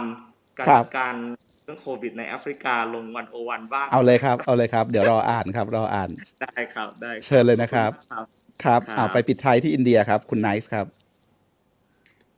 ก็ ก็จริงๆเอ่อสำหรับบทเรียนผมว่าอินเดียน่าจะเป็นบทเรียนที่น่าสนใจสำหรับไทย ผมว่ามันมีลักษณะที่คล้ายกันในหลายเรื่องมากนั่นคือ ในช่วงแรกที่มีการระบาดเมื่อปีที่แล้วครับ อินเดียก็ใช้มาตรการที่เข้มข้นในลักษณะเดียวกับกับไทยเลย แล้วก็ รัฐบาลค่อนข้างมีความแข็งขันนะครับ แล้วก็ส่งผลให้การจัดการโควิดภายในประเทศเนี่ยค่อนข้างได้รับเสียงตอบรับที่ดี แล้วก็ประสบความสำเร็จในระดับหนึ่งในการควบคุมสถานการณ์โควิด แต่ว่าพอสถานการณ์รอบสองนะครับอันนี้ผมไม่แน่ใจด้วยเหตุผลกลใดนะครับ รัฐบาลกลางของอินเดียจู่ๆก็มีลักษณะที่ไม่กล้าตัดสินใจอะไรขึ้นมาซะอย่างนั้นนะครับ ก็คืออ ปล่อยให้ทุกอย่างเป็นรัฐบาลระดับรัฐไปจัดการ ก็คงแบบคล้ายๆ ที่ไทยตอนนี้ก็เหมือนกับว่าให้มาตรการต่างๆ เป็นเรื่องของแต่ละจังหวัด ซึ่งมันทำให้โปรโตคอลของโควิด มันไม่ถูกวางว่ามันควรจะมีแกนกลางเป็นยังไงบ้างครับทำให้ระบบต่างๆ ของอินเดียมันสเปะสปะไปหมด แต่ละรัฐก็ทำของใครของมัน ซึ่งปัญหาคือว่า คนที่มีอำนาจจริง ๆ ในการทำบางเรื่องครับ มันเป็นเรื่องของรัฐบาลกลาง ซึ่งพอรัฐบาลกลางไม่ไม่กล้าตัดสินใจขึ้นมา มันก็เลยส่งผลกระทบมาก ๆ ต่อต่อตัวระบบการบริหารสถานการณ์โควิดภายภายในประเทศทั้งหมด เช่น บางรัฐเนี่ยมีการระบาดเยอะมากนะครับ แต่ว่าไม่กล้าตัดสินใจที่จะล็อกดาวน์ชั่วคราว หรือจะเกิดเคอร์ฟิวนะครับ ซึ่งซึ่งเป็นผลมาจากความเอ่อไม่แน่นอนหรือความไม่ชัดเจนของตัวรัฐบาลกลางเองด้วย ซึ่งต่างต่างมากกับ กับครั้งแรกที่รัฐบาลประกาศตู้มล็อกดาวน์ไปเลยนะครับ ก็ก็ทุกคนก็จะปฏิบัติตามไปตรงกัน ซึ่งทำให้รอบนั้นเนี่ยผู้ติดเชื้อไม่ไม่ได้เพิ่มสูงมากเท่านี้ แล้วก็อีกเรื่องหนึ่งที่ผมคิดว่าเป็นบทเรียนที่ดี ซึ่งซึ่งผมคิดว่าตอนนี้มันเป็นปัญหาของของประเทศไทยเหมือนกันนั่นคือการติดกรอบระบบราชการ ซึ่งซึ่งอินเดียเนี่ยก่อนหน้านี้ผมเล่าไปแล้วเรื่องการลงทุนในการสร้างโรงโรงงานผลิตออกซิเจน หรือสร้างโรงพยาบาลสนามอะไรต่างๆ เอ่อมันมีการศึกษาภายในของนักวิชาการอินเดียครับ ซึ่งผลที่มันพบก็คือว่า ความล่าช้าทั้งหมดมันเป็นผลจากระเบียบราชการที่เอ่อมันต้องมีระบบการจัดซื้อจัดจ้าง มันต้องใช้ระยะเวลา ซึ่งเอ่ออินเดียเนี่ยมีแผนจะสร้างโรงออกซิเจนเนี่ยตั้งแต่ปีที่แล้ว แต่จนถึงอย่างที่ผมเล่าถึงณวันนี้ครับเอ่ออย่างในกรุงเดลีต้องมี 8 8 เครื่อง แต่ปรากฏว่ามีได้แค่เครื่องหนึ่งเพราะว่าหนึ่งผู้รับเหมาที่มาเซ็นสัญญาติดปัญหาเรื่องเอกสาร การก่อตั้งโรงงาน ซึ่งซึ่งบางทีเป็นอำนาจของรัฐบาลกลาง บางทีเป็นอำนาจของรัฐบาลท้องถิ่นเลยมันก็เลยเกิดความล่าช้าในการทำงานแล้ว แล้วอินเดียตรงเนี้ยเขาไม่มีการปฏิรูปอย่างจริงจังมันก็เลยทำให้ทุกอย่างล่าช้าไปหมดแล้วแล้วมันก็เลยส่งผลกระทบอย่างมากเลยครับ ต่อ ต่อตัวการบริหารจัดการสถานการณ์โควิดภายในภายในประเทศอินเดีย หรือแม้กระทั่งเนี่ยครับสถานการณ์เรื่องวัคซีนเองก็ตามเนี่ยครับมันมีการถกเถียงกันว่าควรจะเปิดให้รัฐบาลระดับมลรัฐมีอำนาจในการจัดซื้อตัววัคซีน เพราะว่าผมต้องอธิบายคุณผู้ฟังนี้ว่ารัฐแต่ละรัฐของอินเดียเนี่ยมีขนาดเผอประชากรเทียบเท่าหลายหนึ่งประเทศด้วยซ้ำอย่างรัฐอุตรประเทศรัฐเดียวเนี่ยครับมีประชากร 199 ล้านคน ฉะนั้น จำนวนประชากรเขามีปริมาณมากศักยภาพทางเศรษฐกิจเศรษฐกิจหรืออะไรก็มีศักยภาพในการสั่งซื้อวัคซีนหรืออะไรอย่างนี้ได้ แต่สิ่งที่มันเกิดขึ้นคือว่ารัฐบาลกลางดันเป็นคนไปแย่งซื้อตัววัคซีนแล้วก็เป็นคนกระจายคือคือความน่าสนใจของผู้ผลิตวัคซีนในอินเดียอย่างซีรุ่มใช่ไหมครับคือเขาตั้งราคาตัววัคซีนให้กับรัฐบาลกลางกับรัฐบาลระดับรัฐเนี่ยที่แตกต่างกัน ซึ่งส่งผลให้สุดท้ายเนี่ยทำให้รัฐบาลระดับรัฐก็ต้องรอ วัคซีนจากจากตัวรัฐบาลกลางครับ ซึ่งซึ่งเนี่ยก็เป็นปัญหา แล้วก็อีกเรื่องหนึ่งที่ถือว่าเป็นประเด็นใหญ่มาก แล้วก็จะเขาเรียกผมก็อาจจะขอตอบอาจารย์ไทโรแล้วก็อาจารย์ธเนศไปด้วยในสถานการณ์ของอินเดียเพราะว่าสถานการณ์ตอนนี้เกี่ยวกับการเมืองอินเดียครับคือจริงๆผมลืมพูดไปว่าอินเดียครับตอนนี้มีเลือกตั้งอยู่ใน 5 รัฐใหญ่หนึ่งหนึ่งในนั้นจะมีรัฐทมินาดูครับเคราราอัดสัมครับ เวสต์เบงกอลแล้วก็ปันดินเชารีซึ่งจะมีรัฐที่สำคัญอย่างรัฐอัสสัมรัฐทมิฬเวสต์เบงกอลครับที่จะมีการแข่งขันกันสำคัญ ซึ่งมันน่าสนใจมากครับในเขามีการเลือกตั้งในช่วงที่มันเกิดสถานการณ์โควิดนี้นะครับในแล้วก็มีการรณรงค์หาเสียงเลือกตั้งกันอย่างจริงจังแล้วมีมีความเป็นไปได้ว่าการรณรงค์หาเสียงเลือกตั้งเนี่ยมันมันมันเป็นแหล่งแพร่ระบาดด้วยครับ คือ ผลการเลือกตั้งจะออกวันพรุ่งนี้ ซึ่งซึ่งผมคาดว่ามันจะเป็นตัวชี้วัดด้วยว่าเออรัฐบาลบริหารจัดการสถานการณ์โควิดในประเทศเป็นยังไงบ้างนะครับแต่ว่าความน่าสนใจคือ exit poll เพิ่งออกมาครับปรากฏว่าพรรค BJP ซึ่งเป็นพรรคชาตินิยม แล้วก็เป็นพรรครัฐบาลปัจจุบันมีแนวโน้มที่จะชนะในรัฐสำคัญคือรัฐอัลซัมรัฐปอนดิเชอรี่ครับแล้วก็รัฐอย่าง ทำเอ่อเวสเบงกอลเนี่ยก็กำลังหรือเบงกอลตะวันตกเนี่ยกำลังแข่งขันสูสีขึ้นมา ซึ่งตัวเลขมันน่าสนใจมากคือ ตัวเลขที่นั่งในสภาของรัฐนั้นมันเพิ่มขึ้นเยอะมาก ซึ่งบางโพสบางสำนักก็บอกว่าพรรค BJP ก็ชนะด้วยทั้งที่สถานการณ์โควิดในรัฐก็ไม่ได้ดีนักนะครับ แต่ว่า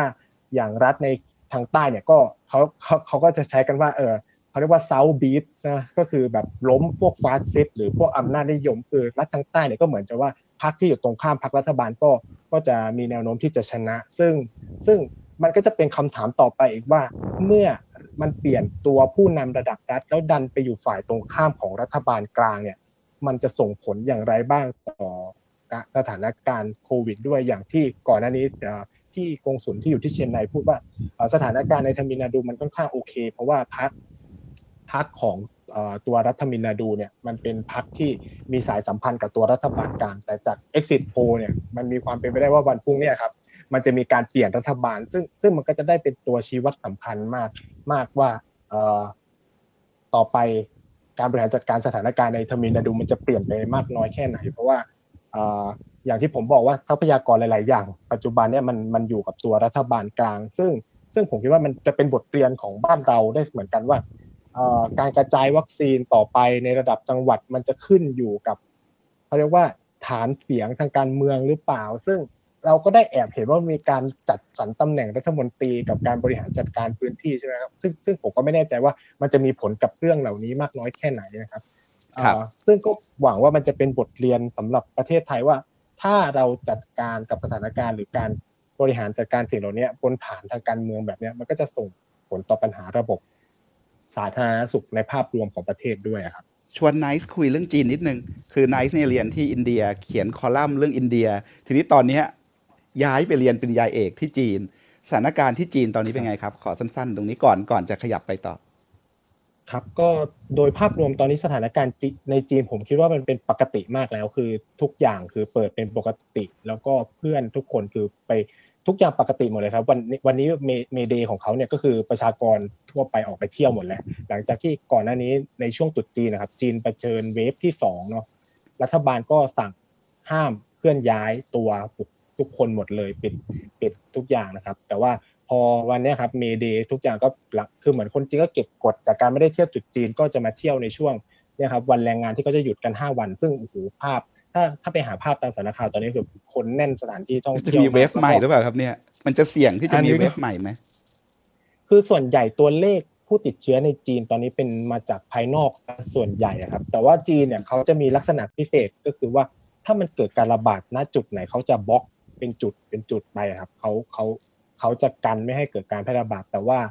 เอ่อเมื่อมีการบล็อกผมจะพูดอย่างนี้ว่า รัฐบาลจะเข้าไปสนับสนุนทุกอย่างเลยครับไม่ว่าจะเป็นอาหารการกินของคนที่จะอยู่ในอาคารที่จะถูกล็อกดาวน์ 14 วันอะไรเงี้ยคือคือเขาจะทำควบคู่กันไปอย่างเงี้ยครับเออแล้วก็ในสถานการณ์วัคซีนครับสสถานการณ์วัคซีนของของจีนผม ตอนนี้คือเพื่อนผมที่เป็นชาวต่างชาติที่ที่ที่อยู่ที่นู่นนะครับ ตอนนี้ก็คือได้ได้ได้รับวัคซีนกันเกือบครบทุกคนแหละ ซึ่งซึ่งผมที่อยู่ที่ไทยคือยังไม่ได้ ยังไม่ได้รับเลยก็คือ อันนี้ก็เป็นความน่าสนใจคือเขาก็เร่งฉีดวัคซีนพอสมควรภายในประเทศนะครับ ครับคุณไนซ์แล้วเรื่องวัคซีนที่นั่นเขามีปัญหาเรื่องของผลข้างเคียงบ้างไหมครับ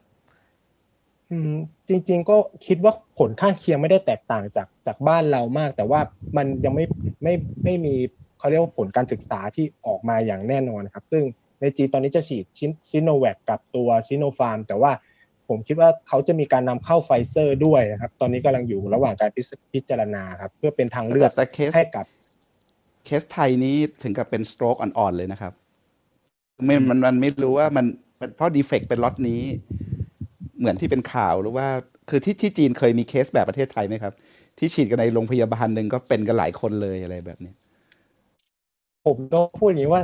จีนก็มีลักษณะพิเศษของเขาก็คือเรื่องข้อมูลข่าวสารเนี่ยครับ คือเราไม่รู้ใช่ไหมเขาเราไม่รู้ในในตัวแบบนี้ คือแม้กระทั่งว่าทุกวันนี้ผมยังยังไม่มีใครรู้เลยนะครับว่าสีจิ้นผิงฉีดวัคซีนหรือยังคือคือคือเขาปิดกันขนาดนั้นคือคือหรือฉีดยี่ห้อไหนความความเป็นจีนใช่ครับนี่คือนี่คือลักษณะพิเศษของความเป็นจีนที่ที่ก็เป็นความยาก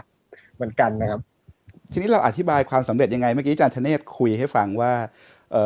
ปัจจัยความสำเร็จก็คืออผู้นำชัดเจนใช่ไหมครับการประสานงาน ระหว่างรัฐบาลกลางรัฐบาลท้องถิ่นชัดเจน อันสำคัญอีกอันหนึ่งคือข้อมูลต้องเปิดเผยโปร่งใส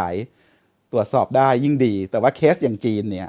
มันตรงกันข้ามกันใช่ไหมครับมันมีข้อสังเกตอะไรที่น่าสนใจเออจีนเขาจัดการเอาอยู่ยังไง นอกจากเรื่องอ่าล็อกดาวน์ณที่เกิดเหตุ แต่ว่าเราก็ไม่รู้ว่าข้อมูลข่าวสารก็ไม่ได้โฟล์ไปแบบโปร่งใสเปิดเผยเท่าไหร่อย่างเงี้ยผมว่า ในตัวการเมืองจีนเป็นลักษณะที่ปิด แต่ว่าในในเชิงการบริหารจัดการ ผมว่าเขาทำได้ไวส่วนหนึ่งเพราะว่าเขามีระบบที่เป็นตัวพรรคคอมมิวนิสต์นะครับ ที่มันเข้าไปยุ่งเกี่ยวกับชีวิตประชาชนในทุกอนูรูขุมขนของเรา แล้วก็อย่างที่ที่ที่คือผมจะยกตัวอย่างก็คือว่าเอ่อถ้าตอนที่เกิดเรื่องตอนนั้นคือด้วยความที่ผมอยู่อยู่ที่นั่นนะครับ คือ วันในสภาพวันเดียวครับ คือรัฐบาลประกาศตู้มว่าทุกคนต้องใส่หน้ากาก คือคืนวันนั้นใช่ไหมวันต่อมาคือทุกคนใส่หน้ากากหมดเลย แล้วก็พอบอกให้อยู่ในบ้านก็คือเขาจะมีเจ้าหน้าที่บริการอาหารอะไรเงี้ยให้ให้เราหมดเลยครับ แล้วก็จะมีคนของสมาชิกพรรคมาคอยตรวจวัดอุณหภูมิเราทั้งหมด ซึ่งซึ่งนี่ก็เป็นมาตรการที่สำคัญ แต่ว่ามันมีงานศึกษานะครับของของตัวการบริหารจัดการโควิดของจีนว่าเหตุผลหนึ่งที่ในช่วงแรกมันล้มเหลวเพราะว่า เวลาเรามองภาพรัฐบาลเรามองว่าจีนเนี่ยค่อนข้างรวมศูนย์อำนาจแต่ในความเป็นจริงเนี่ยจีนเนี่ยมีการกระจายอำนาจสูงมากในการบริหารจัดการอย่างอู่ฮั่นเนี่ยครับปัญหาหลักเลยก็คือว่า ตอนที่มันมีข่าวประเด็นที่ว่าหมอออกมาพูดแล้วถูกแจ้งความหรืออะไรเงี้ยคือ รัฐบาลอู่ฮั่นเป็นคนจัดการทั้งหมดครับ ซึ่งหลังจากเกิดสถานการณ์วิกฤตสิ่งที่รัฐบาลกลางทำคือเขาเรียกว่า decentralization คือการรวบอำนาจกลับเข้าสู่ศูนย์กลางหมดเลย ก็คือส่งนายกรัฐมนตรีขึ้นไปคุมสถานการณ์ปลดผู้ว่าอู่ฮั่นแล้วก็ผู้ว่าการมณฑลเอ่อหูเป่ยด้วยอย่างเงี้ยครับ ซึ่งอาจารย์ที่เขาศึกษาเรื่องเขาบอกว่ามันเป็นเหมือนกับเชือดไก่ให้ลิงดูเพื่อให้ราชการทั้งหมดเห็นว่าเอออย่าอย่าทำแบบนี้อย่าให้ทุกอย่างกลายเป็นเหมือนสถานการณ์อู่ฮั่นมันก็เลย ถ้าดูตัวเลข การติดเชื้อทั้งหมดส่วนใหญ่เนี่ยมันจะกระจุกตัวที่เราเห็นเนี่ยเกินครึ่งนะครับกระจุกตัวอยู่แค่ในมณฑลหูเป่ยหรือในเมืองอู่ฮั่นแค่นั้น อย่างเมืองที่ผมเรียนเนี่ยเสี่ยเหมือนติดเชื้อกันแค่สามสิบห้าคน เพราะว่าตอนที่เขาล็อกดาวน์เนี่ยเขายึงยาวเดือนกว่าครับ แล้วก็จบในรอบแรกเลยครับ ก็คือก็คือแต่ว่ามันก็แลกมาด้วยเศรษฐกิจที่ที่ต้องเสียไปเยอะพอสมควรนะครับ ครับครับไนซ์ตอนนี้พอดีถ้าครับเอ่อโทษโทนิดษนึงทีครับครับเป็นอ่าโอเคครับครับเชิญอาจารย์เชิญอาจารย์ก่อนเลยครับ เอาเปล่าผมผมจะชวนคุณแพรวขึ้นพูดพอดี คุณอ๋อแพรวยกมือมาแล้วผมดูเอ่อโปรไฟล์คุณแพรวเป็นนักอ๋อการครับทูตไทยอยู่ที่ประเทศจีนนะครับเผื่อมีอะไรจะช่วยเติม แต่ว่าเอ่อเมื่อกี้เบนจะถามนายอ๋อเดี๋ยวก่อนไหมอ๋อสั้นๆก็ได้ครับก็คือเหมือนเวลาเราฟังข่าวจีนเราจะไม่ค่อยได้ยินเรื่องของความเห็นประชาชนเท่าไหร่ครับก็อันนี้เลยอยากทราบว่าเวลาคุณไนซ์เคยได้คุยกับคนจีนบ้างไหมว่าเขาคิดยังไงกับการจัดการของรัฐบาลที่นั่นนะครับ ส่วนคือที่ผมคุยส่วนใหญ่ก็คือทุกคนในช่วงที่มันเกิดสถานการณ์วิกฤตอะทุกคนก็คือด่าด่ารัฐบาลจีนหมดหมดเลยนะครับ แต่ว่าพอสถานการณ์มันเริ่มดีขึ้น ทุกคนก็เริ่มเห็นว่า เออเขาบริหารจัดการได้อะไรเงี้ยมันก็มีการเปลี่ยนมุมมองในหลายคนคือต้องบอกว่าคนจีนส่วนใหญ่ยังมีความรักในตัวผู้นำด้วยด้วยระบบผมเข้าใจว่าเป็นตัวระบบพบปะกันด้าของเขาที่ คือถ้าใครผมตอนที่ผมไปอยู่ที่นั่นผมดูข่าว CCTV ทุกอย่างมันจะเหมือนแบบสวยงามไปหมดเลยคือเขาจะฉายแต่เรื่องความคุณงามความดีอะไรเงี้ยครับเพื่อเพื่อเหมือนกับว่าเอ่อหรือคดีต่างๆก็แทบจะไม่เห็นคดีร้ายแรงเท่าไหร่นักอะไรเงี้ยครับมันก็เลยทำให้ภาพการบริหารจัดการของของรัฐเนี่ยมันมันมันมันมันทำได้แล้วอย่างที่ทุกคนรู้ว่ารัฐจีนเป็นรัฐที่คุมสื่อได้ ฉะนั้นภาพที่จะออกมาเขา เขามีเป้าประสงค์อยู่แล้วที่จะสร้างความรู้สึกอะไรกับประชาชนเช่น หมอคือฮีโร่ทุกคนคือฮีโร่ทุกคนอะไรเงี้ยมันก็ทำให้มันเปลี่ยนภาพหรือการเบรมตัวตัวการเมืองของของรัฐบาลจีนเนี่ยมันมันมันมันมันถูกบิดไปได้เนี่ยครับผมว่ามันก็เลยกลายเป็นปัจจัยหนึ่งที่ทำให้คนจีนเนี่ยเขาก็กลับมาเชื่อมั่นตัวรัฐบาลอีกครั้ง หลังจากที่มันเกิดสถานการณ์วิกฤตในก่อนหน้านี้ครับ ครับ ครับคุณแพรวพิษใช่ไหมครับ อยู่ที่เฉิงตูที่จีนนะครับ ใช่ค่ะ ตอนนี้อยู่ที่เฉิงตูค่ะ ก็เลยจะขอมาช่วยเสริมนิดนึงอะค่ะ ก็ครับเชิญเลยครับ ค่ะ ที่เฉิงตูเนี่ยเคยมี local transmission รอบสองแล้วก็จีนเองเนี่ยทั้งทั้งแทบจะทั้งจีนเลยก็คือจะมีเราลอกสองช่วงตุดจีนอย่างที่คุณไนซ์พูดไปแล้วนะคะ ซึ่งวิธีจัดการของจีนเนี่ย ค่อนข้างจะเข้มงวดมาก ๆ ก็คือใช้วิธีล็อกดาวน์ก็ตามที่คุณไนบอกคือล็อกดาวน์ไปตามเมืองที่มีความคือเขาจะแบ่งเป็นพื้นที่เลยเสียงสูงเสียงปานกลางเสียงน้อย แล้วก็เขาก็จะ encourage ว่าช่วงตุจีนเนี่ยอย่าเดินทางไปไหน แล้วก็คือคือราชการเนี่ยสั่งห้ามเลยห้ามเดินทางไปไหน ส่วนส่วนภาคเอกชนก็จะ encourage ให้เอกชน มีมาตรการเยียวยาช่วยเหลือ หรือว่าอารมณ์ว่าฉลองจุดจีนที่เมืองที่ทำงานอยู่อย่าเดินทางกลับบ้าน ก็ก็เลยเป็นวิธีป้องกันไม่ให้ไม่ให้คนเดินทางนะคะแล้วก็ แล้วก็มีอีกวิธีก็คือ คือเขาบังคับว่าจะเดินทางเนี่ยต้องมีผลตรวจโควิด แล้วก็ถ้าเกิดไปในที่ชนบทต้องกักตัวอีกสิบสี่วัน ก็แต่ว่า เขาก็ชดเชยด้วยการเนี่ยค่ะมีมาตรการฟื้นฟูเศรษฐกิจต่าง ๆ ที่ที่มัน work มากๆทำให้เศรษฐกิจมันไม่ล่มอะแล้วก็คือตั้งแต่รอบแรกแล้วที่เขาแบบว่ามีทั้งมาตรการด้านภาษีทั้งประกันสังคมทั้งลดค่าน้ำค่าไฟอะไรทั้งหลายอะค่ะ คือเขาดูแลดีมาก ส่วนเรื่องความโปร่งใสเนี่ยเขาใช้แอปอะค่ะเป็นเหมือน health code สามารถ track ได้เลยอย่างถึงตัวตอนเกิดเคสก็ก็ track ได้เลยว่า ไปไหนมาไหนบ้าง แล้วก็ก็คือทำให้คือประเทศไทยเนี่ยก็มีแอปเหมือนกัน การใช้แอปแบบจีนกับแอปแบบไทยมันต่างกันยังไงครับเขาถึงใช้งานได้จริง แล้วมันเอาไปไปใช้ในการเอ่อ track ได้ควบคุมโรคได้ แบบที่ประเทศไทยทำไม่ได้เออแพรวไม่ค่อยแน่ใจว่าไทยตอนนี้เป็นยังไงแต่คือจีนเนี่ยก็คือ health code เนี่ยคือมันมันจะถ้าเกิดถ้าเกิดเพิ่งมาถึงอย่างเงี้ยสมมติว่ามาจากต่างประเทศเพิ่งมาถึงมันก็ขึ้นตัวแดงไปก่อน แล้วก็ตอนกักตัวก็ ถ้าผ่านไปสักกี่วันผ่านแบบวัดรอบสองแล้ว หรือแล้วมัน negative ก็จะขึ้นสีเหลือง ถ้าเกิดออกมาแล้วก็จะเป็นสีเขียวอะไรอย่างเงี้ยค่ะแล้วก็ถ้าเกิดมีอาการถ้าเกิดวัดว่ามีอาการก็จะเป็นสีแดงต่อไปอะไรเงี้ย ส่วนอ่าแล้วก็เวลาไปไม่ว่าจะไปสถานที่ไหนเนี่ยคือต้องสแกน แล้วก็เขาก็จะมีมีมีบอกว่าไป ภายในสิบสี่วันที่ผ่านมาไปเมืองไหนมาบ้าง อยู่ที่ไหนมาบ้าง ซึ่งคือของเขาว่าแท็กจริง ๆ ไม่เหมือนของเราไม่เหมือนของไม่เหมือนบอกไม่เหมือนหมอชนะไทยชนะที่แบบว่าอารมณ์ว่าติดเชื้อแล้วยังสีเขียวอยู่อะไรอย่างเงี้ยค่ะครับ ส่วนเรื่องฉีดวัคซีนเนี่ยอันนี้ไม่ค่อยไม่ค่อยโปร่งเออไม่ไม่เชิงไม่โปร่งใสแต่เขาไม่บอก เขาจะไม่บอกว่าจะฉีดตัวไหนให้ซีโนแวคหรือซีโนฟาร์มก็คือก็คือ บางคนก็มีก็มีโดสแรกฉีดซิโนแวคโดสสองฉีดซิโนหฟามายร์หมายถึงคนที่ถูกฉีดยังไม่รู้ตัวเองด้วยซ้ำว่าใช่เราโดนฉีดอะไรเข้าไปในตัว ใช่ใช่ค่ะจนกว่าจะได้ไอ้ vaccine passport อะค่ะแล้วมันก็ขึ้นมาว่าเออโดสแรกฉีดซิโนแวคโดสสองฉีดฉีดซิโนฟาร์มแล้วก็เรื่องเรื่องผลกระทบอ่าอาการข้างเคียงส่วนใหญ่ คืออ่าตอนแพรวอยู่กงสุลเนี่ยเขาก็ เอ้ยเอ้ยตอนที่แพรวทำเรื่องเรื่องวัคซีนเนี่ยก็คือแบบก็มีโทรไปถามโรงพยาบาลว่ามีอาการข้างเคียงอะไรบ้างเขาก็จะตอบทั่วไป แล้วเขาก็คือมันไม่มีการเปิดเผยเรื่องเคสหนักๆแบบไทยอยู่แล้วอะคือเขาก็ปิดข่าวอยู่แล้ว คือครับเขาก็พูดแค่ว่า เออเออก็จะมีปวดเมื่อยปวดเมื่อยนะอ่ากล้ามเนื้ออะไรบ้างอะไรเออหรือว่าเป็นไข้อะไรเงี้ยค่ะ แบบทั่วไปทั่วไปแต่ ไม่มีใครพูดถึงเคสเคสหนักๆเลย แต่ก็ได้ยินมาว่าที่ฮ่องกงมีคนฉีดมีฉีดซิโนฟาร์มซิโนแวคแล้วก็เก้าคนเป็นอ่าลิ่มเลือดอุดตันครับหรือ stroke เนี่ยแหละค่ะครับแต่ไม่ค่อยแน่ใจประมาณนี้ค่ะ ครับขอบคุณค่ะ ครับ ขอบคุณครับ มีผู้ฟังอีกท่านหนึ่งยกมือนะครับ คุณก้องอุกฤษนะครับ บอกว่าเป็นนักข่าวบันเทิงไทยรัฐออนไลน์ เชิญคุณก้องครับ สวัสดีครับ สวัสดีครับ เชิญเลยครับ เพิ่ง recheck กับเอ่อ เพื่อนที่เป็นนางแบบที่นิวยอร์กเขาบอกว่าเขาประกาศออกมาแล้วว่าให้นักท่องเที่ยวเขาเขาจะดึงการท่องเที่ยวแล้วด้วยการแบบว่าเข้าไปนิวยอร์กไม่ต้องกักตัวไปพุ่งไปฉีดวัคซีนได้ ซึ่งที่สหรัฐเขาก็ฉีดสองยี่ห้อเนาะโมเดอร่ากับเอ่อไฟเซอร์ครับ ครับ ก็อยากจะมาอัปเดตตรงนี้ว่าเขาหลังจากที่เปลี่ยนเปลี่ยนประธานาธิบดีเนาะจากโดนัลด์ทรัมป์ซึ่งเราก็เห็นว่าอัตราการเอ่อเสียชีวิตติดเชื้อมันสูงมากพอเปลี่ยน ประธานาธิบดีเป็นโจไบเดนแล้วก็แบบคือคือมันเปลี่ยนไปเลยอะตอนนี้คือสหรัฐกลายเป็นว่าอย่างอย่างเพื่อนที่เล่าให้ฟังเนี่ยเขาเป็นนางแบบข้ามเพศใช่ปะเขาเขาก็ไปฉีดได้เลย ไม่ต้องมาลงทะเบียนอะไรคือเขาจะมีหน่วยหน่วยเขาเรียกอะไรนะหน่วยหน่วยอยู่ใกล้ๆจุดที่เราพักอาศัยนะครับ เราพุ่งไปได้เลยเขาให้หมดเลยสำหรับแบบหนีวีซ่าคนลี้ภัยคนนู่นนั่นนี่คือเขาให้ค่าของความเป็นคนนะครับ เท่ากัน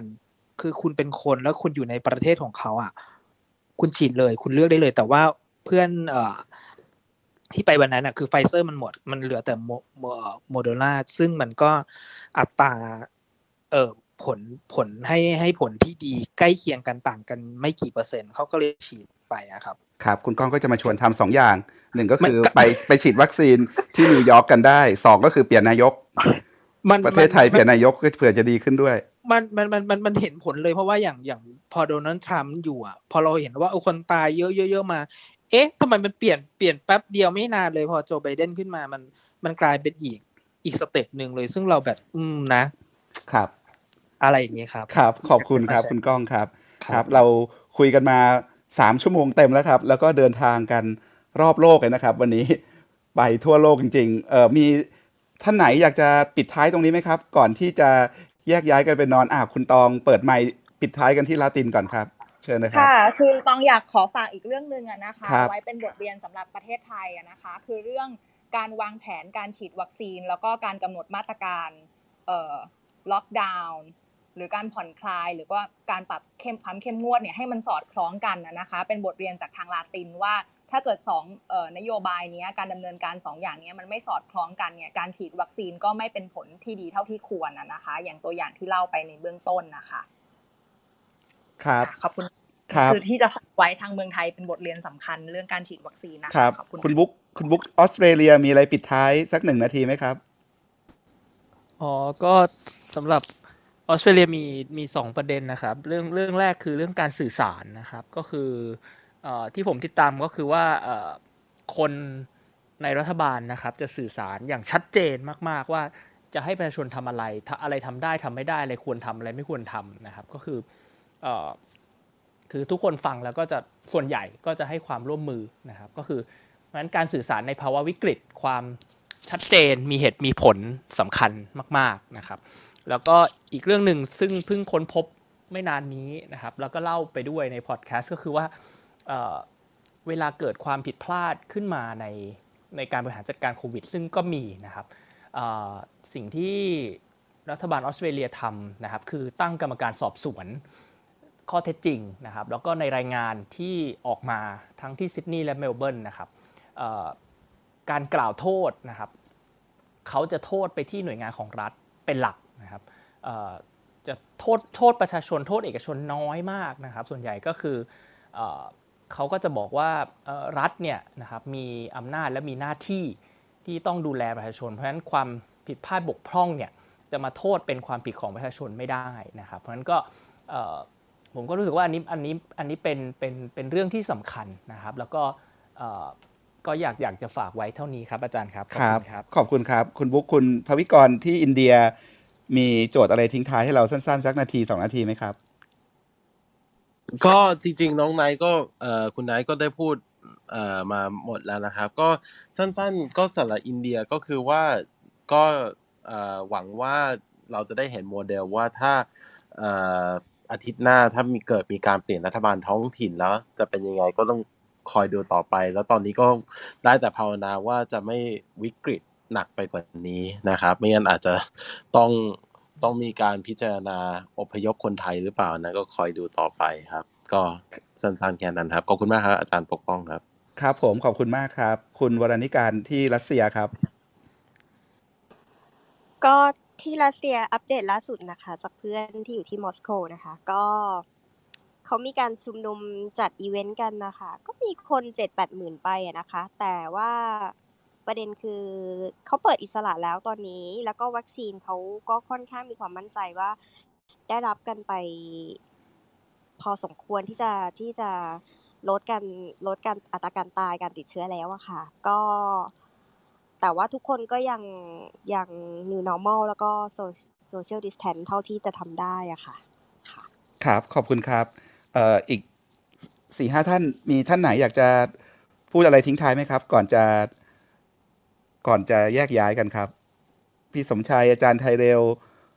คุณจีโบ คุณไนท์อาจารย์ธเนศมีมีอะไรไหมครับ ครับ ไม่มีเชิญค่ะครับอะพี่สมชัยครับ ครับว่าผมก็ขอเพิ่มเติมนิดหนึ่งคือคือล่าสุดนี้ทาง NHS คือระบบอ่าสาธารณสุขอ่าทั่วหน้าของอังกฤษเนี่ยเขาแจกโฮมเทสคิ t ไปทุกบ้านนะคครับรับอ๋อที่พี่สมชัยเป็นถ่ายรูปกล่องส่งมาให้ผมดูเมื่อตอนบ่ายเนี่ยนะครับ ได้ครับครับคือในเมืองไทยเนี่ยในเมืองไทยทุกคนเวลาใครอยากจะ test ต้องไปที่โรงไปไปที่โรงพยาบาลใช่ไหมครับ แต่ว่าเอ่อที่อังกฤษเนี่ยเขาแจกให้เลย ซึ่งทุกคนสามารถที่จะเข้าไปในระบบออนไลน์ แล้วก็ล็อกอินแล้วเขาก็จะส่งมาทางไปรษณีย์หรือว่าอย่างของผมเนี่ยผมเดินไปที่อ่าห้องสมุดท้องถิ่นที่เนี่ยแล้วไปขอเขาเขาก็ให้นะครับเขาก็บอกว่าอ่าที่บ้านมีกี่คนเขาก็ให้ทุกให้ทุกคนเลยนะครับและในหนึ่งกล่องเนี่ยมีทั้งหมดเจ็ดชุด คือเทสมันก็มี เป็นชุดมาเลยที่คล้ายๆมีข้าวตั้นบัตรก้านยาวๆเคยเห็นที่ที่เขาทำใช่ไหมฮะครับแล้วก็มีหลอดแล้วก็มีแท่งคล้าย ๆ เวลาเอาน้ำหยดลงไปเนี่ยที่เอาเอ่อตัวอย่างตัวยาหยดลงไปแล้วมันก็จะขึ้นมาเป็นสีแดงๆที่ว่า negative หรือ positive ทุกคนนี่ก็จะมีเอ่อแต่ละบ้านก็จะมี แล้วเขาขอร้องว่าอย่างเอ่อในบ้านไหนที่มีเป็นเด็กนักเรียนที่ต้องไปเรียนหนังสือนะครับ ก็ขอให้ทำอย่างน้อยสัปดาห์ละสองครั้งนะครับ คนที่ไม่สามารถทำงาน work from home ได้ต้องไปทำงานที่ออฟฟิศต้องไปขึ้นรถอันเดอร์กราวต้องไปขึ้นในขึ้นรถเอ่อสาธารณะนะครับขึ้นรถไฟเนี่ยก็ขอให้ทด test อ่าสัปดาห์ละสองครั้ง แล้วถ้าหากว่าผลออกมาอย่างไรถ้าถ้าผลเป็นเป็นบวกเป็นบวกนะครับ รีบโทรศัพท์ไปนะครับแล้ว self isolate ทั้งบ้าน แล้วก็อ่าที่โทรศันู่พนท์ไปก็ก็ที่จะนู่นเนี่ยเวลาโทรไปโทรติดยากไหมครับเอ่อ ผมยังไม่เคยลองใช้เลยครับครับ ผมใช้ระบบออนไลน์ หรือไม่ก็ผมก็เดินไปที่อ่าที่ห้องสมุดท้องถิ่น local library ก็ได้มา แล้วก็ตามร้านขายยาทั่วไปเขาก็แจกนะครับ คือเดินไปถึงไปบอกชื่อที่อยู่อายุ แล้วก็ก็จดบันทึกไว้แล้วก็ให้มานะครับเดี๋ยวนี้ก็กลายเป็นเขาเรียกว่าอ่ากล่องไอโฮมเทสคิ t เนี่ยมันกล่องที่มีทุกบ้านเลยนะครับ เดี๋ยวนี้ใครใครอยากจะ test ก็ได้ ไม่ต้องไปเสียเวลาอ่าอ่า ไปที่โรงพยาบาลแล้วต้องไปเสียตังค์อะไรพวกนี้ อันนี้ก็ทำได้ที่บ้านเลย แล้วก็ทำด้วยฟรีด้วย ก็มันเป็นวิธีการอีกอันหนึ่งที่สามารถที่จะตรวจสอบพื้นที่ใดที่มันเกิดเอาเบรกขึ้นมาปั๊บก็จะเจ้าหน้าที่ก็จะไปสามารถอ่าอ่าอะไรสกัดพื้นที่ประกาศเป็นพื้นที่ แล้วก็ตรวจสอบอีกชั้นหนึ่งนะครับ PCR อีกอีกทีหนึ่งคนในกลุ่มบริเวณนั้น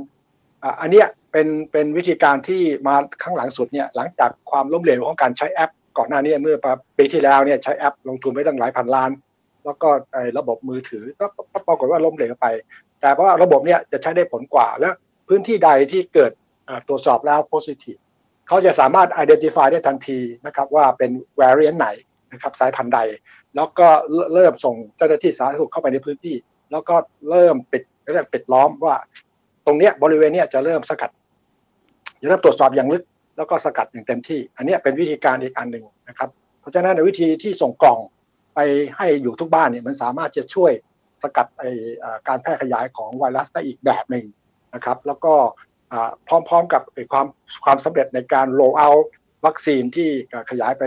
ทั่วประเทศอย่างด้วยความรวดเร็วเนี่ยมันก็ผมคิดว่าในใน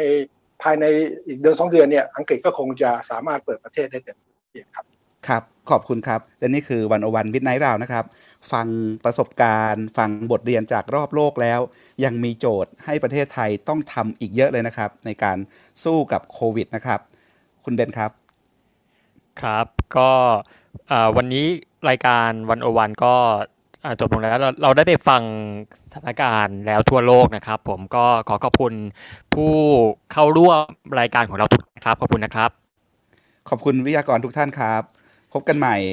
วันเสาร์หน้านะครับ ประมาณสักสามทุ่มสามทุ่มครึ่งครับกับวันวันบินไนท์ราว วันนี้